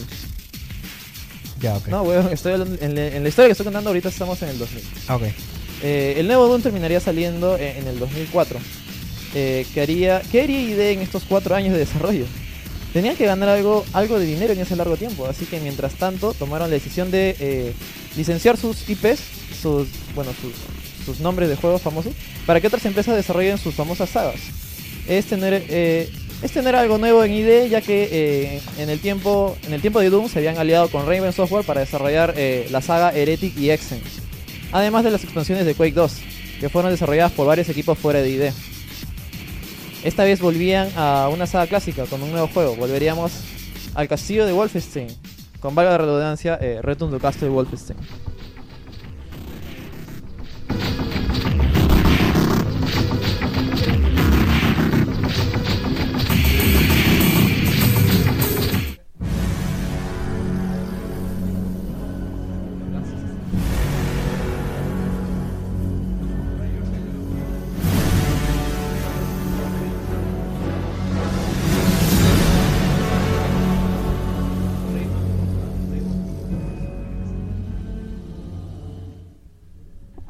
Qué juegazo ese juego, la concha de su madre. Desarrollado por Grey Matter Interactive. Una excelente campaña, muy divertida en gráficos. Lo curioso es que para la prensa era un juego muy regular. No sabía eso. Me hubiera sí, gustado no tuvo, que se no quede... lo jugué porque para, cuando en esa época vi que tenía crítica. Sí, me hubiera gustado no... que se quede Samuel, porque la verdad es que él lo ha jugado. Y bueno, acá también Yoko lo está jugando. A mí me pareció un juego muy, muy excelente, de verdad. Me divirtió como nunca, de verdad. Era un juego muy, muy genial. Eh, pero a diferencia, como comentaba, en la crítica y en la prensa no, no, no, fue, muy bien, no fue muy bien el juego. Se llevó ocho, creo, y... decían que la campaña era, no, era, no, era, no era buena, no destacaba nada en especial, aunque a, a mí me pareció súper divertido. Pero a pesar de esto, el punto fuerte de Return to Castle Wolfenstein era el multiplayer, muy divertido y dinámico, con modos como capturar la bandera. Sería el primer Wolfenstein con este modo, con modo multiplayer, pues, y tuvo mucho éxito en ese apartado. Pero dicen que era muy genérico. No, era muy bueno, bueno, lo que he escuchado, incluso en esa época, el, todo el mundo admiraba el multiplayer, en P C al menos. Eh, el juego tuvo buenas ventas para Activision, que para ese momento el public- seguía siendo el publisher de I D, como para desarrollar una expansión llamada Enemy Territory. Pero Activision probó la campaña de, este, de esta expansión y la calificó de mala, tan mala que sería invendible. Pero el multiplayer era mejor que el anterior, así que tomaron la decisión increíble de Activision eh, de lanzar el modo multiplayer gratis de la expansión. No requería ni siquiera tener el juego original para poder ejecutarse. Ese es el que todavía se juega, creo, ¿no? Sí, ese es el que to- hasta día de hoy se juega, para que veas lo adictivo que es. Sí, sí, sí, sí me acuerdo es que comentaste. Return to Castle Wolfenstein Enemy Territory. Lo pueden bajar de cualquier lado. A día de hoy no se sabe por qué Activision regaló este juego, conociendo cómo es Activision, pues, ¿no? No, dijeron, esta mierda no la, no la va a jugar nadie, ¿no? Ni, ni regalado. Siquiera la va a vender, ni siquiera la va a vender. Uh, comentar que también salió una versión para Xbox, en la cual eh, tenían, incluía niveles, eh, niveles extra. Solo salió en Xbox. Los Wolfenstein eran buenos juegos, eh, pero todos los fans sabían que eran eh, la entrada para el plato principal, ya que estaba ya que estaba cerca de terminar su desarrollo. Después de cinco años de la salida de Quake tres, salió en agosto del dos mil cuatro el juego que todo fan de I D esperaba. Uno de los juegos más anticipados de los últimos años en esa época, con unos gráficos de, infar- de infarto, volveríamos al infierno con Doom tres.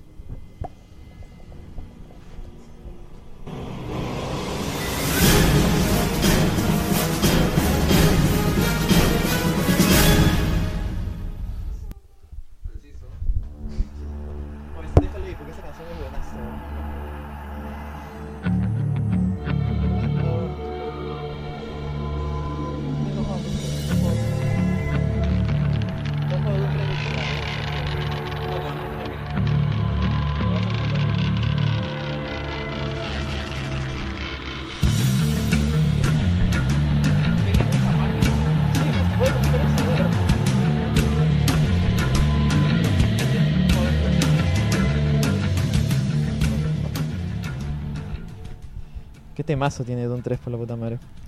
Doom tres sería eh, un reboot de la saga, volviendo a Marte desde el inicio del juego, contándonos la historia de cómo tú, siendo uh, un marín, se ve envuelto en un desastre en las instalaciones de Marte al abrir casualmente las puertas del infierno. Es como que estás caminando por ahí y... ¡Chucha, el infierno! Bueno, Doom, no sé...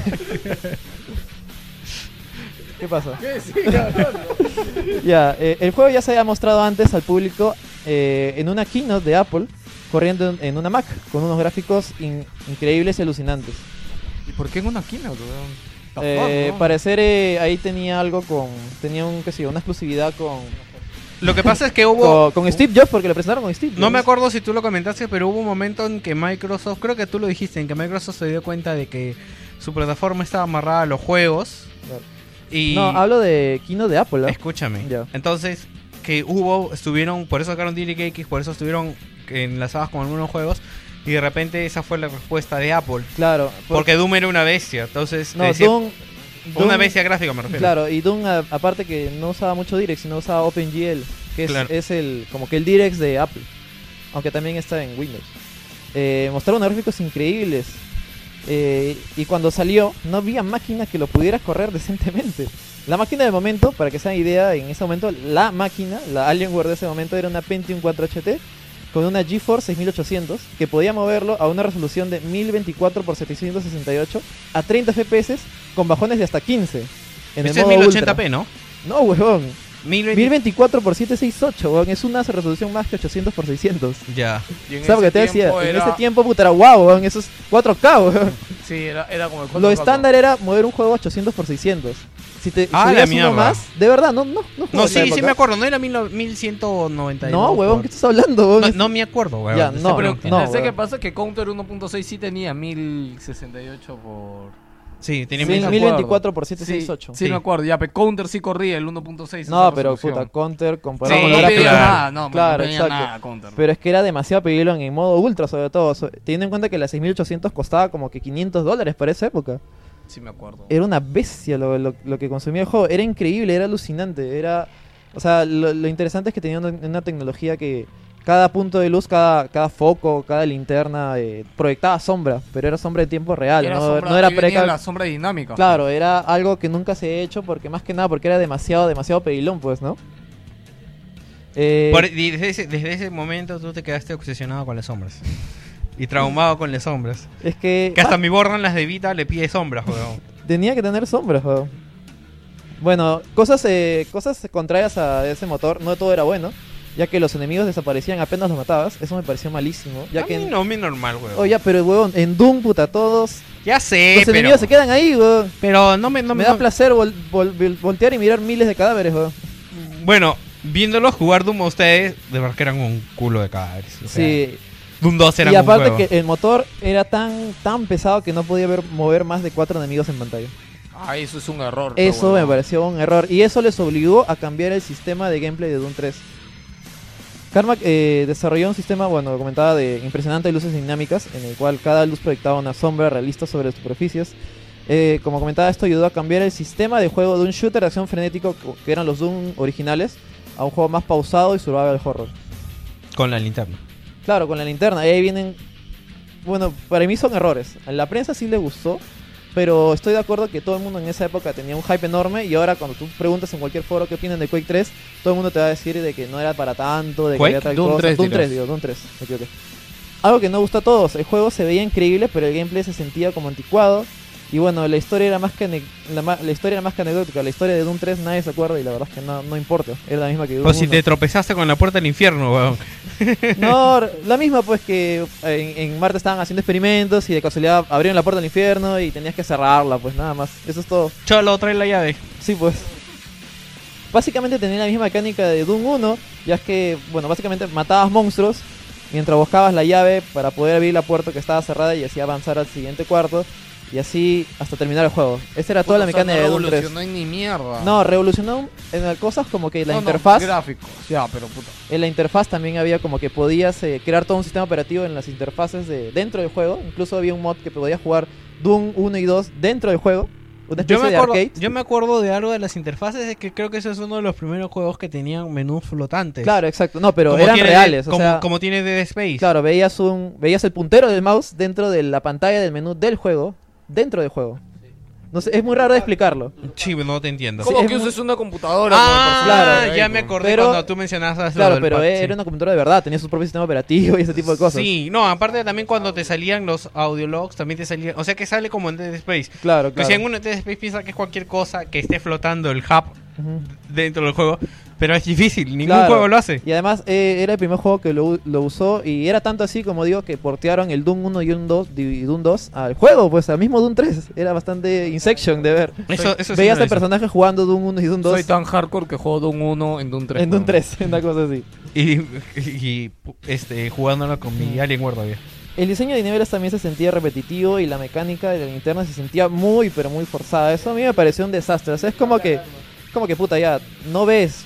Pero puta, ¿por qué no pegas la linterna al arma? Bro? O sea, no sé. Bro. Le pones cinta, ¿no? Claro, es... y justamente lanzaron un mod que se llamaba eh, Duct Tape. Duct Tape, que era cinta scotch, en el cual pegabas la linterna al arma, pues. Me sí. parecía muy forzado, la verdad. Además me acuerdo hecho. Que en la linterna, por ejemplo, también salió un mod para que la linterna sea Hello Kitty. Solo tú sabías esa mierda, bro. ¿No sabías? No sabía, bro. O sea, tú hablabas, apuntabas con la linterna y en la linterna sí, salía Hello Kitty. Pero era luz blanca, no era luz rosada. Además de que abusaba mucho del sistema de, de monstruos ocultos en las paredes para dar miedo. Es como que había uno que era invisible, creo, ¿no? Que se pegaba a la pared así como el de... Claro. El de... ¿Como un alien? No, no, ¿cómo se llama este juego de zombies que hay en, en PlayStation Network? El Deadmatch, hay un zombie que está pegado a la pared y no lo ves a menos que está lo como apuntes. Camuflado. Bro. Sí, creo que así había no, uno. No, no, no. O sea, básicamente es esto. Es como que tú la primera hora del juego, puta, te impresiona, te da miedo, pero cuando juegas más de dos horas ya te das cuenta de que, puta, luz apagada. Ya va a haber monstruos acá, de hecho, la pared se va a levantar, es como que esta luz apagada avanza un toque, las luces se apagan más y las paredes se abren, pues, ¿no? Y de ahí salen los monstruos. Bueno, que eso es están... algo que siempre pasa en Doom, que las paredes se abren y salen bichos. Claro, pero, pero ahora te apagan la luz, es como digamos. Que ya era... Ya necesitamos algo nuevo, pues ya no podíamos seguir con la misma mecánica de Doom uno, que también pasaba en Doom uno y en Doom dos, pues, ¿no? Sobre todo con un juego tan esperado y tan, que entre comillas iba a revolucionar la industria, eh, como lo hizo el Doom original, pues, que era Doom tres. Eh, el multiplayer también fue muy reducido. Como había comentado, el motor eh, no podía mover más de cuatro personajes en pantalla, así que el, el Deadmatch era de cuatro, nomás. No me acuerdo, bueno, no jugaba Deathmatch en esa época porque como había no solo la P C en mi internet que podía mover. Yo lo jugué, juego. yo Doom tres lo jugué en ultra low, en seiscientos cuarenta por cuatrocientos ochenta creo. Y iba a quince F P S creo con la máquina que me permitía en ese momento. Aún así eh, lo pasé casi forzado porque la verdad es que ya dejando la llegando a la mitad del juego ya se siente muy repetitivo y la verdad es que no pasa nada. El miedo dejó de dar miedo después de dos horas. Hay algo que ponte con Gino que jugando de nuevo el Doom ahora en multiplayer y es de que a pesar que el juego ha pasado tanto tiempo, puta, el diseño de niveles es tal, puta, tan excepcional, huevón, que puta, nos hemos divertido como mierda. En Doom tres se notó totalmente la falta de diseño de niveles de Romero también, que estuviera ahí. Yo lo que puedo decir es que o sea, el arte era muy bueno y exquisito, pero los niveles eran muy repetitivos, todos eran en, en interiores de laboratorios y laboratorios y más laboratorios, una cosa así. Lo que puede ser justo Garaje, con, no este, sé. con Doom tres es que llegó un momento en que yo hice un papelito que decía: llega un cuarto, túnel, el, el monstruo que te daba fuegos, te están a la cara. Y hice como una especie de como algoritmo que era una secuencia de cómo iba avanzando nivel por nivel y todos eran iguales.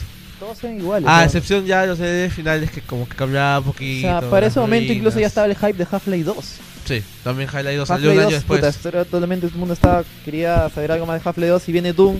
Con Doom tres con el mismo gameplay de Doom uno y encima con menos enemigos y le quita el, lo, lo interesante que era matar un montón de monstruos. Eso para mí también me supuso una decepción. ¿Por qué siempre Half-Life está presente? ¿Eh? Porque Half-Life dos, ¿no? Él sí cambió la historia, ¿no?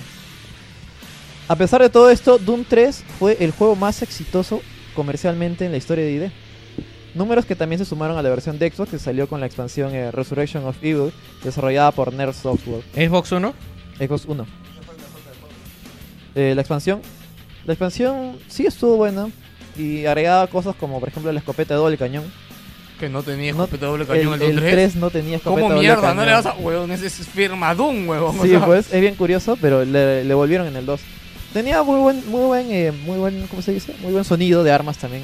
Era bueno, no. pero no sé, se, se sentía que no era Doom. Se sentía que no era Doom. En I D se estaban dando cuenta que el futuro de la industria apuntaba a multiplataforma, por eso lanzaron Doom tres en Xbox. Eh, como era esperar, eh, Doom tres no cambió los cimientos de la industria tal como lo hizo el Doom uno, pues, ¿no? El nuevo motor de Doom tres eh, se pasaría a llamar I D Tech cuatro. Tampoco se licenció mucho, vendiéndose solamente a conocidos de I D debido a su complejidad y exigencia. Puta, es que era un motor demasiado pesado, no lo iba a mover en ningún lado. Además que la versión de Xbox uno se dio, tuvo un culo de downgrade porque no era posible moverlo tal cual que la versión de P C. Para este momento, oh, dato curioso aparte, eh, Epic Games eh, empezaba su camino al éxito licenciando por doquier el Unreal Engine. Unreal Engine dos. Eh, claramente... So, Cagando ahora, a Carmack también. Sí, pues claramente ahora solo quedaba continuar con un nuevo juego. Pues ya terminaron Doom tres después de... ¿Cuántos? cinco años de desarrollo. Eh, pero Carmack seguía con su pensamiento de mantener pequeño el equipo. Y como era esperarse, eh, un nuevo motor que dejara en vergüenza lo que, lo, al de Doom tres, pues. Algo que obviamente costaría muchos años más. Incluso más años de los que los cinco que se tomaron para Doom tres. En esa época ya empezaron eh, a licenciar motores, pues, ¿no? Claro, no, pero te estoy diciendo que no, no se licenciaron muchos. No, por eso, pero o sea, en esa época los motores que se han, que han surgido hasta ahora se han surgido por las licencias que han ganado. Recuerda que mm. más que motores en plural es el motor, que sale Unreal, que justo lo mencioné, lo de Epic Games. Claro, o sea, ahí, aparte Epic Games ya de... estaba haciendo, estaba empezando de lo bajo más que nada por... La diferencia es que era más fácil de programar, era menos exigente y se veía bonito. No, no querías que sea una bestia gráfica que nadie podía mover porque te quita ventas. ¿Para qué lo vas a vender si nadie lo va a comprar? Si nadie lo va a poder mover en su computadora. Salvo ¿no? que papi Nvidia te dé plata ahí para, para, para que la gente compre tarjetas de video. Sí, pues. Esta actitud le costaría muy caro a Carmack. Para ese momento la industria de videojuegos empezaría a incrementar su costo especial si, eh, en especial si querías desarrollar eh, juegos triple A, pues, ¿no? Ahí es donde los costos empezaron a, a subir un montón. Sencillamente no podían mantener eh, esta decisión si, si querían seguir siendo independientes por los altos costes, y de ahí sur, eh, surgió el rumor de que sería comprada por Activision. Y peor aún, se sumó la renuncia del artista y diseñador de, de los monstruos eh, de Doom, Adrian Karma, que también todavía trabajaba para ese momento. Renuncia, eh, re, él renuncia a la compañía denunciándola, que, denunciándola porque él había sido despedido antes de la compra de Activision. Este juicio llegó a nada ya porque nunca se llevó a, Activision nunca llegó a comprar la, nunca llegó a comprar la empresa, pues. Ya. De toda la gente que creó I D, ahora solo quedaba el mismo Carmack, pues, ¿no? John Carmack. Mientras tanto, I D siguió licenciando sus I Pes. Eh, salieron ahí... De eso salió Quake cuatro, desarrollado por Raven Software. Enemy Territory Quake Wars por Splash Damage. Y Wolfenstein, solamente Wolfenstein, desarrollado de nuevo por Raven Software. Juegos que pasaron muy, des- muy desapercibidos. Simplemente vendieron no- lo normal. Eh, no se esperó mucho. Quake cuatro salió de lanzamiento para Xbox trescientos sesenta. ¿Esto qué año es? Esto es dos mil seis más o menos. Ah, ya. Eh, hay un juego que hizo Raven que se llama Singularity. ¿Ese qué motor es? Ese es Unreal Engine. Ah, pendejo. Ya. Unreal Engine tres. Eh, todos estos salieron con el motor... Raven Software ya quebró. No, no, no. No, no, no. Eh, están haciendo están los Call of met- Duty, ¿verdad? Sí, están metidos con Call of Duty, con Sledge, con toda esa gente. eh... Todos estos juegos salieron con el motor I D Tech cinco de Doom, de Doom tres, motor que por cierto eh, ya era bastante antiguo y hacía que estos juegos se sintieran desfasados técnicamente.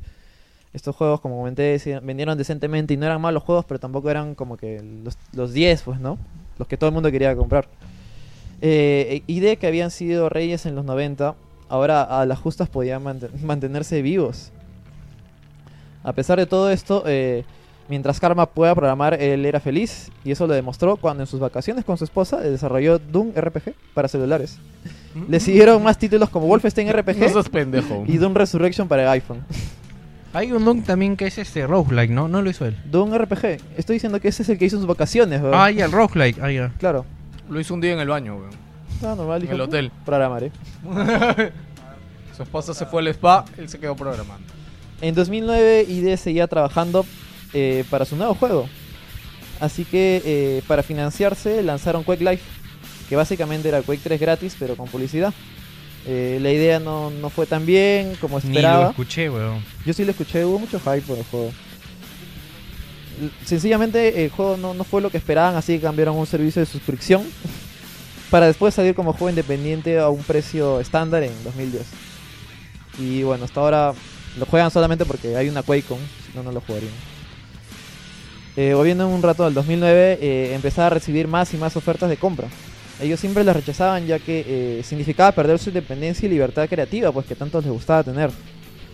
Y así fue como comenzaron las reuniones con toda la gente. eh, Ya no se podía hacer como antes. Ya no se podía mantener la compañía con títulos grandes que demoren mucho tiempo en desarrollarse.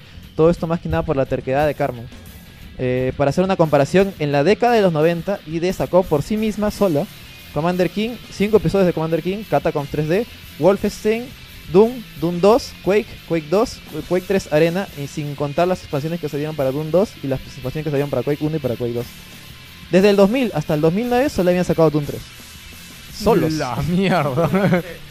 Bueno, y Doom R P G, bueno, no, no, no cuenta como gran lanzamiento. O sea, sencillamente no podían mantener el... el bueno, como, como se seguían manteniendo hasta ahora, pues. El siguiente proyecto ya no podía seguir financiándose. Hasta el momento habían gastado mucho dinero y faltaban gastarse millones más. Además de que este era el momento, eh, en este momento las consolas ya tenían, entre comillas, potencia suficiente para sacar juegos en ellas. Ay, ay, ay, I D ay. Siempre fue una compañía pecera. Todos sus juegos, bueno, hasta antes de, del último juego que, que, estoy, que estoy hablando, eh, eran eh, salieron en P C y centrados y desarrollados solamente para P C. Más, el último Doom es para P C. Uh-huh. El Doom tres. No, no, el último, el que están haciendo. Salen ah, todas, ya. Soy pendejo. ¿Qué? ¿El B F G? No, el que ya, están ya, haciendo, ya. Huevón. Ya, ahí déjame eh, ya, y de una compañía pecera más que nada por su potencia, pero sencillamente ya no se podía hacer así si es que querían seguir siendo como seguir seguir sacando proyectos muy pesados, pues, ¿no? Eh, con todo esto en dos mil nueve I D anuncia su compra por parte de ZeniMax Interactive, o más conocidos como Bethesda. Bethesda. Bethesda. Más que nada dice que tomaron la decisión por por los resultados que vieron con Fallout. Que eh, respetó, pues, ¿no? Era, era, o era Bethesda o era Activision, weón. Creo que Puta, creo una... que mejor Bethesda, sí, weón. Tomaron una muy buena decisión siendo, siendo Bethesda, weón. Puta, Activision, weón. Oye, pero hubiera sido este, Call of Duty con... Y Bethesda, mal que bien, es este es igual, es, es pecera. Sí. Ahora, ha sacado juegos en consola, sí, pero sí. Es, son peceros. Bueno, como era esperarse, este juego, el juego que están desarrollando desde dos mil cinco, que recién salió en dos mil doce, no era ni nada más, nada, ni... era Rage. Ya, yeah. Rage.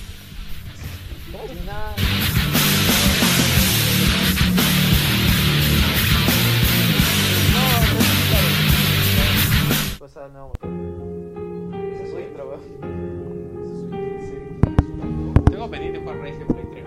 No se veía bien. Yo voy a comentar por qué no se veía bien. Si te quedas quieto, de lejitos, weón. Acércate.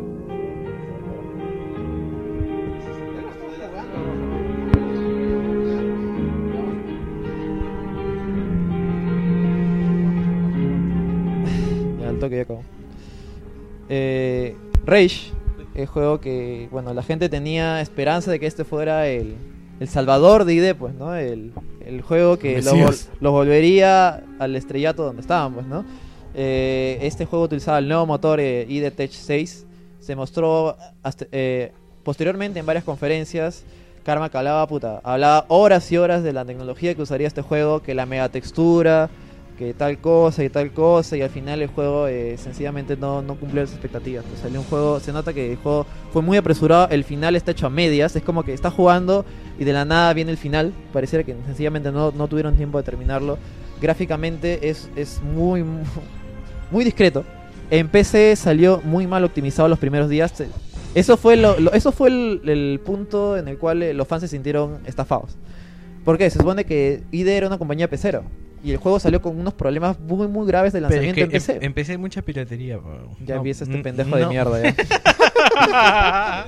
No, weón. Y de hay. hecho, se, no se, no se, no se confirma, pero es casi seguro de que el juego salió así por culpa de las consolas.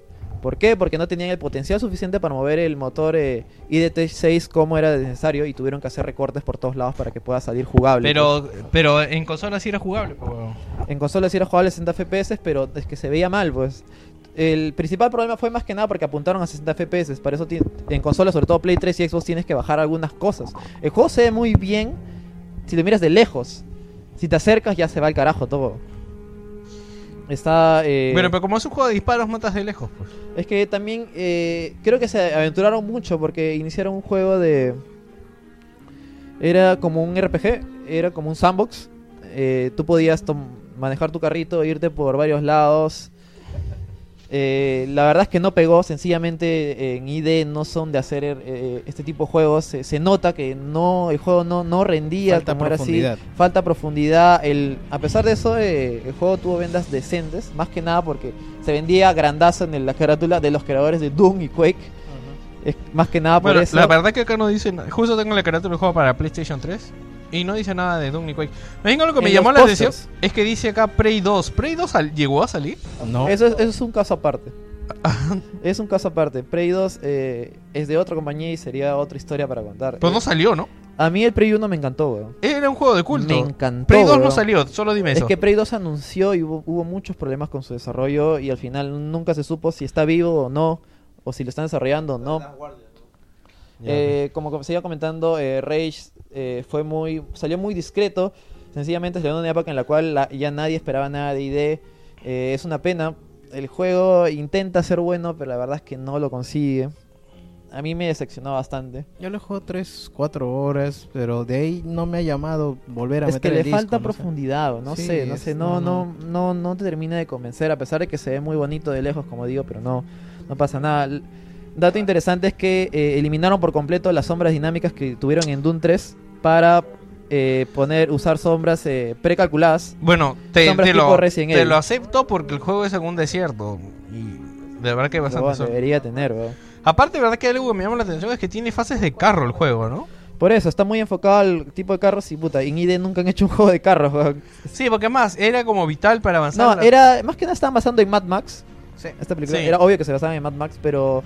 No, sencillamente no, no terminó de cojar. No, no, no. A mí no me gustó. te lo digo así, no me gustan. ¿Algunos de esos han jugado Rage? Yo. Yo lo tengo. Lo tienes ahí, nunca lo vas a jugar. Lo voy a jugar, bro.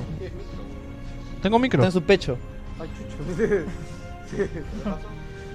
No, no, no. Bueno, para esto, no, no, no como comentaba, ya habían sido comprados por Bethesda, así que ya no tenían tantos eh, problemas en tantos problemas en financiación, así que tomaron la decisión de que sería, ahora sí, ahora sí, tendrían que hacer un Doom como quiere la gente.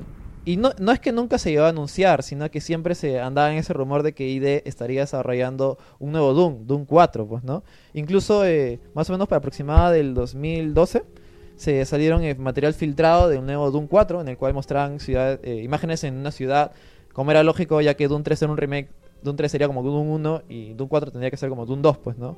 En la Tierra, lógicamente. Incluso ahí creo que yo estuve en ese podcast ahí. Yo les hablé y les dije que Doom dos estaba eh, inspirado en la Tierra, tendría que ser en la Tierra, por eso hay imágenes en la, en la Tierra, se subtitula Hell on the Earth. Pero hay unas imágenes, esas imágenes salieron medias borrosas, no me acuerdo. No, ah, es que eran ya imágenes filtradas, claro. O sea, no eran, no, no, nunca, no se liberaron oficialmente. Pero no parecía Doom tampoco, sino que había como estos demonios que parecían a los de Doom y creo que había un auto es que en llamas. Se supone, ¿no?, que era el apocalipsis en, en la Tierra, pues. Por eso habían escenarios que eran edificios, pues, yo, ¿no?, siento que el problema es que ahora, como ya los pescadores de siguiente generación, ahora todo se va a un mundo amplio, ¿no? Claro, y, y como era esperarse, eh, rom, eh, ¿cómo se llama? Carmack eh, de nuevo quiso que el nuevo, o sea, con un nuevo motor, que sea de la puta madre, que los gráficos, que todo de la concha de su madre. Y pues ya no, P C no, no es Master así, Race, pues. No es así, ya, ya no P C se puede, no es ya. Master Race, tiene eh, que hacerlo para las consolas. A, en esta época no hay muchos datos, pero todo se maneja a base de rumores en los cuales eh, sencillamente... Eh, Y eh, Carmack ya estaba en otras cosas, ya no, no, no se interesaba por el juego. Eh, probablemente el Doom cuatro haya sido reiniciado más de dos veces. Y en es, eso termina en este año. En que, ¿Fue en este año o el año pasado, creo? El año pasado, el año pasado, pasado Carmack, eh, Carmack renunció. Renunció a I D, con lo sí. cual deja a I D. No, pues, aguanta, pero eso es otra cosa, pues. ¿Cómo que no eso? Porque eso, ¿Por Carmack, porque, eso I D, porque, porque eso cuando se va, es que se va a... A Oculus. Oculus. Y después no, Oculus no. lo compra Facebook. Y él las, las acciones que, comp- que tenían Oculus sí. valían oro. Es una vaina porque, o sea, se supone que... O sea, yo creo que no es que se fue tanto por el juego, ya sino que coment- se fue por la plata que le iba claro, a traer. Claro, ya obviamente. Lo comentamos también. Eh, mientras Carmack pueda programar, él está feliz, güey. No le Puta, importa yo mucho. Creo que con Oculus, o sea, tiene un montón para experimentar y hacer. Claro, además, eh, desde antes ya estaba trabajando con Oculus, así, más que nada por buena gente. No, también no por buena gente, por algunos favores. Estaba desarrollando con el motor de Doom, ahí no, está. La primera, la primera demo de Oculus claro. Rift que se mostró en el E tres del dos mil doce o dos mil once, creo, fue con el Doom tres. Doom tres, y, claro. Y Carmack, o sea, es más, la, la persona que lo mostró a la prensa fue Carmack, no, no fue el creador de Oculus. El creador de Oculus no sé dónde mierda habrá estado. Sencillamente Carmack ya había perdido el interés de estar en I D y se fue a, a programar feliz a, a Oculus, pues, ¿no? Lo cual dejó a I D sin cabeza. Yo me imagino que fácil el huevón de, de Oculus decir: oye, Carmack, ¿quieres, ¿quieres programar algo chévere, huevón? Mira este casco de mierda, huevón, haz que funcione. Mira esta huevón. Línea de código. ¡Oh! ¡Oh! ¡Ah, la mierda, huevón! C C más más. más. Y se fue... Y bueno, I D quedó sin cabeza. Eh, como era esperarse, obviamente ahora todas las I Ps de I D le pertenecen a Bethesda. Y así que Bethesda tomó la decisión de volver a... Volver a Wolfenstein, ya que quieras o no, tal vez sus juegos no hayan sido bien vendedores. Wolfenstein, los nombres Wolfenstein y Doom son, y Quake son nombres puta, que van a durar para siempre, creo. Quieras o no, ya que es, estuvieron al inicio de la industria y seguirán para siempre. Así que tomaron la decisión de lanzar una nueva... Eh, huevón, Quake un nuevo no es juego... terremoto, huevón. Quake es el juego Quake, huevón. Claro, un nuevo juego de... No deben poner en un diccionario, huevón. Salieron un nuevo juego de eh, Wolfenstein, llamado Wolfenstein New Order, que salió este año, pues, ¿no? Sí. Eh, ya totalmente fuera de I D, lo hizo Machine Games, un nuevo estudio creado por ex gente de eh, Star Wars Studios, creadores de los juegos de Riddick. Eh, muy buen juego, muy buen juego, y usaba el motor gráfico I D Tech. Claro, a partir de, con la compra de eh, Bethesda de parte de I D, eh, ellos se quedaban la exclusividad de usar el motor de I D y futuros motores solo para los juegos de Bethesda. Claro. Por eso el Wolfenstein sale con el motor gráfico. Más el de... juego de Evil Within también es con el I D Tech. También es con el I D Tech, mejorado obviamente. Puta, aunque en verdad se ve bien feo el I D Tech. Sí, es, el... el problema del I D Tech. O sea, Wolfenstein se ve muy bien, huevón. La... Wolfenstein se ve muy bien, Más huevón. o menos, tienes que acercarte a la estructura y no se ve al carajo. No se ve bien, huevón. No. El Evil Within entra y se ve horrible, güey. Sí, sí, sí. El problema de, del motor es que es como que todo es una textura y, y por eso pesa tanto también, pues está mal optimizado en ese aspecto. El juego pesa un montón, el Wolfenstein pesa cincuenta gigas, con los cuales no debería pesar tanto, mm. porque todo es una textura plana. Supuestamente con eso ahorra recursos, pero está, está mal hecho, de verdad. Ahorras recursos, pero no, no tienes disco duro. Karma voló mucho. Al salir Karma, probablemente, todo esto ya es parte de, de rumores, porque no hay nada oficial, eh, probablemente eh, I D entró en crisis. De hecho, hubo muchos rumores no, de que entró en crisis y de que I D sencillamente iba a cerrar porque no había nadie que maneje las cosas ahí. Se han organizado y harán de nuevo votado todo lo que hicieron con Doom y empezar de nuevo, empezar de cero. No, yo pues. no creo que lo hayan votado, lo último que han mostrado. No, no, pero por eso, el nuevo Doom, supuestamente Doom cuatro iba a ser en la Tierra, e incluso vimos imágenes, incluso estaba Danny Trejo, sí. estaba en tres D renderizado, que iba a salir en el juego, pero este nuevo, nuevo Doom va a ser de nuevo un Doom uno, va a ser un nuevo reboot, ya no, ni siquiera se le han quitado el cuatro, bueno, ahora eso, solamente Doom. Esto lo sabemos por lo que se comentó de la última claro. Quake Con, que se mostró a puerta cerrada, va a ser... e increíblemente no se ha filtrado en ni un puto sitio. Es increíble, ¿no? No, no me lo creo. Eh, pero igual el, el que tenga su Wolfenstein va a poder jugar la beta. Claro, pues. Ah, pero solamente para Next Gen, pues. O sea, si tú, si tú tienes Play tres y te compraste Wolfenstein para Play tres, eh, te jodiste, a menos que tengas una P C decente o un Play cuatro. Te dijeron que te iban a dar la beta, no te dijeron para qué Exacto, consola. Exacto, te dijeron, bro. La beta, ahí está, pero no sabemos para qué consola todavía. ¿Código o algo? Creo que sí. Sí, hay un código. Creo que Martín hay un lo código. Tiene. O posiblemente sea un código que registres en la página, claro, la página de... web y ahí te, ahí te deja elegir qué plataforma quieres. Claro, como pasó en Destiny, ¿no? Uh-huh. Y bueno... Eso fue todo, chicos. Fue una larga travesía de nuevo. La historia de I D acaba con que Carmack se fue. Carmack se fue. se fue. No se sabe quién mierda dirige I D. Se está haciendo un nuevo Doom. Se está haciendo. Nada más, pues al parecer pinta bien. Ya que tal vez ahora que ya no tienen el. ¿Cómo te digo? El, la presión de Carmack, que todo quiera que sea perfecto y que quiera tener lo mejor gráfico del momento. Tal vez ya no apuntan tanto por gráficos, sino apuntan por diversión, por espectacularidad. Eh, un montón de enemigos, que es lo. Para mí es lo que será Doom y lo que siempre es. Y ojalá que no vuelva a salir un Doom tres. Yo, yo creo que de la historia de, este, de I D lo que queda es que siempre... O sea, dos personas y que cada una tenga un extremo muy distinto sí. siempre hace que tenga un buen resultado. Pero si sea una de las dos, cagan. Sí, exacto. Sencillamente al irse... La, de, la, la decadencia empezó al pelearse y a irse Romero. Romero también solo no, no fue nada. Pues, mierda, no sí. fue nada. Y Carmack eh, hizo lo que pudo, pero al final desistió. Pues no... No pudo con la compañía. Menos mal que la vendió, porque si no, eh, ahorita no existiría. Hubiera desaparecido, ¿no? Hubiera desaparecido y de así de simple. Sí, pues porque como ya ahí se iba, puta, uh-huh. ya fue. Ya. La reflexión acá está en que... G G. Sí, pues. Y eso es todo. Espero que les haya gustado. Ya no tenemos... ¿Cuántas compañías peceras quedan, weón? Ni una, weón. Um, Epic. Aunque Epic no me sé. No, lo único es el weón este que tiene su Kickstarter de cincuenta millones de dólares. Ah, John... No recuerdo el nombre ahorita. ¿Te acuerdas, Víctor?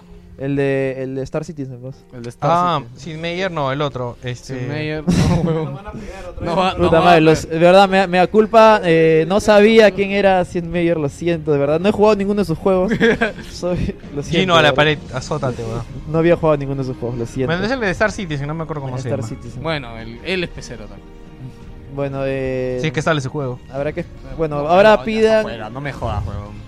Eh, lo que se sabe es que el próximo el próximo año, recién el próximo año va a mostrar algo oficialmente en el E tres, del, supuestamente, del nuevo Doom. El próximo Ahora año se sí, va a dar Doom. Ya estaría listo, no lo mostraron en este QuakeCon porque decían que no estaba listo, que faltaba. Yo me imagino que simplemente han abierto el programa este, ¿cómo se llama? El editor de, no sé, pues el motor, yeah. y han corrido la demo directamente del motor, claro, pues no la han el... compilado, no han hecho Exacto, nada. Exacto, ¿no? Eso es lo que han hecho. Pues. Sí, o sea, puta, porque sabes que hacer una demo, sí, bueno, lo que no eso. saben hacer una demo es plata también. Ah, Chris Roberts es el único pecero grande que nos queda, que ha regresado después de muchos años. Uh-huh. Te alucinas que Carmack regrese así después de diez años también, puta.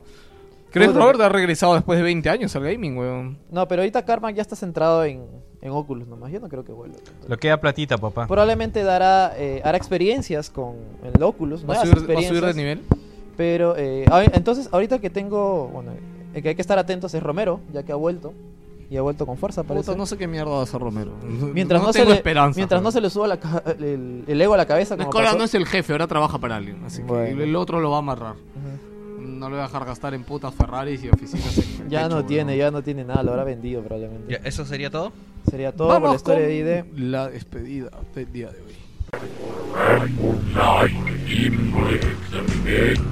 hoy.